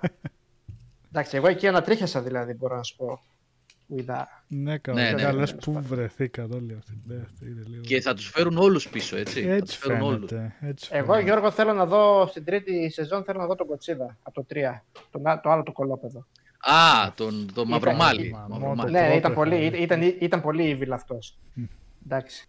Ε, θα φέρουν σίγουρα την Ελίζαμπεθ Σου. Αυτό είναι σίγουρο. Αχα, Εντάξει. αχα. Έχει γεράσει και καλά η Ελίζαμπεθ Σου. Εγώ το θυμάμαι από το CSI τελευταία σεζόν πριν από 4-5 χρόνια. Ψιλοκαλά έχει γεράσει, όμορφη είναι ακόμα. Παίζει δηλαδή, είναι ενεργή εννοώ δηλαδή σαν ηθοποιός. Το πιο πιθανό είναι θα τη φέρουν πλέον. Η άλλη είναι παιδιά έτσι. Η άλλη το όνομά της ALI. Άλλη. Έτσι. Είναι η, η- το αντικείμενο του πόθου τέλος πάντων. Ναι. Εν τω Πάρα πολύ ωραία μεταξύ, Από τους δύο τους ηθοποιούς, ο Τζον είναι που εξελίχθηκε καλά. Ο Πάρα άλλος, πολύ. εντάξει, είναι λίγο ότι το παλεύει. Δεν φαίνεται ότι κάπου τα παράτησε λίγο με την Ναι, ε, ναι, ναι. υποκριτική. Και είναι Ε. και. Πώς το λένε, είναι και επάνω του η σειρά χτισμένη. Ναι, ναι, ναι. Γραμμένη. Πιο πολύ επάνω του είναι παρά στον. ε, Και είναι και ωραίος, είναι Τον- αυτός το ρεμάλι, αλλά είναι συμπαθητικός, ρε παιδί μου, παρόλο που τα παιδιά... Ο τα, Eddie τα... Mute στην πραγματικότητα έχει πεθάνει ή στη σειρά; Ποιος; Στη- Λέει ο Squiddy Mute, ρωτάει ο Κοτσίδας δεν έχει πεθάνει. Λέω στην πραγματικότητα ο ηθοποιός ή, Α, δεν ξέρω. ή ο χαρακτήρας. Ο χαρακτήρας δεν πέθανε. Από όσο Δεν θυμάμαι. Ε, δεν φαντάζομαι στην ταινία να τον πεθαίνουν, ήταν και για... πιο- Όχι στην ταινία, Ναι. όχι. Μήπως είπαν κάτι μέσα στη σειρά και δεν το έπιασα. Α, όχι, δεν το είδα αυτό. Δεν είδα κάτι να έχει Ναι. πεθάνει. Δεν, δεν, δεν γνωρίζω τον ηθοποιό καν. Ο δηλαδή, ηθοποιός δεν- λέει ο Squid Game. Ε, οκ. Οπότε δεν μπορεί να Ηθοποιός, γυρίσει. κάτσε. Και δεν μπορεί να γυρίσει και ο Πατ Μωρίτα βεβαίως. Εννοείται. Ναι. Ο οποίος, άμα τον ακούσεις να μιλάει κανονικά, μιλάει αμερικάνικα, έτσι. Καμιά σχέση με την ιαπωνέζικη προφορά που είχε σαν χαρακτήρας. Ο Πατ Μωρίτα, μόλις τον ακούσεις να μιλάει, κανονικά σαν Αμερικάνος μιλάει. Δεν έχει ιαπωνέζικη προφορά. Α, ήταν character στο. Ναι. Μάλιστα. Ε, Χωρίς Mr. Miyagi όμως, ρε παιδιά. Ναι, είναι λίγο εντάξει. Ε, η παρουσία του είναι από πάνω έτσι. Τους... Είναι, είναι και Εντάξει. οι φωτογραφίες και το μετάλλιό του είναι εντάξει. Ε, και επίσης ε, την, ε, τη σειρά High Score από το Netflix, δεν ξέρω αν τη σχολιάσατε την προηγούμενη εβδομάδα που έλειπα. Αυτό δεν το χάνετε παιδιά, έτσι. Να Όσα βγάλουν και αγαπάτε. δεύτερη, δεν ξέρω τι Ναι, θα ναι, κάνουν. ναι. Ναι, τελειώνει απότομα. Ε, Δηλαδή δεν μπορείς να βγάζεις μια τέτοια σειρά που είναι τόσο ωραία, τόσο πλήρης, τόσο μελετημένη, με πολλά πρόσωπα και να δίνεις τόσο λίγο χρόνο στον, ε, στον Γκάριοτ και, στην, ε, και, και, και στη Ρομπέρτα και να το σταματάς στο Genesis και στο Super NES. Πρέπει Ναι, ρε, οπωσδήποτε να φτάσει μέχρι το τέλος, με, να φτάσουν μέχρι και το 2000. Το τέλος εννοώ Μμ. της golden περίοδου, ε, Ναι, εκεί που ναι. έγινε το μεγάλο πάμ. Πρέπει να πιάσουν δηλαδή ε, Saturn, Nintendo 64, PlayStation και την άνθηση ε, των strategy, των, σ- των ε, space simulators στους υπολογιστές κτλ. Είναι, Θα μπορούσε, θα δεν μπορούσε να RPG πάει έχει και για ακόμα. PlayStation 2, ξέρω εγώ. Ναι, ναι, ναι. ναι, θα μπορούσε. Ε, κοιτάξτε, Πλέον ως είναι παραγωγή του ιστορία Netflix, αυτές οι άμα- κονσόλες. Ναι. Ναι, αν, αν σκεφτούμε τι έχουν κάνει με, τα, με τις σειρές ε, The Games That Made Us και The Movies That Made Us που βγάλανε και δεύτερες, ε, στα, στο, στο The Game βγάλανε δεύτερη σεζόν δεν αποκλείω να κάνουν κάτι. Να το συνεχίσουν δηλαδή, άμα δουν ότι Μακάρι πήγε να καλά. έχει ακροματικότητα, αλλά φαντάζομαι θα έχει. Ή κάναν ωραία δουλειά βασικά. Κάναν πολύ ωραία δουλειά. Απλά εγώ, ναι, αυτό το μόνο που θα ήθελα να δώσουν παραπάνω χρόνο σε κάποια πρόσωπα. Δηλαδή ήθελα Williams δηλαδή που λες και Roberts να, να τους ακούσω... Όχι, Williams και Roberts το είπα. Και Γκάρι, Ε, και Γκάριοτ, ναι. ε, να τους ακούσω να, να λένε περισσότερες ιστορίες. Δεν τους έδωσαν αρκετό χρόνο. Ε, ε, δείξανε παρόλα και από αυτά, Ιαπωνία. ναι. ναι, ναι, Άγγελος, ο δείξανε. Άγγελος Σόουρους λέει, αλλά με χάλασε που έδειχνε μόνο την κατάσταση στην Αμερική. Εννοείς σε Ευρώπη δεν έδειχνε. Η Ευρώπη ήταν λίγο άγρια δύση εκείνη την περίοδο. Από Ιαπωνία είχαν Κάποια Δείχνανε δείξανε. και, και τα arcades δείξανε και την Nintendo τι, πώς κινούνταν. Εγώ είδα πολύ Nintendo και χάρηκα πάντως. Ε, ναι, εκείνη την εποχή η Ε, Nintendo. εκείνη την εποχή. ε. Έτσι, έτσι πρέπει. Ε, το Μιχάλη. Εκείνη την εποχή, γιατί μετά καταποντίστηκε, ας πούμε. Φρέατε από εκεί. Οπ, ε. Τι άλλο; Ε, τα χάλια της Disney, εγώ δεν το έχω δει ακόμα και ούτε πρόκειται αρνούμε, αλλά τα χάλια της Disney τα είδατε με το Mulan, έτσι. Ποια Γελάει ο χάλια; κόσμος. Όσοι το είδαν γελάνε, εγώ δεν έχω διαβάσει καλό. Το πράγμα. που Τι κοστίζει δεν είναι καλό, Γιώργο; 30 δολάρια για να το Ε, δεις. δεν το έχουμε. 30 30 δολάρια. Χριστό, παιδιά. Εντάξει, στην- Αυτό, παιδιά, βγέ- βγήκε ότι κατά το Δεκέμβριο θα είναι τζάμπα, να ξέρετε. όχι, δηλαδή τα στο τζάμπα, Disney στο Plus, Disney αλλά. Plus. Ναι, τζάμπα. Ε, ναι, με, στο Disney Plus δεν θα πληρώνεις 30 δολάρια, θα το βλέπεις τζάμπα. Τι εννοείς Να. τώρα δεν είναι τσάμπα. 30 Όχι, δολάρια τώρα, τώρα θέλει 30 δολάρια. επάνω στη συνδρομή. Ναι. Ε, δεν νομίζω Πάνω να στις- έχει σχέση με τη συνδρομή αυτό. Απλά το δίνουν μέσω, τη, μέσω όπως δίνουν ξέρω αν εγώ, έχει άλλες. συνδρομή, αν έχει συνδρομή ταινίες 10, on 10 demand. δολάρια το μήνα που είναι, πες ότι έχει συνδρομή. έτσι, Ναι, ναι. Disney Plus, 10 δολάρια το μήνα. Για να το δεις το Mulan θέλεις 30. Δεν είναι μέσα στη συνδρομή. Δεν είναι μέσα στο πακέτο. Όχι, θες έξτρα 30. Έξτρα 30. Μετά θα το έχεις, ε, θα, θα το έχεις own, δηλαδή. Θα το έχεις Ναι. own, βέβαια. Δεν είμαι σίγουρος, είσαι σίγουρος γι' αυτό; Ισχύει έτσι είναι για κάποιες ώρες, κάποιες μέρες ίσως; Δεν Όχι, είμαι νομίζω σίγουρος άμα αν- το πληρώσεις ότι θα το έχεις own μετά. Δεν είμαι σίγουρος, εντάξει δεν έχουμε την Disney Plus εδώ πέρα, αλλά ε, κάτι τέτοιο διάβασα. Ναι, δεν είναι. Ε, υπάρχει και αυτό που λέει ο Redux fan, λέει εγώ πλήρωσα το ρεύμα όσο κατέβαινε και όσο το έβλεπα. Δεν ξέρω τι, τι κάνουν, δηλαδή τι σκέφτεται η Disney με τα live action remakes πραγματικά. Το παιδιά. Εγώ Disney το λέω. Channel που λέει ο Μάρκος, νομίζω το 21 είναι να έρθει. Ναι, δεν έχουν βγει ακόμα, το επόμενο κύμα είναι τώρα Σεπτέμβριο και δε- η Ελλάδα δεν περιλαμβάνεται. Έλα Γιώργο, sorry, σε έκοψα. Έκλεισε το μικρόφωνο. δηλαδή. Όχι τίποτα. Λέω ότι και το Lion King που είδα που δεν το λες live action, αλλά ας πούμε λοιπόν ότι είναι σε αυτή την κατηγορία. Ε, CGI. Ε, είναι τίποτα. τέτοιο, ναι. Απογοητευτικό, απογοητευτικό και αυτό. Γιώργο, συμφωνώ. Ε, εντάξει, ποιος... Ξέρεις τι δεν μ' άρεσε, ξέρεις τι δεν μ' άρεσε το Lion King εμένα, ότι τα ζώα ήταν τελείως, δηλαδή ήταν τελείως ρεαλιστικά και τελείως άψυχα. Μμ. Δηλαδή ήταν θυμωμένο το λιοντάρι, ήταν χαρούμενο το λιοντάρι, την ίδια φάτσα είχε. Ναι. και απορώ γιατί, Είχαν, ε, ναι, ναι, δεν είχαν εκφραστικότητα ρε παιδί μου. πλαστικότητα ακριβώς. Ε, ε, εν τω μεταξύ, εγώ είχα δει το, το Jungle Book του Φαβρό και με είχε αρέσει πάρα πολύ. Δεν ξέρω γιατί. Εκεί πέρα Όχι, καλό ήταν. Το- Για το ταινία είχε που πετύχει. ήταν ε, παιδική Ναι, ταινία και όλα, καλό. μια χαρά ήταν. και το περίμενα πολύ το Lion King, αλλά δυστυχώς, αν και το καρτούν είναι από τα αγαπημένα μου, δεν, δεν με άγγιξε. Το Εντάξει. άλλο το έχετε δει του Netflix που είναι το Andy Serkis, το Mowgli νομίζω λέγεται. Ναι, εγώ το έχω δει, Νικόλα. Α, Ωραίο Δεν ήταν. αξίζει καθόλου. Ωραίο. Ωραία. Ε, εντάξει, εμένα μου άρεσε. Μπορεί να είναι και καλύτερο από αυτό του Φαβρό. Ε, όχι, Πάντως, καλό είναι, καλό είναι. Αυτά με τα live action βρήκαν άλλο μέρος για να βγάζουν. Γιατί αυτά σίγουρα θα πουλάνε. Τώρα το Mulan δεν το έχω δει. Θα το δω σύντομα πιστεύω για να έχω μια άποψη. Αλλά από αυτά που διαβάζω νομίζω ότι όντως θα είναι ένα άψυχο remake. Και αυτή νομίζω είναι η λέξη κλειδί στα περισσότερα από αυτά τα remake που βγάζει. Το Ε, Aladdin Disney. ήταν σχετικά καλό. Εντάξει, δεν συγκρίνεται με το animation και πάλι. Το animation είναι καλύτερο, αλλά εκεί είχε, δει, έχει, είχε πέσει λίγο μεράκι, ρε παιδί μου, κατά την άποψη. Για μου. το Aladdin από Έτσι. όλους έχω Για, ακούσει ότι εγώ, είναι... συγγνώμη. συμπα- Ναι, ρε. Εγώ, εγώ θα σας πω ότι το πρόβλημα, ένα από τα προβλήματα αυτών των ταινιών, ε, είναι και το, και δεν είναι και καλή περίοδος να τα λέμε αυτά τώρα, με όλα αυτά τα, τα έσχη και τα γελία που γίνανε με τα σκουπίδια που αποφασίσαν να ξαναφέρουν, να βγάλουν από τις δουλάπες τους σκελετούς όλους και να φέρουν κάτι reality και κάτι τέτοια. Αλλά ε, γίνεται λόγος και όχι από εξτρεμιστικές φωνές και από ύποπτους και από παράξενους, για τις υπερβολές με το empowerment που επιχειρεί η Disney με τις Mary Sue και τα λοιπά. Το είχαν κάνει στο Aladdin, το κάνανε και στο Mulan από ό,τι διάβασα πάρα πολύ έντονα.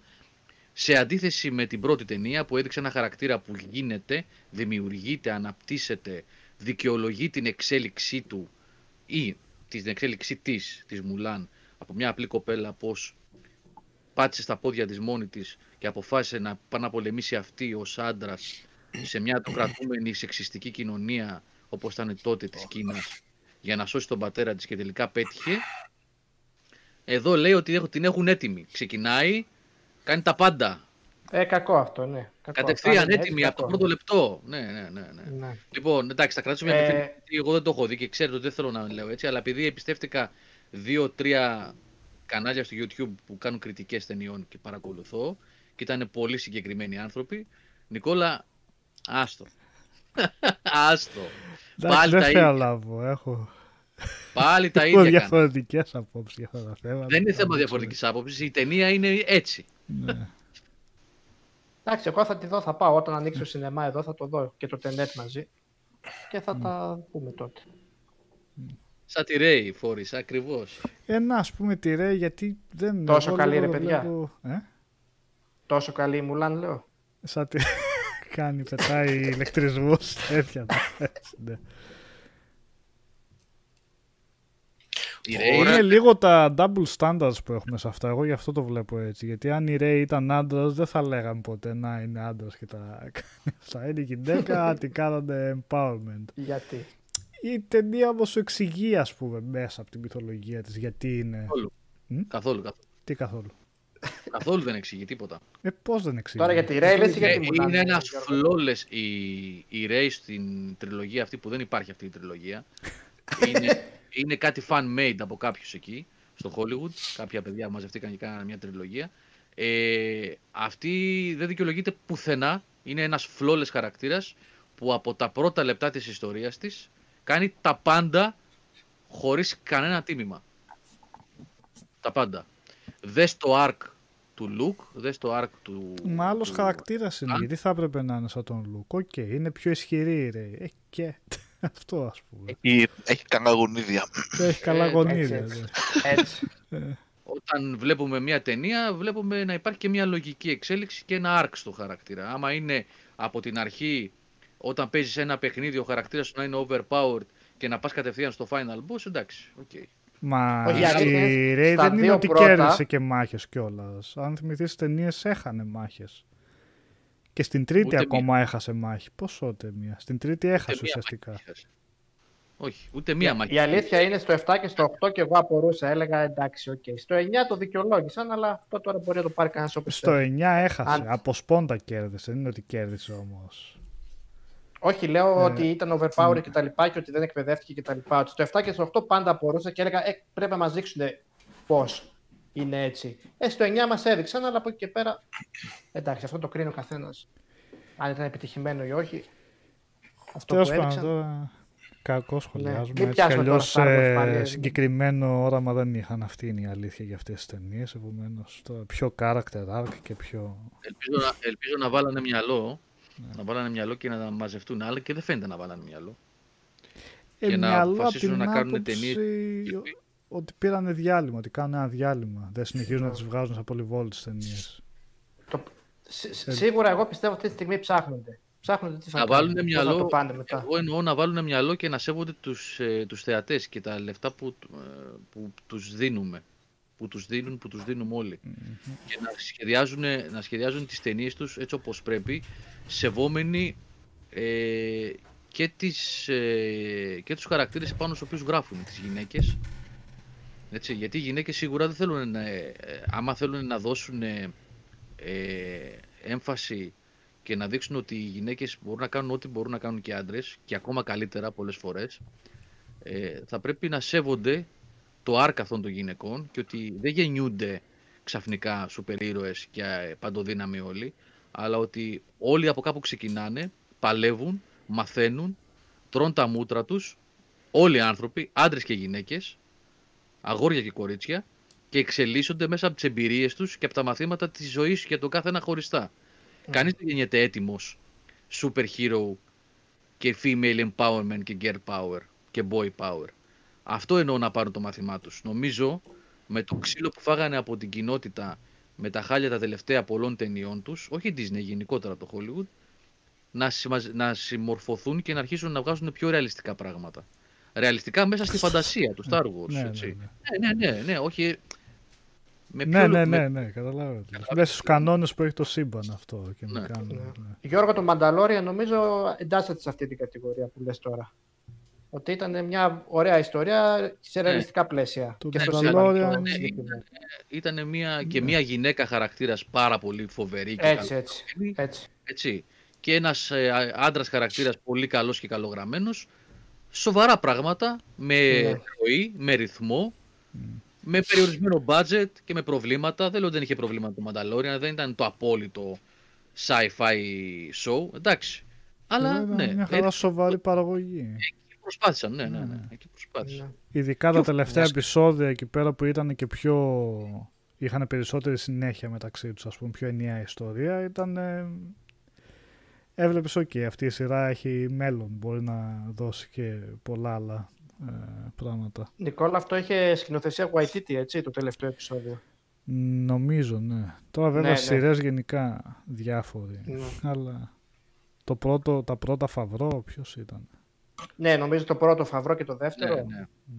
Σκηνοθέτησε και η κάποια- Bryce Dallas Howard ένα. Και η Bryce Dallas Howard, ναι.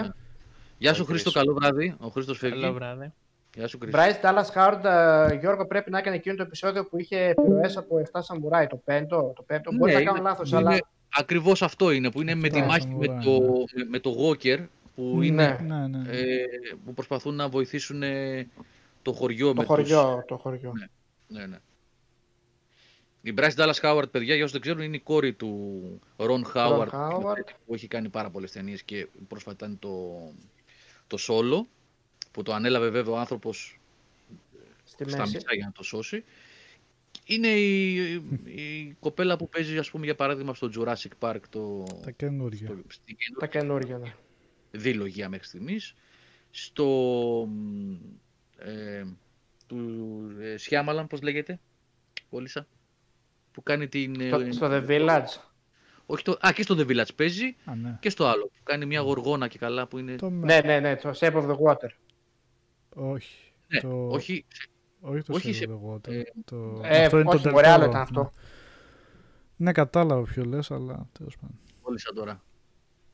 Κάτι με water πρέπει Και η να Bryce Dallas Ναι. Howard, low moral fiber, δεν είναι η Jessica Chastain. αλλά είναι και οι δύο- Έτσι. είναι και οι δύο Μοιάζουν πολύ αυτές οι δύο. ρε. Lady in Ναι, the αυτό. water. Λένε Water, μπράβο, τα σου ευχαριστώ. Lady of the Water, ναι, ναι, μπράβο. Είναι και οι δύο κα- καταπληκτικά όμορφες. Μια απίστευτη κοκκινομάλικη γοητεία. Και η Bryce και η Chastain. Η Bryce Dallas Howard είχε παίξει και στο Spider-Man το 3. Την, Ναι, α, έκανε την ε, όχι τη Mary Jane, την άλλη την ξανθιά. Mary. την, α, ναι, ναι. Το θυμάμαι καθόλου. ναι, ήταν ξανθιά εκεί. Ήταν ξανθιά, δεν ήταν με το μ, δικό της το κοκκινομάλικο το, το, το στυλ, το look. Ε, Squid Nude, ναι, το Rogue One ήταν μια πολύ καλή Star Wars ταινία και με λίγο διαφορετικό ύφος. Ε, Είχε και Vader μέσα. Από τη Α, Μεταλούκας ε, ε, σκηνάρα εποχή, εκεί. το, εντάξει. αυτό, αυτό. Εκείνη η σκηνή, εντάξει, Ε. ρίγος. Όπως λέγεται. Έτσι. Για Ε, καμία καλή ταινία έχετε να πείτε τίποτα, να προτείνετε. Μια και, Εγώ μιας και έπεσε που είδα κάνετε τη- τώρα. είδα- Ναι, να πω, Ε; συγγνώμη, Δουσία, μια, μια, ένα τελευταίο. Ε, Κάνανε μια Ναι. συζήτηση ο Νικόλας με τον Λάμπρο στο Discord και λέγανε για το Talladega Nights, το οποίο είναι το έπος. Και με την ευκαιρία λέω, κάτσε, ήθελα να δω κάτι με την παρέα αυτή και έβαλα το Anchorman, το οποίο εντάξει δεν είναι τόσο καλό σαν το Talatenga Nights, το πρώτο Anchorman, με Will Ferrell, Steve, Steve Carell, ε, Paul Rudd, ε, όλο το Ναι. ensemble, έτσι, όλο το ensemble αυτό. Ε, Θα σπάει το Anchorman, Γιώργο.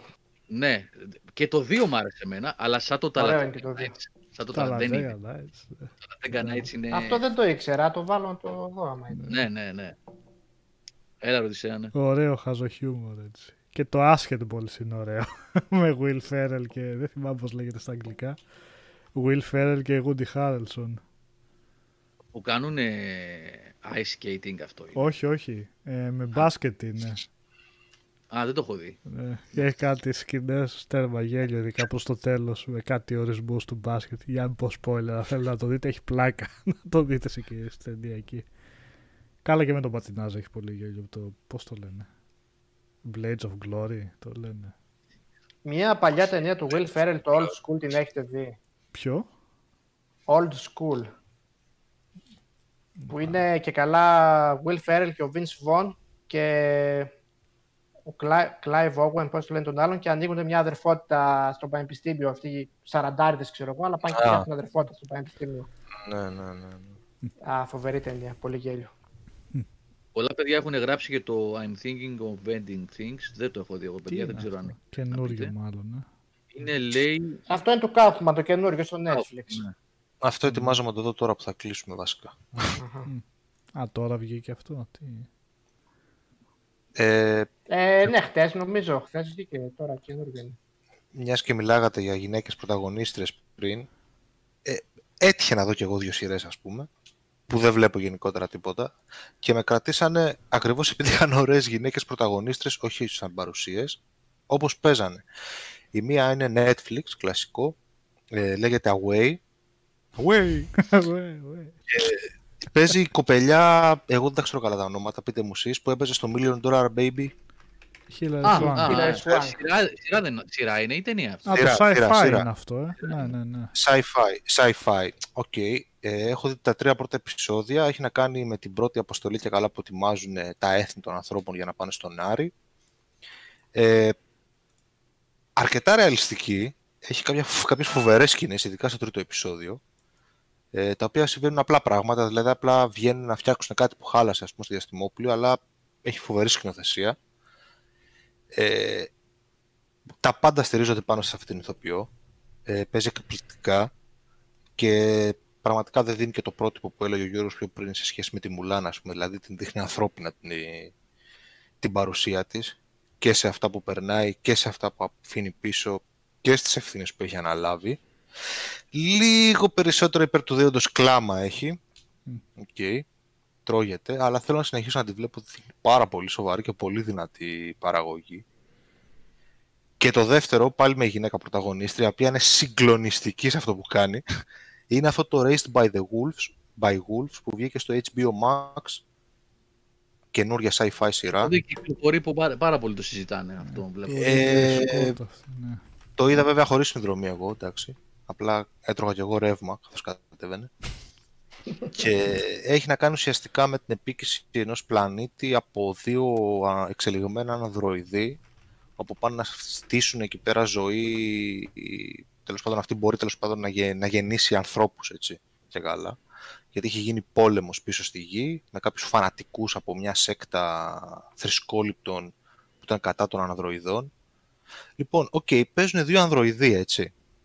Ε, η κοπέλα η οποία παίζει τη, την πρωταγωνίστρια, τη μητέρα και καλά, είναι ο πατέρας και η μητέρα, ρε παιδί μου. Ο πατέρας είναι ένα ανδροειδή service robot, με μειωμένες λειτουργίες, ας πούμε, και λογισμικό.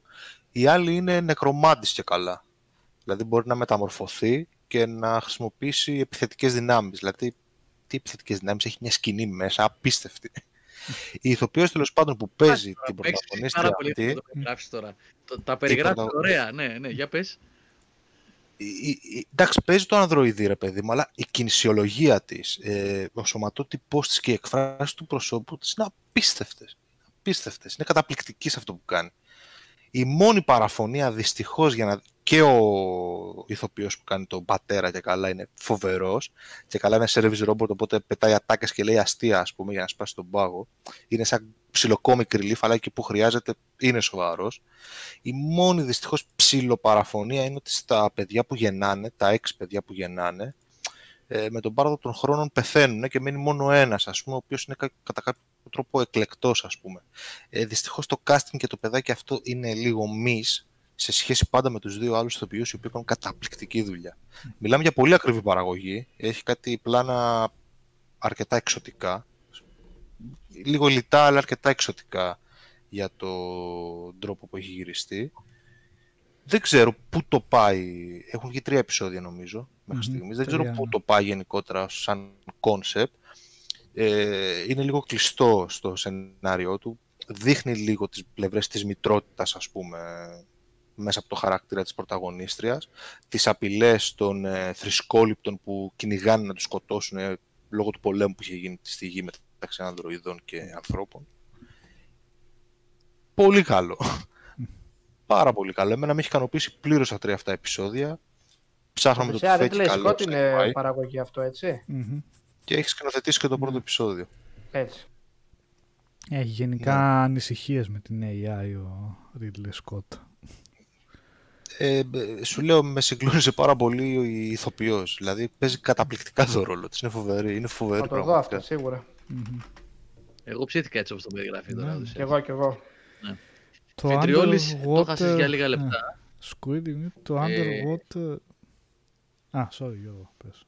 Όχι τίποτα, στο φίλο το Φετριόλη που λέει για το high score τα είπαμε λίγα λεπτά πριν. Μπορείς να ακούσεις το ηχογραφημένο σε λίγο, μόλις τελειώσουμε. Ε, ε, το Underwater είχα πολύ όρεξη να το δω. Ε, ταινία έτσι που με υποβρύχιο σταθμό που ε, καταστρέφεται επειδή έρχονται κάποια τέρατα βγαίνουν από το βυθό.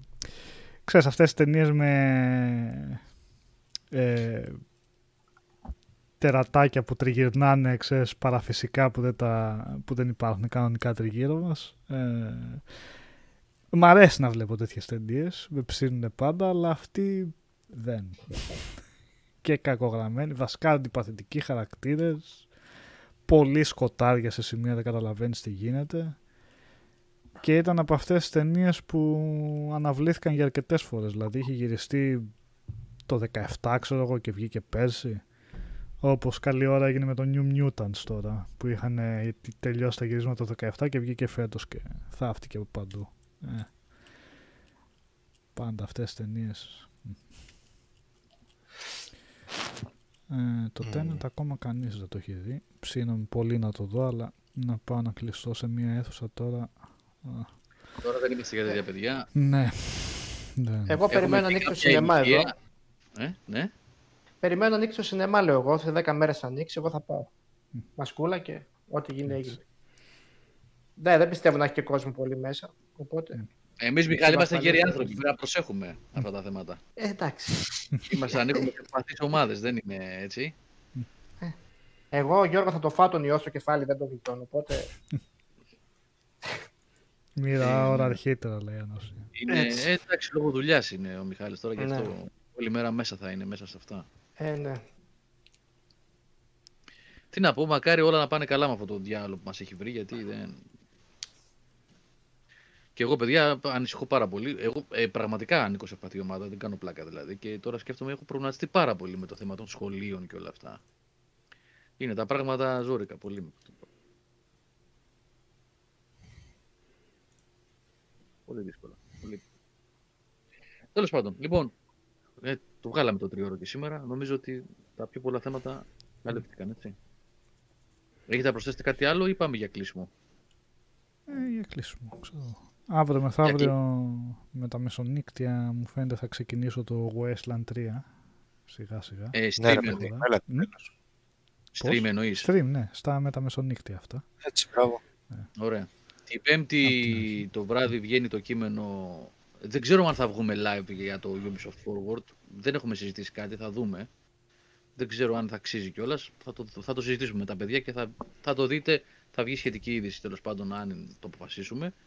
Το σίγουρο είναι ότι 10 παρά θα βγει το hands-on με το παιχνίδι αυτό, το κυκλοφόρητο που έπαιξα εγώ 2,5-3 ώρες την προηγούμενη εβδομάδα. Και την Παρασκευή ένα μικρό live της μιας ώρας θα είναι περίπου, με εντυπώσεις, με έξτρα gameplay που έχουμε καταγράψει από το παιχνίδι αυτό και εντυπώσεις για αυτό το παιχνίδι. Λοιπόν, αυτά. Ευχαριστούμε πάρα πολύ για την παρέα. Να είσαστε καλά, καλή εβδομάδα, όλο υπόλοιπο εβδομάδας και να προσέχετε πάρα πολύ. Να προσέχετε τους εαυτούς σας, την υγεία σας, με όλα αυτά που γίνονται και θα τα πούμε μες τη εβδομάδα. Έχουμε πολλά ακόμα. Από εδώ και πέρα θα, είμαστε, θα τα λέμε συχνά και με live και με streams και με πολλά reviews. Πολύ... Ξεκινάει η σεζόν, παιδιά, τώρα πια. Έτσι θα έχει πολύ υλικό να πούμε να λέμε. Ξεκινάμε δυνατά με Avengers αύριο. Κείμενο. Μεγάλο review για τη σεζόν Avengers από τον Οδυσσέα. Ας μην είναι ενδεικτικό τη σεζόν Ε, αυτό. Εντάξει, Μακάρι να μην είναι δεικτικό τη σεζόν. με όλη αυτή τη συζήτηση που είμαι κάτω, άμα πάω να βγάλω το δισκάκι να το επιστρέψω πίσω. να μην το συνεχίσω. Ε, ρε, Γεια σας. Τέλος πάντων, έχουν μείνει λίγες αποστολές. Κάνα τρίωρο θα έχω. Χαλάστηκε ο Νικόλας, δεν θέλει να το τελειώσει. Εγώ, προ, προ, παιδιά, το Σαββατοκύριακο προσπάθησα. Είχαμε πει ότι θα κάναμε και κανένα stream ακόμα κτλ. Δεν μπορώ. Δεν μπορώ, ε, Ε, δεν- δεν- Δεν υπάρχει λόγος. Εγώ τον νίκησα τώρα με τη λογική να επειδή το έχετε κι εσείς, άμα είναι λέω να παιχτεί online, θα παιχτεί ενώ το έχετε κι εσείς. Αλλά σε μερικές μέρες είναι αυτό φτούρισε να προλάβω. να. Αλλά ναι, Λοιπόν. ο χρόνος είναι πολύτιμος. γενικά. Ναι, είναι πολύ δύσκολο. Ναι. Ευχαριστούμε πολύ για την παρέα. Να είστε όλοι καλά. Ευχαριστούμε και το φίλο που έστειλε τα παιχνίδια που κάναμε κλήρωση. Και καλό βράδυ. Γεια σας. Καλή νύχτα. Καλό Τσάου. βράδυ.